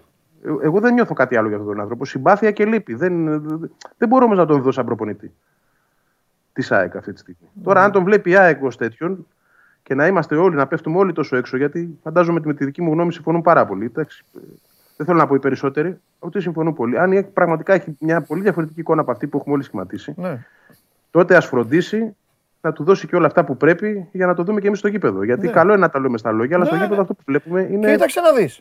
θλιβερό πραγματικά. Ναι, ε, για να πάμε και στην άλλη όψη του νομίσματος, αν υπάρχει, αν υπάρχει άλλη όψη. Αν ε, δεν γίνει κάτι από όλα αυτά που φαίνονται τώρα τα πιθανά, τότε θα πρέπει το καλοκαίρι, επειδή έχει το δικαίωμα να φτιάξει και αυτός μια ομάδα, γιατί ανέλαβε και βρήκε άλλη ομάδα άλλου προπονητή, τότε θα πρέπει να του παραχωρηθούν, όπως είπες εσύ, και τα εχέγγυα και εμπράκτος και χρήματα και αυτός να ρίξει τη βόμβα του και να εμφανίσει κάτι διαφορετικό στο νέο γήπεδο. Αν μπορεί, θα το βρει η υπηρεσία, όπως λέω. Θα το, θα το ξέρει ο ιδιοκτήτης. Ο, μόνο ο Μελισανίδης το γνωρίζει αυτό, αν μπορεί ο Γιάννικης. Μπορεί να το έχουν συζητήσει κιόλας, δεν, ξέ- δεν ξέρουμε. Σου λέω τώρα Ναι, και κάτι σίγουρα. που θα μου πεις ναι, σιγά μην έχουν συζητήσει. Α, Όχι, σίγουρα μπορεί και να πολλά δεν ξέρουμε. Βασικά τον τελευταίο καιρό, για να είμαι και ειλικρινής, δεν ξέρουμε τίποτα. ναι. Είναι μια βουβαμάρα εδώ και εβδομάδων, μη- μηνών Οκ, μπορώ να σου πω. αυτό. Που δεν μπορούμε, ψάχνοντας και ψαχουλεύοντας και χτυπώντας Ναι. όλες τις πόρτες. άνθρωποι, πώς να σου το πω, που είναι δίπλα στο Μελισανίδη. Ναι. όσο Μπορεί να είμαστε εμείς οι δύο, για παράδειγμα, Ναι, σαν ναι. συνεργάτες Μπράβο, και να μην το ξέρει κανείς, ναι. Και δεν έχουν ιδέα. Ναι, ναι, ναι. Να σου πω κάτι. Δίνεις πιθανότητα ενός ακραίου σεναρίου να τον έχει μ, συναντήσει και να του έχει πει Αργύρι άκου, η χρονιά είναι ό- όπως είναι, μη σε νοιάζει τίποτα, βγάλε τη σεζόν, ας τους να λένε, ζήγιζε εσύ τους παίκτες, δες ποιοι έχουν φιλότιμο και ποιοι πιστεύουν ότι έχεις τελειώσει και ποιοι παίζουν για την ΑΕΚ και ποιοι δεν κοροϊδεύουν και και και χίλια δυο και θα τα φτιάξουμε όλα και θα σου πω εγώ το καλοκαίρι τι έχει να γίνει. Θεωρείς, δίνεις πιθανότητα, Δίνω. δίνεις. Μικρή, αλλά δίνω. Δεν- δεν- να σου το πω διαφορετικά, δεν το αποκλείω. Ναι, Όπως να σου πω και κάτι άλλο που δεν αποκλείω. ναι. Το να έχει πει ήδη ο Γιάννη στο Μελισανίδη ότι εντάξει, πρόεδρε, δεν πάει άλλο, άσε με να φύγω. Μμ. Και να του λέει, Όχι, κάτσε. Θα βγάλεις τη χρονιά και μετά θα δούμε. Εντάξει, Δηλαδή, και αυτό σωστό για να μην. Καλά κάνεις και το λες, μην θεωρούμε. Γιατί Ναι. πολλοί λένε Μα καλά, άβουλος είναι, δεν έχει Μπράβο, εγωισμό δεν και τέτοια». παρετείται και τέτοια. Ναι, ναι, ναι. ναι, ναι, ναι. Δεν το ξέρεις αυτό. Μπορεί όντως ο άνθρωπος να έχει πάει και να έχει πει: Πρόεδρε, δεν μπορώ, δεν θέλω. Καλά κάνεις Μήπως και το να φύγω, μήπως το ένα και να του έχει πει ο Μελισανίδης: Όχι, θα μείνεις γιατί αυτό είναι το, η Ναι. συμφωνία μας κτλ. Καλά κάνεις και το λες. Ωραία. Και επειδή αφού αυτό διαφημιζόμαστε τρομάρα μας ότι τα λέμε και όλα και καλά κάνουμε και τα λέμε όλα, για να αφήσουμε λίγο το Δημήτρη Μελισανίδη στην ησυχία του και τον Αργύρι Γιαννίκη στη δική του ησυχία και για να πάμε λίγο στα παλικάρια αυτά. Λοιπόν, ποιοι έχουν τελειώσει κατά τη γνώμη σου για την ΑΕΚ; Μπαμ μπαμ. Εδώ, εμπράκτος, όλα. Και το καλοκαίρι τώρα. δηλαδή. Ακριβώς. Γιατί δεν γίνεται. Παίζουν και αυτοί μπάλα. Δεν μπορούν 28 άτομα να τη βγάλουν λουλούδι και να, ε, να κρεμαστεί ένας άνθρωπος που στην τελική, στην τελική τους βρήκε κιόλας. Να είμαστε δίκαιοι. Πέ- Πέραν ό- όσων τελειώνουν τα συμβόλαιά τους, δεν μπορώ εγώ να, να πω για άλλο. Θα σου πω και γιατί. Δηλαδή, να ο μου Σάκοφ, πεις. για παράδειγμα, θεωρώ ότι δεν θα ανανεωθεί. Έτσι. Ναι. Ο Σιμάο στο 50-50 προς το όχι πλέον τη βλέπω τη δουλειά, γιατί και αυτός μένει ελεύθερος. Τώρα, Οκ. ε, το τι θα θέλει η ΑΕΚ να κάνει είναι μια άλλη κουβέντα από αυτό που μπορεί. Δηλα- Δηλαδή, το Λεταλέκ σίγουρα δεν τον θέλει. Ναι, θα προσπαθήσει να τον δώσει. Ναι.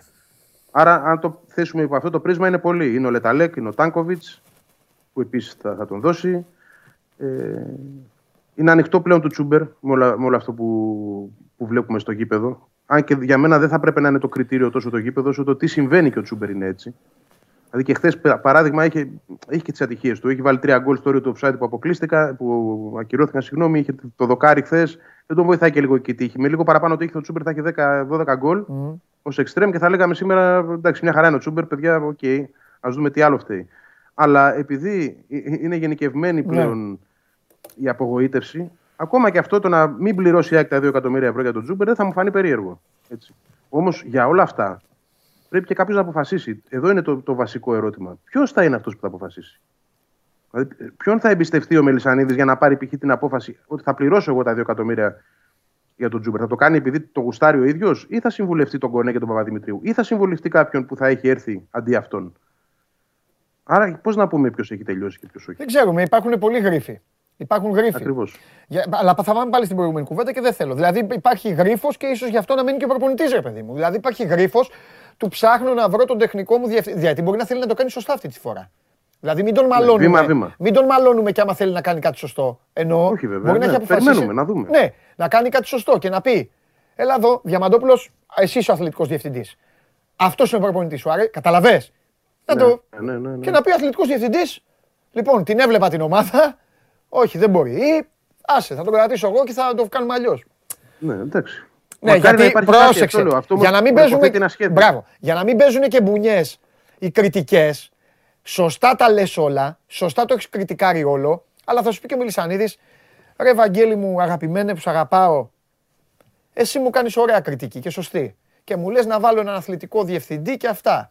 Να το κάνω. Γιατί με μαλώνεις και μου λες ότι δεν έχω διώξει το Γιάννικη. Καταλαβέ. Θα σου πει, άσε. Ναι. Θα φέρω τον αθλητικό διευθυντή να, Να του δώσω αποφασίσει το εκείνος. Γιάννικη και τους υπόλοιπους.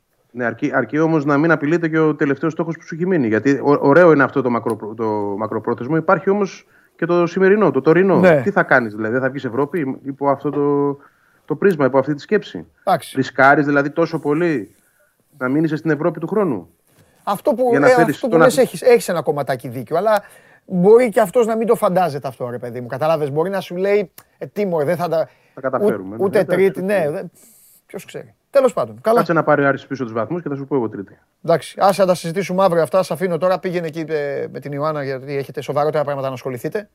Έγινε. Δυστυχώς και θα, θα τα πούμε. Έλα, φιλιά, Βαγγέλη μου, τα λέμε. Για χαρά, γεια. Γεια σου, Βαγγέλη. Λοιπόν, παιδιά, δυστυχώς έτσι είναι η ζωή στον αθλητισμό.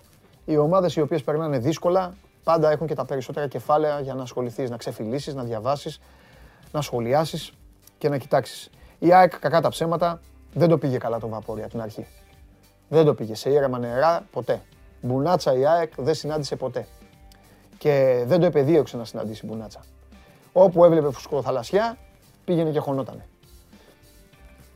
και γι' αυτό τραβάει αυτά που τραβάει. Αντιθέτως, πάμε για να τελειώσουμε και τη σημερινή εκπομπή. Πάμε στην ομάδα που κατέκτησε άλλο ένα πρωτάθλημα.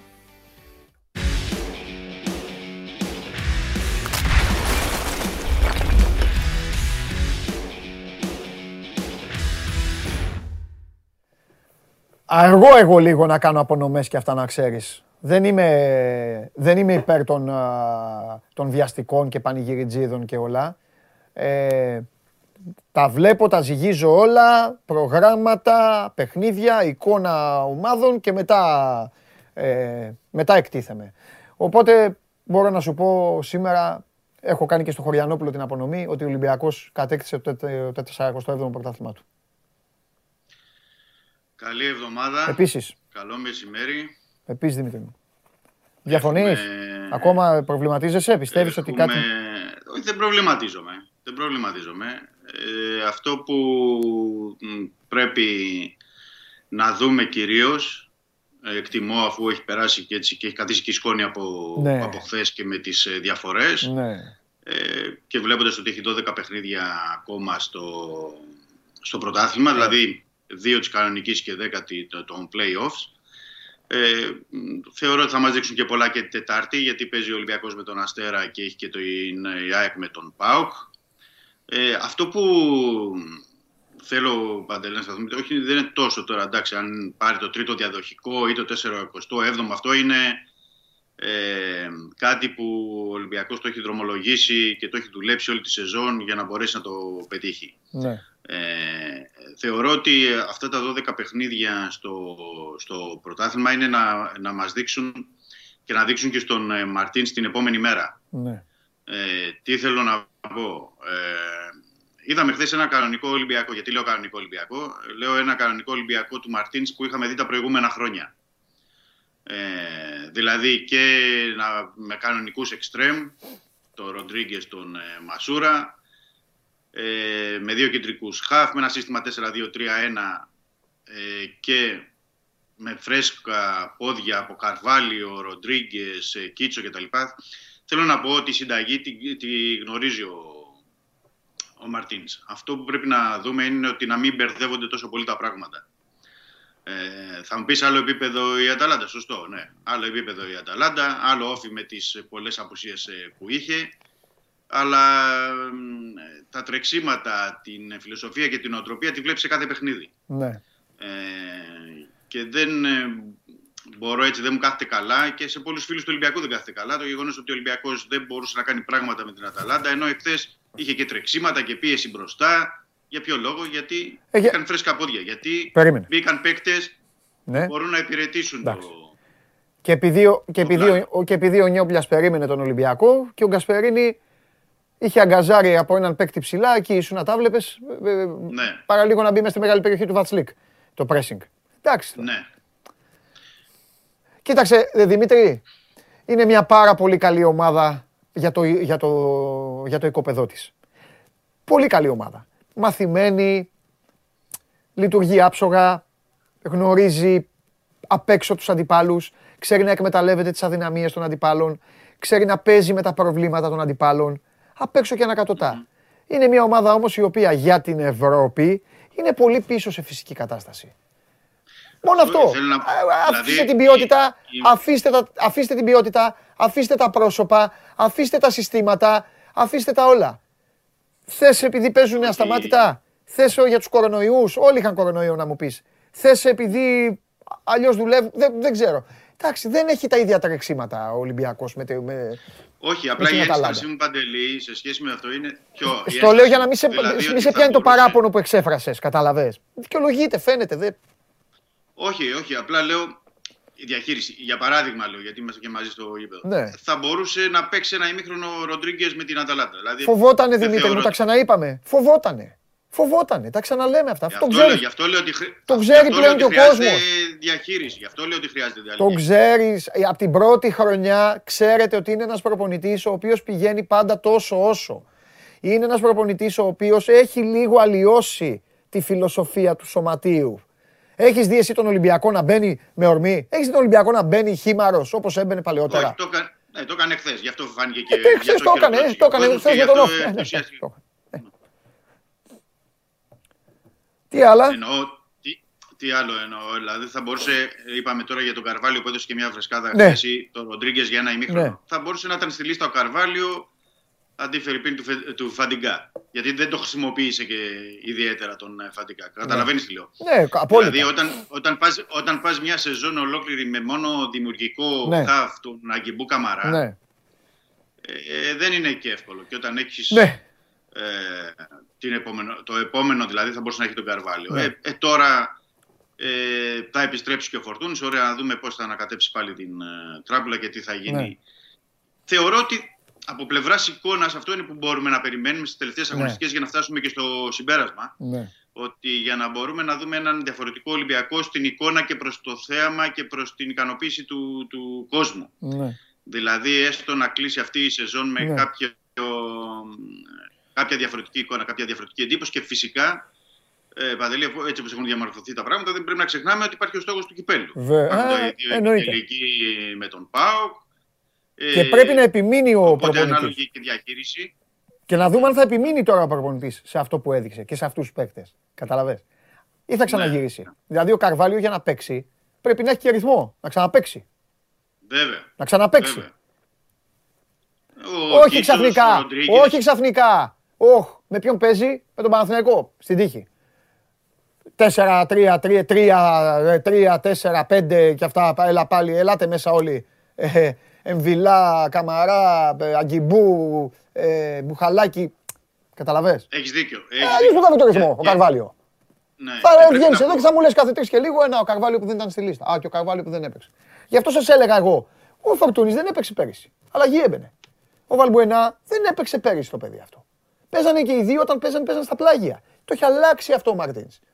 Το έχει, Ναι, το αλλά, έχει αλλοιώσει ε, λίγο ο όταν Μαρτίνς. έρχ- Έπαιζε με Ναι, τριάδα. αλλά όταν ερ... Με τριάδα, αλλά όταν ερχόντουσαν από τον πάγκο πήρανε πολλά παιχνίδια. Ε, φυσικά παίζανε. Και Αλλαγή. ο Βαλμπουενά και ο Φορτούνης Παίζανε, και ο... παίζανε, παίζανε. Ναι. Τέλος πάντων, ήταν πιο ωραίος ο περσινός Ολυμπιακός, κακά τα ψέματα. Λοιπόν, ε, πήγα και είδα Ολυμπιακό Β Απόλλων Λάρισας. Ωραία. Καρμπόβνικ ε, έπαιξε κεντρικό χαφ. Το είδα, είδα το μάτς ε, τηλεοπτικά. Το Α, ναι, το είχε. Α, δεν Ναι, το ξέρω. Είχε Earth, Earth Sports. Α, Earth οκ. Sports το είχε κάνει. Έπαιξε κεντρικά μαζί με το Σουρλί. Οκ, εντάξει. Ο Φορτούνης είναι, ο Φορτούνης είναι έτοιμος σε όλα αυτά που πρέπει να βλέπεις στη συγκεκριμένη χρονική περίοδο, δηλαδή στριψίματα, κοψίματα, χτυπήματα, χωσήματα, άλματα, σε αυτά είναι έτοιμος. Ε, δεν έχει ρυθμό. Εντάξει, λογικό. Ναι, είναι. δεν έχει Εντάξει. ρυθμό, δεν έχει τρεξίματα. Κατάλαβες. Ε, Εντάξει, θε- αλλά αυτό που μου άρεσε, αυτό που μου άρεσε όμως στο Φορτούνη είναι ότι και μες στις φάσεις ήταν Ναι, και ότι έβγαλε πάθος. Είδες εκεί και στις τέτοιες που γύρισε για να κάνει ένα tackling και να μπορέσει και να ναι. ε, καλύψει και αμυντικά και το είναι ότι έβγαλε και έναν, ε, πώς να το πω έτσι, ένα τσαγανό Ναι, ρε παιδί, εντάξει. τις φάσεις που, που έχασε που ήθελε να γίνουν πιο, ε, πιο καλά να του βγουν Ναι. οι φάσεις. Ε, αυτό δείχνει πολλά. Αυτό Ναι. δείχνει πολλά. Εγώ Κάτε πάντως- Με, κάτε με, Ναι. ε, Α, πες, αν ήμουν συγγνώμη. εγώ στη θέση του, του Μαρτίνς, ναι, αν ήμουν εγώ στη θέση του Μαρτίνς, ε, θα τον έπαιρνα στην αποστολή τώρα με τον Αστέρα Τρίπολη. Ε, ε, το πιθανότερο είναι. Ναι, λέω, λέω. Ναι. Ακόμα δεν ξέρω τι θα κάνει ο... Πιθανό είναι. Ίσα- Άλλο θέλω να σου πω τώρα. Ε, μ, και παίρνω την ευθύνη για αυτό που θα πω. Γιατί έτσι το είδα με τα μάτια μου. Εντυπωσιάστηκα από αυτό το παιδάκι το Μαρίνο. Αυτός είναι από τη Μυτιλίνη, από κάπου από εκεί είναι. Ε, ε, αριστεροπόδαρος, ωραίος, εξτρέμ. ε, Και ο Ιμπαγάσα τον βάζει, ε, ο Ιμπαγάσα τον βάζει με ανάποδο πόδι και παίζει. Με ανάποδο. Το βάζει Κάποια, δεξιά, πλε- στη κάποια, δεξιά πλευρά. στιγμή, κάποια στιγμή του κάνανε ένα σπάσιμο να σκεφτεί στο πρώτο ημίχρονο. Είχε δική του την μπάλα να σουτάρει, πήγε να σουτάρει με το δεξί και έκανε ζεμπεκιά. Δεν, δεν βρήκε την μπάλα. Ναι, ναι, ναι. ναι, ναι, Έπεσε το είδα, κάτω. το είδα, ναι. Αλλά, πολύ μπάλα. Είναι αυτή Και, η ένσταση. και κρυξί και τρίμπλα Μπράβο. και όλα. Είναι αυτά λοιπόν που τρελαίνουν και τον κόσμο. Αν είναι να έχεις το Ρόντμαν μέσα, σε μάτς που σε παίρνει, βάλε το παιδάκι. Βάλε το... Μιλάμε πολύ μπάλα, ε. σου λέω έχω εντυπωσιαστεί να ξέρεις. Ναι, ναι, Αυτό ναι, μου το είναι. ξέρω, το ξέρω. Δύο πρά... Έφυγα από το γήπεδο με δύο, με δύο πράγματα. Πρώτον, Θεέ μου τη βλακεία, έκανα την πυρακίδα, ένα. Και δεύτερον, πω πω φοβερός αυτός ο Μαρίνος. Αυτό. Ναι. Ναι. Αυτά. Εντάξει, είναι, είναι τα Θε- μάτς που εκτιμώ- ξέρεις τώρα. Ο εκτιμώ Απόλλων ότι Λάρισας... Θα τον πάρει. Ε; Ναι. Ο Απόλλων Λάρισας Εκτιμώ έπαιζε... ότι θα τον πάρει στην τελευταία παιχνίδια τον Μαρινό. Θα του δώσει κάποια ευκαιρία ο Μαρτίνς. Οκ. Ε, Προς το παρόν δίνουμε ευκαιρίες και καλά κάνει ο Μαρτίνς με τον Κίτσο. ναι. Καλός Γιατί είναι ο πρέπει να Κίτσος. πούμε, Καλός ναι, είναι. ναι, και πρέπει να πούμε χθες ότι ήταν ε, και εκπληκτικός σε ανασταλτικά, Ναι. αλλά και στην επίθεση που αυτό κυρίως όταν παίζεις στον Ολυμπιακό, γιατί το παιδί έχει γίνει, έπαιζε- είναι extreme και, το, ξε- και την ξέρει τη θέση. Ναι. Έβλεπες Παντελή ότι όταν έβγαινε σε θέση extreme, έψαχνε, σήκωνε το κεφάλι να βρει παίκτη και να την πειράσει την μπάλα σωστά, όπως τη μοίρασε και στον Καρβάλιο και στον Ελαραμπή. Ναι. Και οι σέντρες του ήταν πολύ καλές. Ε, θεωρώ ότι θα πρέπει να πάρει περισσότερα παιχνίδια στο, στα τελευταία παιχνίδια. Δηλαδή περισσότερα. Δηλαδή να ξεκουραστεί και λίγο ο Ρέαψουκ, να, κα- να πάρει και φρεσκάδα. Θεωρώ ότι μπορεί να, μπορεί να δώσει πράγματα ο Κίτσος. Ναι. Και από φέτος δηλαδή, γιατί για του χρόνου τον προετοιμάζει ο Μαρτίνς, αλλά οκ, ε, και φέτος στα τελευταία παιχνίδια μπορεί να δώσει πράγματα. Μάλιστα. Ωραία. Λοιπόν, έχει αγώνα μεσοβδόμαδα Ολυμπιακός, οπότε θα τα πούμε. Θα είμαστε σε, θα είμαστε σε, σε επαφή εδώ να δούμε τις κινήσεις και τα υπόλοιπα. Και κα... Ναι, και πες, κάτι υπάρχει τελευταίο κάτι; έτσι να πω. Ναι, ναι. Ναι, υπάρχει σήμερα είναι η γενική, τακτική γενική συνέλευση της ε, ΠαΕ Ολυμπιακός για την αύξηση του μετοχικού κεφαλαίου που έχει αποφασιστεί και έχει εξαγγελθεί. Είναι για σήμερα. Θα γίνει αύξηση μετοχικού κεφαλαίου 10 εκατομμύρια ευρώ, την οποία θα καλύψει εξ ολοκλήρου ο μεγαλομέτωχος της ΠαΕ, ο Βαγγέλης Μαρινάκης. Μμμ. Μάλιστα. Πόσες φορές το έχει κάνει; Αρκετές. Ναι. Αρκετές. Απλά Όχι, αυτό είναι γίνεται ωραίο τώρα θέμα γιατί- αυτό. Ναι, για να, το, για να το εξηγήσουμε και όλο στον κόσμο, Ναι. γίνεται αυτή η αύξηση μετοχικού κεφαλαίου Ναι. και 10 εκατομμύρια γιατί υπάρχει απώλεια η φετινή σε σχέση με την ε, απώλεια εσόδων από το Champions League Και τον κορονοϊό. που δεν μπήκε ο Ολυμπιακός, ο κορονοϊό, μπράβο, και ε, τα υψηλά συμβόλαια και πρέπει να υπάρχει ο ισολογισμός και ισοσκελισμός των εσόδων-εξόδων και βέβαια να τηρεί και ο Ολυμπιακός το financial φανα- fair έτσι. play της UEFA. Έτσι. Γιατί αλλιώς θα πέσει η καμπάνα και θα λένε πάρε παίκτη Χριστοφιδέλη και θα λες εσύ δεν μπορεί να πάρει παίκτη και θα γίνει χαμός. Πρέπει να πουληθεί κάποιος, ναι. Έτσι. Φιλιά. Καλή εβδομάδα. Γεια σου ρε Δημήτρη. Λοιπόν, ο Ολυμπιακός ο οποίος τώρα έχει την ευκαιρία να, έχει την ευκαιρία να φτιάξει τον, α, τον εαυτό του, να τον κάνει ακόμη καλύτερο. Εγώ επιμένω ότι ο Μαρτίνς τώρα θα πρέπει να δώσει χώρο και χρόνο σε παίκτες που ξέρουν τι να κάνουν την μπάλα. Ωραία είναι τα τρεξίματα, ωραία είναι να μπορείς να πνίγεις τον αντίπαλο. Η Λιβερπουλάρα άλλωστε αυτό κάνει. Αλλά στην Ελλάδα ο Ολυμπιακός τώρα είναι άνετος. Ε, ο κόσμος του αξίζει να δει και λίγο κατοχή, αξίζει να δει ποιότητα. Μπορεί να έχει δύο αμυντικά χάφια τον Καρβάλιο. Δεν θα του πει, δεν θα του πει κανείς, δεν θα τον μαλώσει κανένας. Εντάξει. Ωραία είναι τε- οι τρεχαλατζίδες να κλέβουν, να παίρνουν την μπάλα. Αλλά ο Ολυμπιακός, σας το έχουμε αναλύσει και με αριθμούς, σε σχέση με τον ίδιο του τον εαυτό, έχει πέρσει σε πράγματα τα οποία τα έκανε τόσο καλά και έπαιζε τόσο ωραίο ποδόσφαιρο και το ευχαριστιόταν α, ακόμη και αυτός που τον έβλεπε. Οπότε κα- σιγά σιγά να μπουν λίγο και αυτοί που μπορούν να κρατήσουν την μπάλα, να φτιάξουν. ε, Καλά κάνει, βάζει και τους πιτσιρικάδες που είναι καλοί. Ωραία. Ας βάλει λοιπόν λίγο και τους μπαλωμένους, να παίζει ο Καρβάλιο, πιο πολύ Βαλμπουενά, αν μπορεί ποτέ ο Φορτούνης, ποτέ θα μπορεί, α, όταν μπορεί να έχει τις α, αναπνοές ε, ε, και τις ανάσες για να αντέξει τώρα ξανά το επίπεδο μετά τον τερματισμό του. Ε, αυτό άμα μπορεί να παίζει με δύο επιθετικούς, να, ό,τι καλύτερο. Το λέω από την άποψη ότι πλέον ο Ολυμπιακός βαθμολογικά από εδώ και πέρα στο πρωτάθλημα και οι 13 να γίνουν 7-8 θα έχει χάσει 6 βαθμούς, θα έχει κερδίσει άλλα πράγματα που δεν είναι απαραίτητο να γίνουν κιόλας. Δηλαδή δεν σημαίνει ότι θα βάλει λίγο γοητεία στο παιχνίδι η ομάδα και θα πέσει προς τα κάτω. Αυτή είναι η γνώμη μου, θα, θα τα λέμε. Θέλω, με ενδιαφέρει και η δική σας. Σήμερα, όσοι είστε Ολυμπιακοί, σας απαγόρευσα τις παρεμβάσεις. Σήμερα ε, οι Παναθηναϊκοί, οι φίλοι μου που είναι ΑΕΚ, αύριο θα τα πούμε με τον Βαγγέλη, δεν τους έχω ε, ξεχάσει. Όσοι είστε Ολυμπιακοί, θα τα πούμε ε, όταν έρθουν ξανά τα παιχνίδια που θα, θα καίει η μπάλα. Τώρα ο Ολυμπιακός έχει το μεσοβδόμαδο με τον Αστέρα Τρίπολης και μετά έχει το Βικελίδης. Ουσιαστικά δηλαδή ο Ολυμπιακός ανάβει τα φώτα, ανάβει τους προβολείς του για τους ημιτελικούς του κυπέλου απέναντι στον ΠΑΟΚ. Δύο μισή ώρες εκπομπή. Πολ. Τελικά ντέρμπι μεγάλο, ντέρμπι μεγάλο, φοβερό ντέρμπι, κρίθηκε στις δύο ψήφους. Για δύο ψήφους λοιπόν πιστεύετε το 50,4 ότι ο Ολυμπιακός θα το πάρει αίτητο στο πρωτάθλημα, το, ε, το 49,6 ότι όχι θα βρεθεί κάποια ομάδα που θα τον κερδίσει τέλεια. Ωραία. Λοιπόν, προχωράμε. Ε, αύριο σας περιμένω όλους στις 12 η ώρα. Οι εξελίξεις τρέχουν. Ας ελπίσουμε ότι ε, οι διαπραγματεύσεις που ξεκίνησαν θα έχουν... Μάλλον, για να τα πω όπως τα πιστεύω, ας ελπίσουμε ότι στις διαπραγματεύσεις Ρώσων-Ουκρανών θα γίνει ένα βήμα προς τα μπροστά. Γιατί δεν περιμένω να σταματήσει τίποτα τώρα μετά από αυτές τις συζητήσεις, άμεσα. Ας γίνει λοιπόν ένα βήμα προς τα μπροστά, ώστε κάποια στιγμή να σταματήσουν όλα. Μείνετε στο Sport 24, είναι καταιγιστικές οι εξελίξεις στην Ευρωλίγκα. Οι ρωσικές ομάδες κινδυνεύουν πλέον ανοιχτά, τα ακούσατε προηγουμένως με τον Σπύρο Καβαλιεράτο και εμείς α, αύριο εδώ στις 12 το μεσημέρι θα είμαστε παρέα. Είμαι ο Παντελής Διαμαντόπουλος, σας ευχαριστώ πάρα πολύ. Παίρνω τον coach, παίρνω τον κάτοχο του Carabao Cup και έρχονται και τα υπόλοιπα και φεύγουμε. Φιλιά.